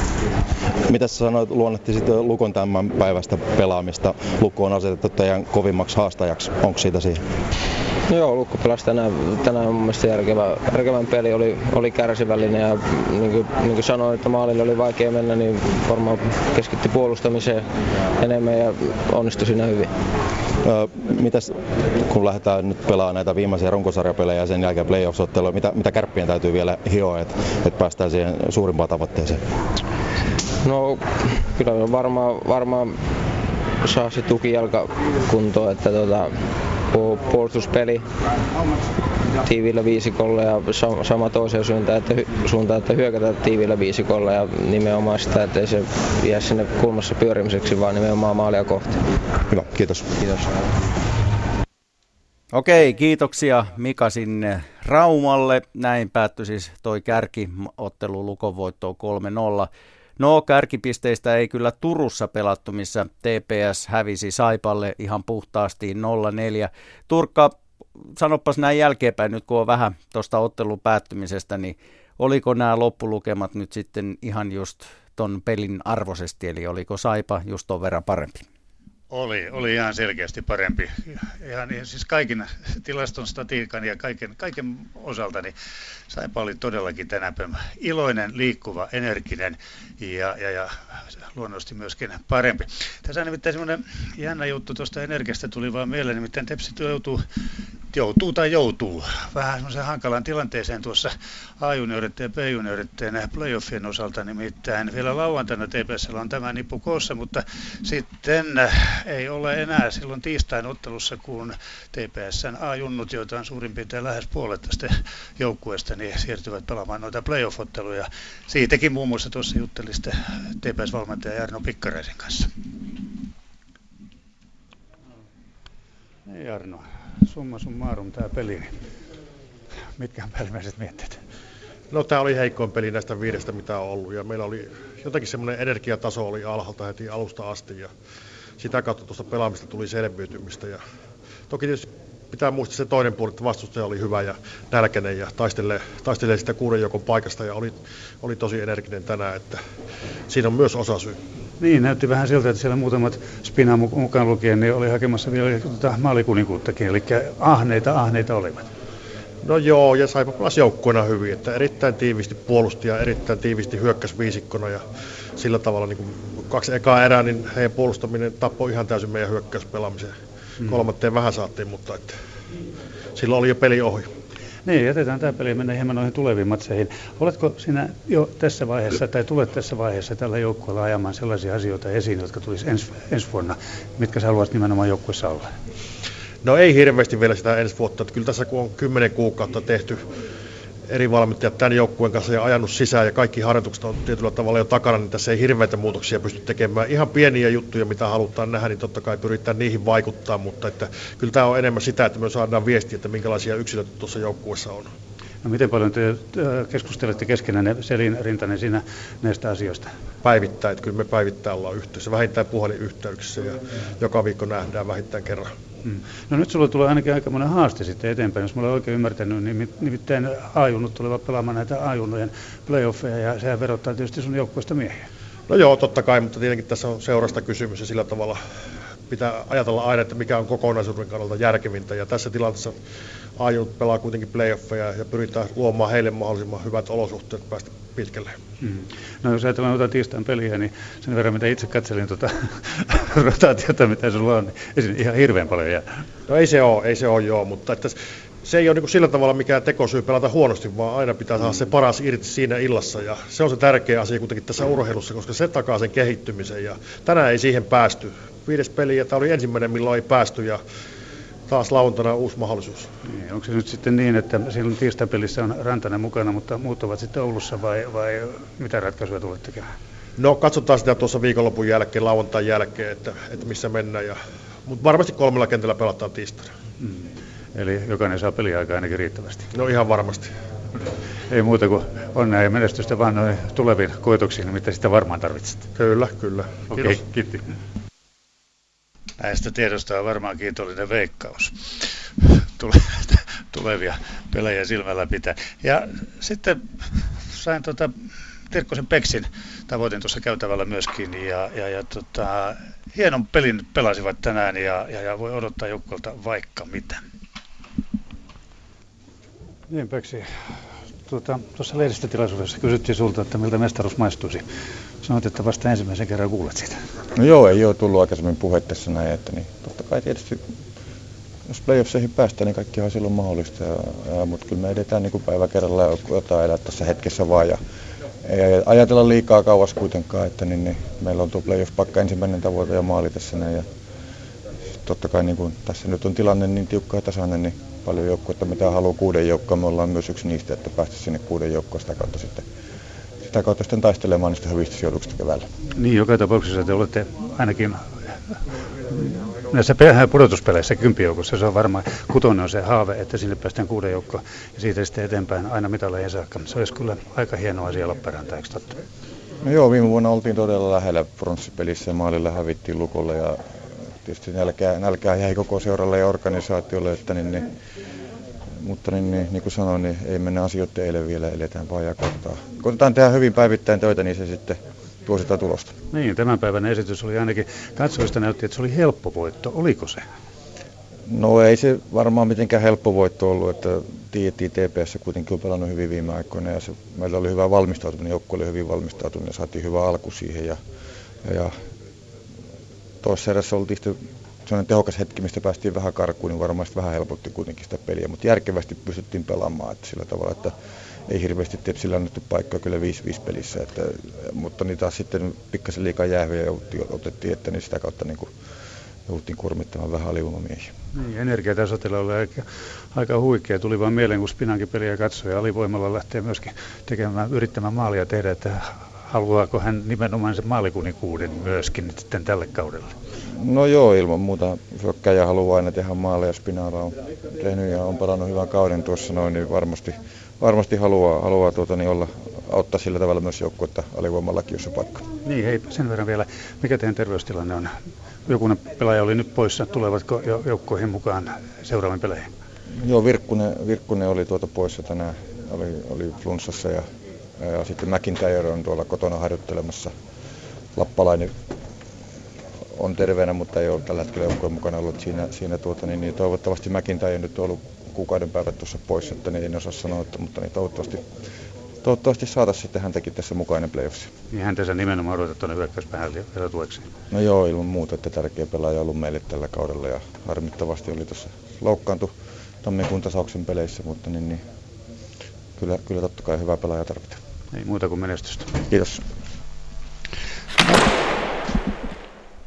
Kiitoksia Turkalle sinne Turkuun. Ja täytyy sanoa, kun äsken oli kaksi pelaajaa ja nyt kaksi valmentajaa, niin aina sieltä vähän enemmän tekstiä tulee silloin, kun valmentajia haastatellaan. Näinhän se luonnollisesti onkin.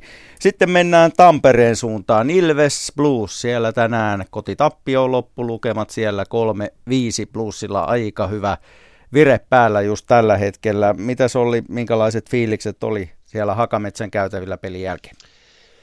No oikeastaan aika odotetunlaiset. Blues kopissa laulu raikoi vielä aika pitkään. En tiedä minkälaista mankasta tuli vai oliko siellä Espoon miehet itse laulamassa aika pitkään tuossa matsin jälkeen. Ja Ilves-leirissä tietysti vähän päät painuivat senkin vuoksi, että hyvä johtoasema, kaksi nolla johtoasema ja kolmas maali lähellä ja sitten semmoinen täydellinen, tai ei täydellinen, tuo jonkunlainen otteen menetys kuitenkin tuossa toisessa erässä.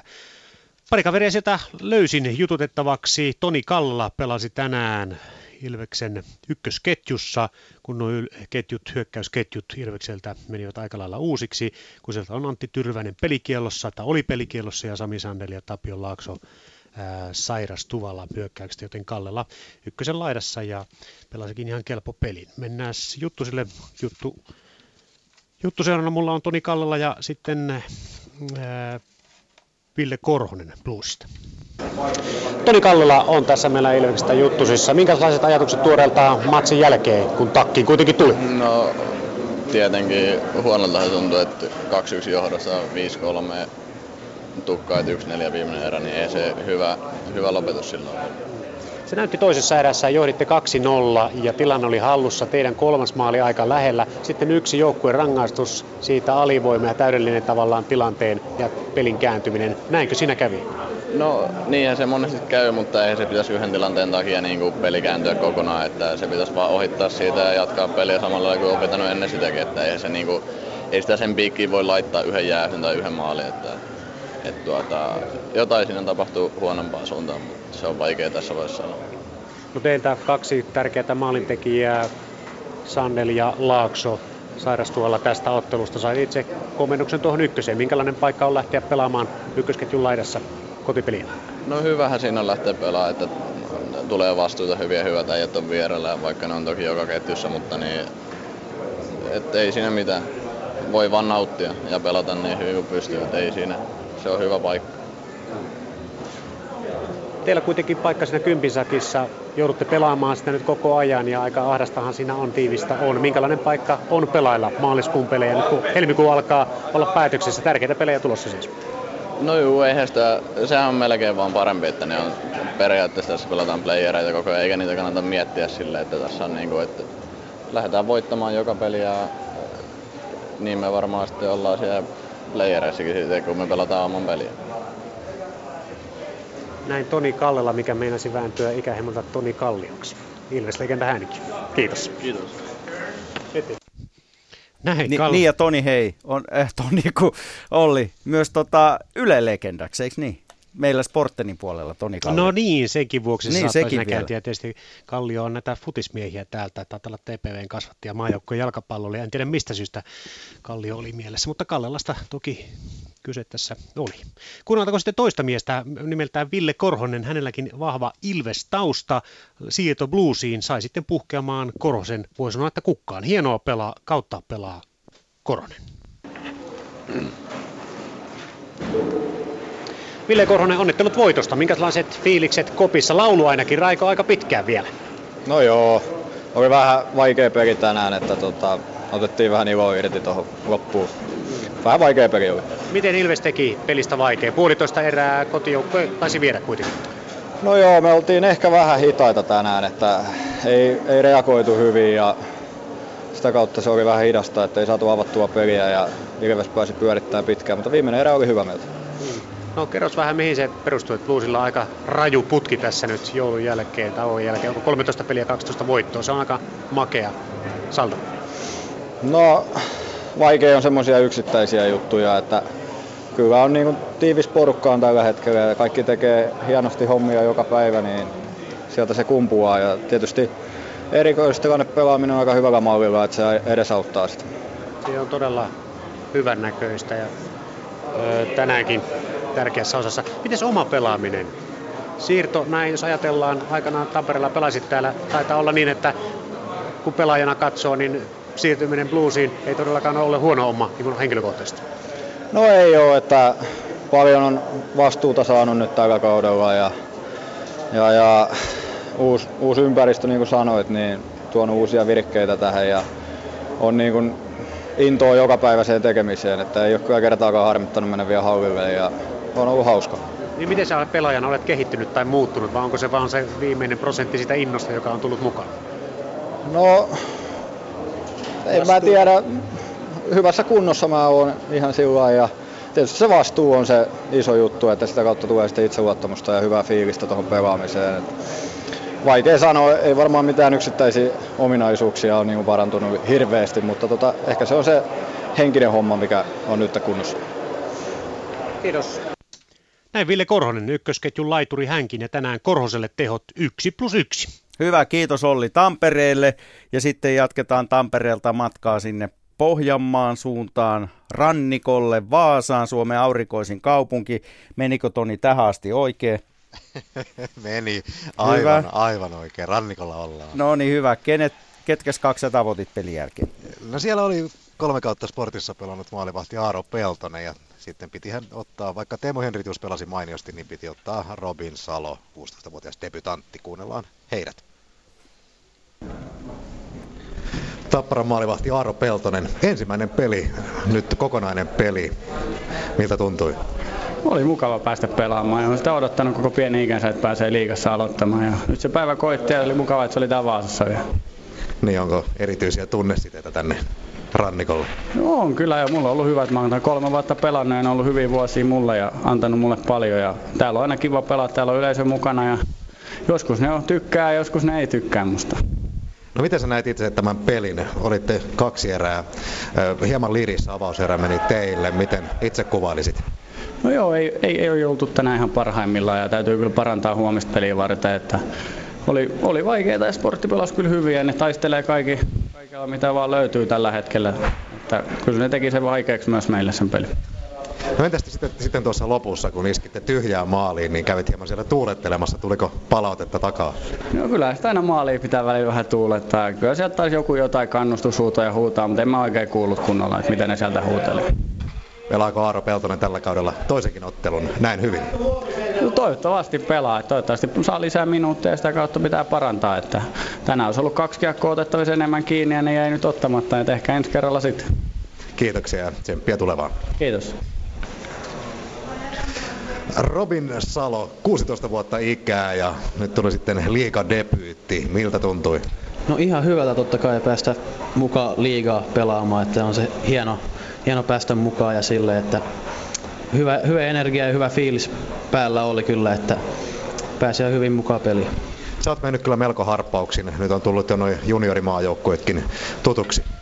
Joo, on ollut siellä muutama kerta, että niistä kautta vähän hakenut vauhtia ehkä ja silleen, että ko- kovempia peliä on tullut koko ajan, että sen kautta. Mikä sun tavoite on? No tavoite on, tai no unelma on ainakin N H L ja sitten tavoitteena, niin kyllä varmaan joku vähän aika lähellä N H L, että joku K H L tai A H L ja sitten sen kautta sitten N H L olisi kyllä hienoa. Milloin sä tietää, että tänään tulee sitten ensimmäinen liigaottelu? No sain tänään aamulla treenien jälkeen sain tietää, että tänään pääsee mukaan pelaamaan. Miltä silloin tuntui? No tuli, tuli sellainen aika, vähän jännitti eka, että, että eka liigapeli nyt tulee, tulee pelaamaan, mutta siis ihan tuli kyllä hyvä fiilis päälle, että on se aina hienoa päästä niin kuin kotikaupunkiin pelaamaan liigaa. No, mutta mitäs päiväunien kävi? No päiväunet, en, en hirveästi vetänyt unia, mutta hu- huilasin hyvin, että jaksan sitten peli. Entä sitten toi lopun, siinä pelasitte kuudella viittä vastaan, maali oli tyhjänä, olit viivalla. Oliko siinä jotain erityisiä paineita? Ei, nyt ihan kuoli koko peli mennyt jo, että ihan niinku, ei mitään erityistä painetta siinä ollut, että ihan, ihan normisti vaan rauhassa otin siellä ja pelasin ihan normisti. Miten kuvailisit vielä nopeasti oman suorituksen tänään? No ihan, ihan ok peruspeli, pääsin mukaan peliin hyvin ja silleen ihan, ihan ok peli. Eli tästä sitten kohden seuraavaa liigaottelua. Joo, kyllä. Kiitoksia. Ja kiitos. Sellaiset olivat tunnelmat Vaasassa ja nyt mennään sitten sitä länsirannikkoa alaspäin jokusen matkaa. Jouko Färd, sulla on siellä Porin Ässistä joku pelaaja jututettuna. Kuka? No tietysti kaveri, joka ratkaisi tämän kamppailun, kun sitä oli käyty jatkoaikaa viisikymmentä sekuntia ja, ja Ässä pelasi neljällä kolmea vastaan, eli kuunnellaan. Esa Lindell, tämä oli Ässille viidestoista matsi, kun jouduttiin yliajalle niin sanotusti ja vasta ö, kuudes lisäpiste. Mitä merkitystä tällä on?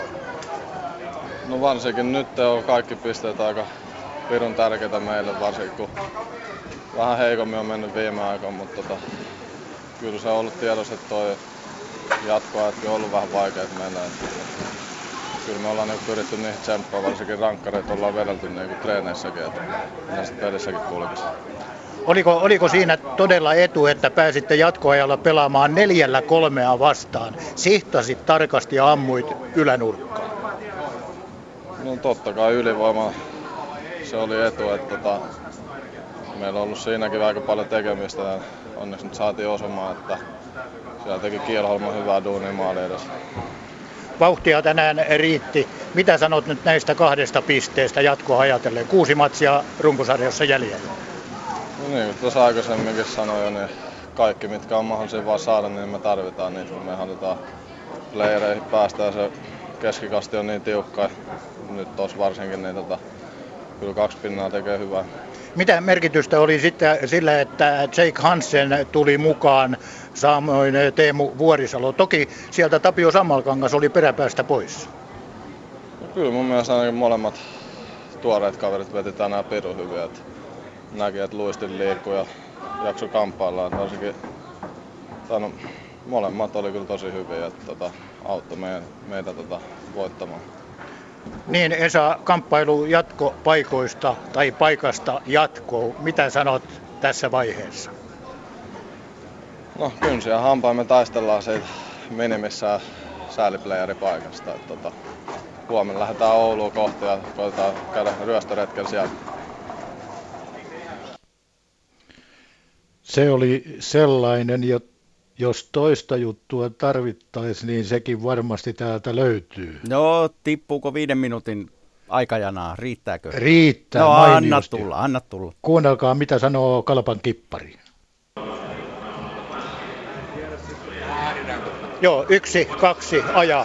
Lähtö hyväksytään. Porin ravit. Semmoinen. Mikko Jokela, Kalpan kippari, olenko käsittänyt oikein, että virtaa löytyi toissapäivän lukko-ottelun jälkeen teilläkin? No kyllä, virtaa, virtaa oli ja tultiin hyvin, hyvin tultiin peliin, että yleensä täällä on eka erä ollut aika paljon vastaanottavana osapuolella, mutta tänään, tänään pystyttiin hyvin pitämään se kurissa ja lähdettiin tosi, tosi hyvin lähti käyntiin, mutta, mutta tota, yksi maali tänään tehtiin ja se ei riittänyt, että siinä oli se, siinä oli se ongelma. Onko normaalia se, että kun olette pitkällä reissulla, että yövytte vielä sillä paikkakunnalla, missä ensin pelaatte ja seuraavan päivän jääharjoittelun jälkeen vasta niin kuin eilenkin Raumalta Poriin? Joo, se on ollut meillä tapana tällä kaudella. Että se, on, se on osoittautunut, että se toimii meillä hyvin, että saadaan levätä, ei lähdetä pussiin suoraan istumaan, vaan nyt saadaan tässä rauhassa palautella ja saadaan nukkua hyvät yöunet hotellissa ja ei tarvitse bussissa istua koko yötä. Sitten lähdetään huomenna freshinä kotiin päin ja kohti lauantain peliä. Eri asia on tietysti sitten, että kun pelataan peräkkäisinä päivinä kotona ja vieraissa tai päinvastoin, silloin on kiire. No silloin on kiire, silloin varmaan, silloin en ihan tarkkaan tiedä mitä tullaan tekemään, mutta tää, tää, tälleen nyt ainakin kun joka toinen päivä pelataan, niin mennään tälleen näin. Tänään oli todella tasainen peli. Mitä sanot vastustajasta? No ässät pelas, pelas hyvin, ei siinä mitään. Kaksi maalia teki ja jatkoajalla pääsi vielä. Meillä on tietysti pari harmittavaa virhettä siinä, että kaksi väärää vaihtoa, missä tuli jäähy ja toinen tuli sitten vielä just ennen jatkoaikaa ja siitä sitten neljällä kolmeen vastaan maali. Mutta tässä laadukas joukkue pelasi hyvän pelin ja me ei pysty tänään vastaamaan siihen ja sillä selvä.